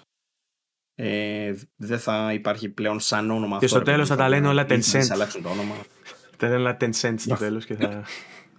και στο τέλος θα μπουν όλα στο Meta. Και θα, θα λέγονται όλα Meta και θα μας γαμίσουν ακόμη περισσότερο τις αναλογίες στο κεφάλι μας. Λοιπόν, ίσως και δεν θα είναι... ξέρουμε ποιος υπάρχει πού. Θα είναι και λίγο ετεροχρονισμένο αυτό γιατί πιστεύω ότι η φρενίτιδα με το Meta θα έχει τελειώσει μέχρι τη Δευτέρα που θα βγει αυτό το επεισόδιο. Γιατί συνήθως στα, στα social ναι, media κρατάνε, αυτά, κρατάνε για δύο-τρεις μέρες και μετά ξεχνιούνται. Απλά τώρα ξεσβιώνουμε όλο αυτό με τα, πίεση... με τα post που λένε Κάτσε, όλοι. Ξέρω, να, το, να το βγάλω αυτό από μέσα μου. Να το βγάλω αυτό από μέσα μου. Γιατί τις προηγούμενες μέρες ε, έγινε πανικός με το ότι αλλάζει όνομα το Facebook. Αλλάζει, λέει, όνομα το Facebook. Τρελάθηκαν όλοι. Καμία σχέση. Ποτέ δεν υπόθηκε τίποτα τέτοιο. Στα αγγλικά τα μέσα μια χαρά το μεταφράζανε γιατί στην ουσία αναφέρονταν στην εταιρεία. Οι Έλληνες που δεν ξέρουν αγγλικά από ό,τι φαίνεται νομίζαν ότι θα αλλάξει η πλατφόρμα και δεν μιλάω για τους χρήστες. Οι χρήστες λογικό να πιστεύουν αυτό. Το θέμα είναι ότι έτσι μεταφέρθηκε από τα μέσα. Ε, Μήπως έτσι θέλανε να το γράψουν για να κάνουν κλικς και δεν είναι ότι. Ε, ναι, εννοείται.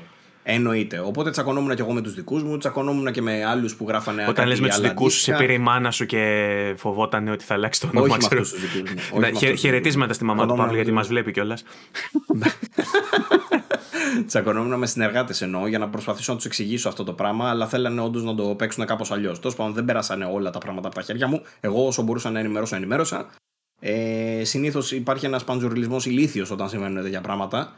Ε, και κακή ενημέρωση. Αυτό είναι το concept, γιατί θέλουν να γράψουν αλλιώς ή όπως το έχουν καταλάβει εκείνοι. Κάποια πράγματα δεν είναι έτσι όμως δυστυχώς πραγματικότητα. Για αυτούς, δυστυχώς. Ε, Τέλος πάντων, και ανέβασα πίεση αυτή την εβδομάδα full. Κανείς θα έλεγε ότι φταίει. Κανείς θα, θα έλεγε ότι φταίει η ηλικία και τα κιλά σου, τα οποία πρέπει να χάσει επιγόντως. Αλλά ας πούμε ότι φταίει το μέτα που ανέβασε πίεση. ναι, και, και αυτό.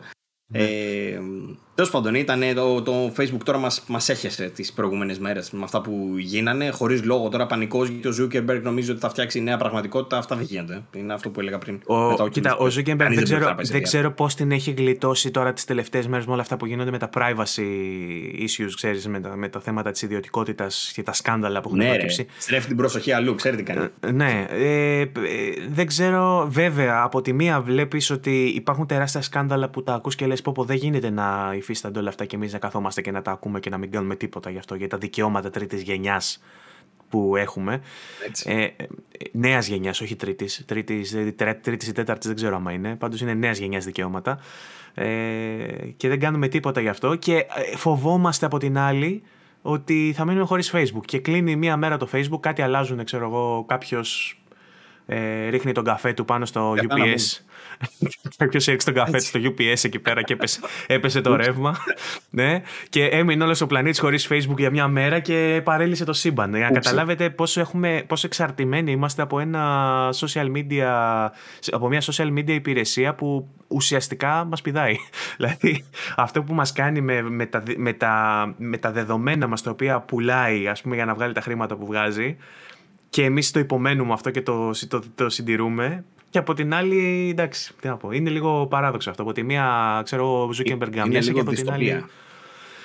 Ναι, ναι ξέρεις ποιο, η, η φάση είναι ότι τα δυστοπικά, τα δυστοπικά setting τα φτάνουν λίγο στην υπερβολή που έχουν φτάσει τα πράγματα στο απροχώρητο και ε, ξεκινάει ο πόλεμος, ξεκινάει η επανάσταση και οτιδήποτε. Εμάς, στη δική μας την περίπτωση δεν έχει φτάσει στο προχώρητο. Ζούμε μια πολύ softcore δυστοπία στην οποία δεν αντιδρά κανένας. Οπότε επί, τη, ωραία, ωραία ε, επί της ουσίας δηλαδή στερούμαστε πολλά δικαιώματα ή παραβιάζονται πολλά δικαιώματά μας, έστω αυτής της νέας γενιάς και εμείς δεν κάνουμε τίποτα γιατί έχουμε βολευτεί στο γεγονός ότι το Messenger είναι πολύ εύκολο, είναι δύο κλικ πιο εύκολο από το Viber για να πάρω τη μάνα μου τηλέφωνο. Οπότε δεν μπορώ χωρίς Facebook και ας μου, και ας μου πουλάνε τα δεδομένα μου. Ας ξέρει ο Zuckerberg πόσο την έχω ας πούμε. Ξέρετε τέτοια φάση. Το, το έκλεισε έτσι όμορφα για να τη γαμίσω την κουβέντα γιατί δεν τόση ώρα μίλαγα ωραία. Ε, λοιπόν. Ε, ναι, ε, ε, με βγαίνει πάνω απ' όλα. Ναι. Ευτυχώς έχουμε βάλει explicit βέβαια. Πάντα explicit αυτή η εκπομπή, πάντα άνω των 18 και πάντα για όριμους ανθρώπους που θέλουν να ακούνε όριμους άλλους ανθρώπους να μιλάνε. Αυτά. Νομίζω σιγά σιγά κλείνουμε. Η ωριμότητα μας. Η ώρα έχει ναι, περάσει. Μπορώ να σου πετάξω, να, να σου πετάξω δύο τίτλους. Δύο τίτλους μόνο και κλείνουμε. Το ένα είναι ότι. Περίμενε, το χάσα. Α, το ένα είναι ότι το Bug for Blood έφτασε στα 6 εκατομμύρια παίκτες. Δικαίως. Δικαίως, παιχνιδάρα. Δικαίως, λε. Παιχνιδάρα. Μπράβο στα παιδιά. Σε περιμένω ακόμα να μπεις να παίξουμε το μεταξύ και δεν έχεις μπει, έτσι. Καλά, αυτό δεν... νομίζω το έκανα install κιόλας. Ε... το... Και το άλλο που θέλω να σου πετάξω για να κλείσουμε όντως κάποια στιγμή είναι το Shadow Warrior 3 ότι πάει το 22, αλλά οι τύποι, το κάνε... οι τύποι είναι θεοί. Δεν, δεν, είναι, δεν είναι Ubisoft. Οι τύποι βγάλανε ε, delay trailer. Το δες; Βγάλανε trailer που, που, που, στην ουσία ρε παιδί μου αυτοσαρκάζονται για να σου δείξουν ότι το παιχνίδι πάει πιο μετά, ξέρω. Ωραίο τρέιλεράκι αυτό. Θα περίμενα να βγάλει κάτι τέτοιο η Devolver, ξέρω εγώ, και όχι αυτή, αλλά το κάνανε. Της Devolver είναι. Α, εντάξει. Της Devolver είναι το σαν το Warrior. εντάξει.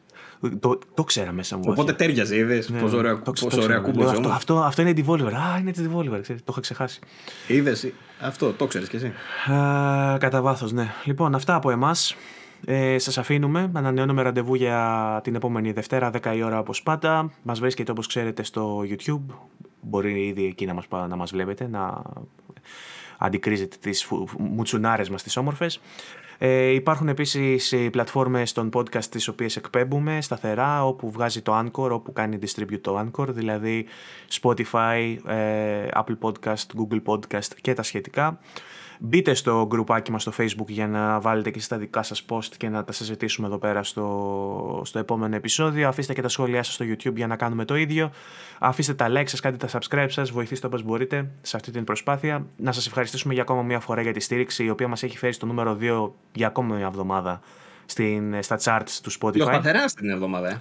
Είμαστε δευτεροτρίτη, δευτεροτρίτο-τέταρτη εκεί. Έχουμε σταθεροποιηθεί. Ναι, πιο, ήταν ένα ξένο στη, ένα ξένο στη δεύτερη θέση. Αν Boxolic σταθερά πρώτη. Στη δεύτερη θέση ήταν ένα ξένο που ήταν για τη μισή εβδομάδα και εμείς ήμασταν τρίτη για όλη τη βδομάδα. Ε, για τη μισή μάλλον εβδομάδα μέχρι τότε. Και μετά τους περάσαμε και είμαστε δεύτεροι για την Να σου πω βέβαια ότι ετοιμάζουν καινούργια σεζόν στο Critical Role με καινούργιους ηθοποιού και τέτοιο. Οπότε μάλλον θα το φάμε πάλι. Γιατί critical, critical Role είναι αυτοί που κάνουν, παίζουν DD και το κάνουν podcast και το ηχογραφούν και παίζουν μέσα ηθοποιοί πολύ γνωστοί. Games σαν κατηγορία. Και το βάζουν στα video games σαν κατηγορία και το ανεβαίνει πάντα πρώτο. Δηλαδή παίζει να. Αντέξουμε, Βαγγέλη.